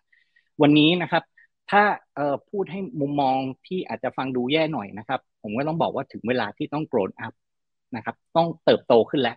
ต้องแทนที่จะไม่ทำตามกฎหมาย แทนที่จะหลบเลี่ยงนู่นนี่นั่น ต้องถึงเวลากลับมาไหมว่าจะต้องทำตามกฎหมายนะครับ อย่างเมื่อกี้นะครับ คุณแกรี่เกนเลอร์นะครับ ที่ผมพูดถึงบอกว่าเขาเทคโนโลยีนิวโตรนะครับคำพูดนี้มันสำคัญมาก มันคือบอกบอกว่าไม่ว่าคุณจะใช้บิตคอยไม่ใช้บิตคอยนะครับ ใช้เงินบาท การกำกับดูแลเหมือนกันทำไงถึงจะกำการกำกับดูแลเหมือนกันนะครับ หน้าที่หนึ่งของหน่วยงานกำกับดูแลที่สำคัญมากๆ คือ เวลาใครก็ตามเอาเงินมาใช้ในการซื้อขายแลกเปลี่ยนเนี่ยนะครับ เราต้องสนับสนุนการเคลื่อนไหวทางเศรษฐกิจที่ถูกกฎหมายนะครับ แล้วเราต้องไม่สนับสนุนการเคลื่อนไหวทางธุรกิจที่ทางเศรษฐกิจที่ผิดกฎหมายนะครับ อย่างเมื่อกี้นะครับ คุณคุณเอกลาภพูดถึงบอกว่า เอ้ย นะ เอามาแจกเหรียญแล้วมีแถมกันชงกัญชาแถมนู่นนี่นั่นนะครับ ลองจินตนาการว่าถ้ามีคนเอาเหรียญพวกนี้นะครับ ไปทำธุรกิจเหมือนแบบที่ซิลโรดทำนะครับ ที่คุณเอกลาภพูดถึงเนี่ย ไปซื้อขายยาเสพติดซื้ออาวุธนู่นนี่นั่นนะครับ เราจะรู้ได้ไงว่าเงินเหล่านี้นะครับ เอาไปซื้ออาวุธนะครับ ในในต่างประเทศมันมี concept คำว่า tainted money นะครับ หรือ tainted bitcoin tainted crypto นะครับ คือเนื่องจากว่าข้อมูลเหล่านี้เนี่ยนะครับ มันถูกบันทึกอยู่ใน public ledger นะครับ มันเห็นการเคลื่อนไหวทางธุรกรรมทั้งหมด นะครับ เมื่อไรก็ตามเนี่ยเราสามารถที่จะรู้ได้ว่าเจ้าบิตคอยน์เหรียญนี้นะครับ มันถูกเอาไปใช้ในธุรกรรมที่ผิดกฎหมายนะครับ ต่างประเทศมีการกำหนดบอกได้ว่าไอ้เจ้าเหรียญหรือเจ้า address ตัวนี้นะครับ มันไปยุ่งเกี่ยวกับธุรกรรมที่ผิดกฎหมายนะครับ ตลาดที่ซื้อขายแลกเปลี่ยนสินทรัพย์ดิจิตอลเหล่านี้นะครับ ไม่รับธุรกรรมเหล่านี้นะครับเขาเออไม่รับเหรียญเหล่านี้จาก address เหล่านี้นะครับ เข้ามาทำการซื้อขายนะครับ เป็นการตัดช่องทาง นะครับ ตรงนี้มันเป็นความน่าสนใจว่าจริง ๆ แล้วเนี่ยวันนี้ตลาดของคริปโตเนี่ยถึงแม้เราบอกว่ามันเป็น decentralized system เนี่ยนะครับจริง ๆ แล้วเนี่ยธุรกรรมนะครับโดยเฉพาะธุรกรรมที่เกี่ยวข้องกับการเงินเนี่ยนะครับ90กว่าเปอร์เซ็นต์เนี่ยนะครับซื้อขายผ่านเอ่อตลาดนะครับแบบรวมศูนย์นะครับอย่าง Binance อย่างบริษัทต่างๆนะครับหรือในประเทศไทยอย่าง s i p m e x นี่ก็เป็นตัวอย่างที่ดีนะครับ เพราะฉะนั้นถ้ามันมีธุรกรรมที่ผิดกฎหมายขึ้นนะครับ regulator ต่างๆเนี่ยนะครับสามารถที่จะเข้าไปกำกับดูแลตรงนี้ได้ครับ เพราะว่าสิ่งหนึ่งที่สำคัญมาก วันนี้พอคริปโตเนี่ยมันยังไม่ได้เป็นเอ่อสกุลเงินหลักที่คนทั่วไปใช้กันเนี่ยนะครับ วันนี้มันไปตัดตอนตรงนั้นได้ครับ เพราะว่าทางออกของเงินเนี่ยมันคือจะต้อง convert cryptocurrency เนี่ยนะครับไปเป็นเงินเงินเงินตราที่เราใช้กันจริง ๆ นะครับ ถึงจะเอาไปทำอย่างอื่นได้นะครับ แต่พอมันไม่จำเป็นที่จะต้องไป convert กลับมาเป็น currency จริง ๆ ที่เราใช้กันอยู่ทุกวันนี้นะครับ ถ้ามันเป็นคริปโตไปใช้กันได้แต่แรกเนี่ยนะครับ เครื่องมือในการกำกับดูแลมันจะเริ่มหายไปครับ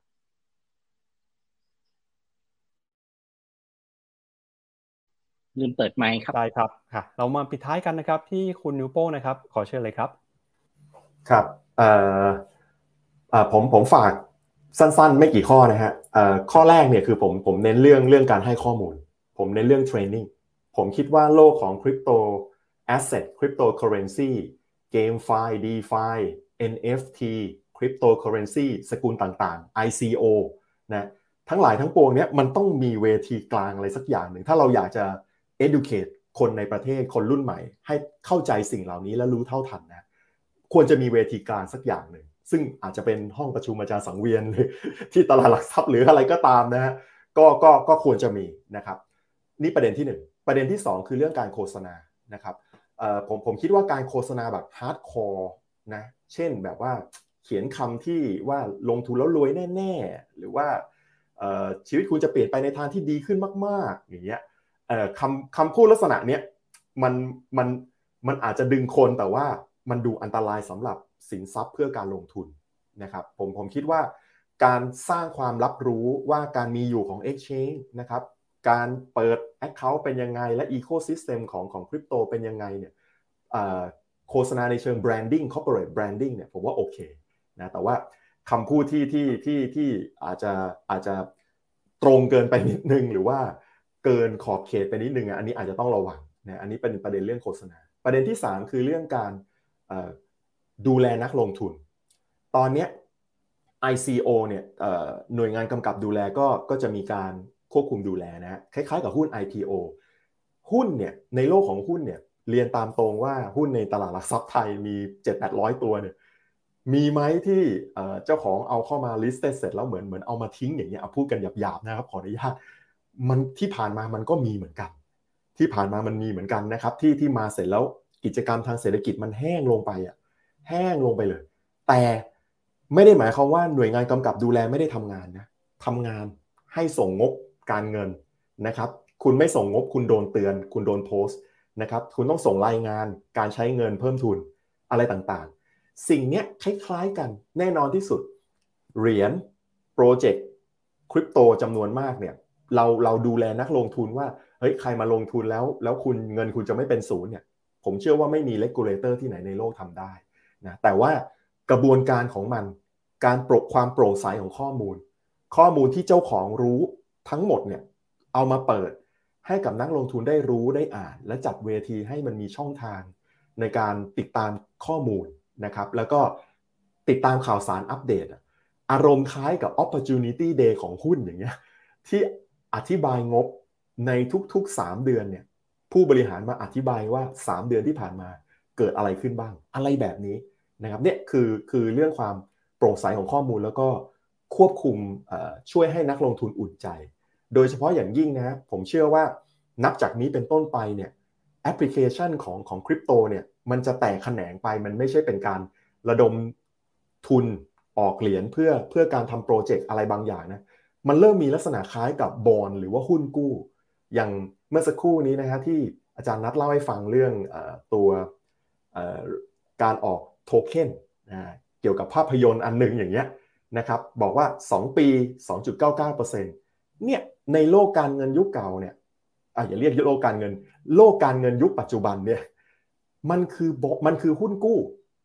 มันคือตราสารหนี้แบบหนึง่งมันคือหุ้นกู้ อายุ 2 ปี ดอกเบี้ย 2.99%เพียงแต่ว่ามันใส่ท่ายากขึ้นไปอีกทีหนึ่งด้วยการบอกถ้าสมมุติว่าหนังทำได้พันล้าน ซึ่งในอดีตที่ผ่านมาเนี่ยประเทศไทยมีหนังอยู่เรื่องเดียวที่เกินพันล้าน คือพี่มากนะครับ ถ้าผมจำไม่ผิดนะครับ ถ้าทำถ้าทำ all time high ได้แบบนั้นจริงๆเนี่ยคุณจะได้ extra อ่าได้ extra แบบเนี้ยซึ่งกลไกคำสัญญาต่างๆ เหล่านี้เนี่ยคือการควบคุมดูแลนะที่ที่ regulator เนี่ยจะช่วยได้เยอะเลย ว่ามันคล้ายๆกับการออกบอลแต่ว่าปกติการออกหุ้นกู้เนี่ยมันมันมี credit rating ของบริษัทนะครับว่าบริษัทนี้ triple B triple B บวก AA ลบอะไรอย่างนี้ แต่การออกเหรียญแบบเนี้ยมัน มันควบคุมดูแลยังไง อันนี้ผมผมไม่ได้ตามข้อมูลโดยลึกซึ้งนะครับ สิ่งนี้เอ่อ regulator จะช่วยได้มากเลยนะครับ ก็ฝากไว้เท่านี้ครับ ได้ครับ ก็ขอบพระคุณนะครับ ท่านแขกรับเชิญทั้ง 3 ท่านนะครับที่มาช่วยกันคิดช่วยกันนำเสนอนะครับพูดคุยกันถกเถียงกันในประเด็นเรื่องของนโยบายสาธารณะนะครับ ซึ่งเรื่องนี้เนี่ยส่งผลกับพวกเราทุกคนเลยนะครับ ขอบพระคุณนะครับ ทั้งคุณเอกลาภที่ออกไปก่อนเมื่อสักครู่นี้นะครับ คุณสรณีอาชวานันทกุลนะครับ คุณนัทเหลืองนริชัย แล้วก็คุณอาทิตย์กิรติพิษนะครับ ขอบพระคุณทั้งสามท่านครับ ขอบคุณค่ะขอบคุณครับ ครับ และนี่ก็เป็นทั้งหมดนะครับของ One on One Policy Forum นะครับ วันนี้ผมปั๊บจุรติขันติพโลแล้วก็ทีมงาน One o One รวมถึงแขกรับเชิญทุกท่านนะครับ ลาคุณผู้ชมไปก่อนครับ วันนี้สวัสดีครับ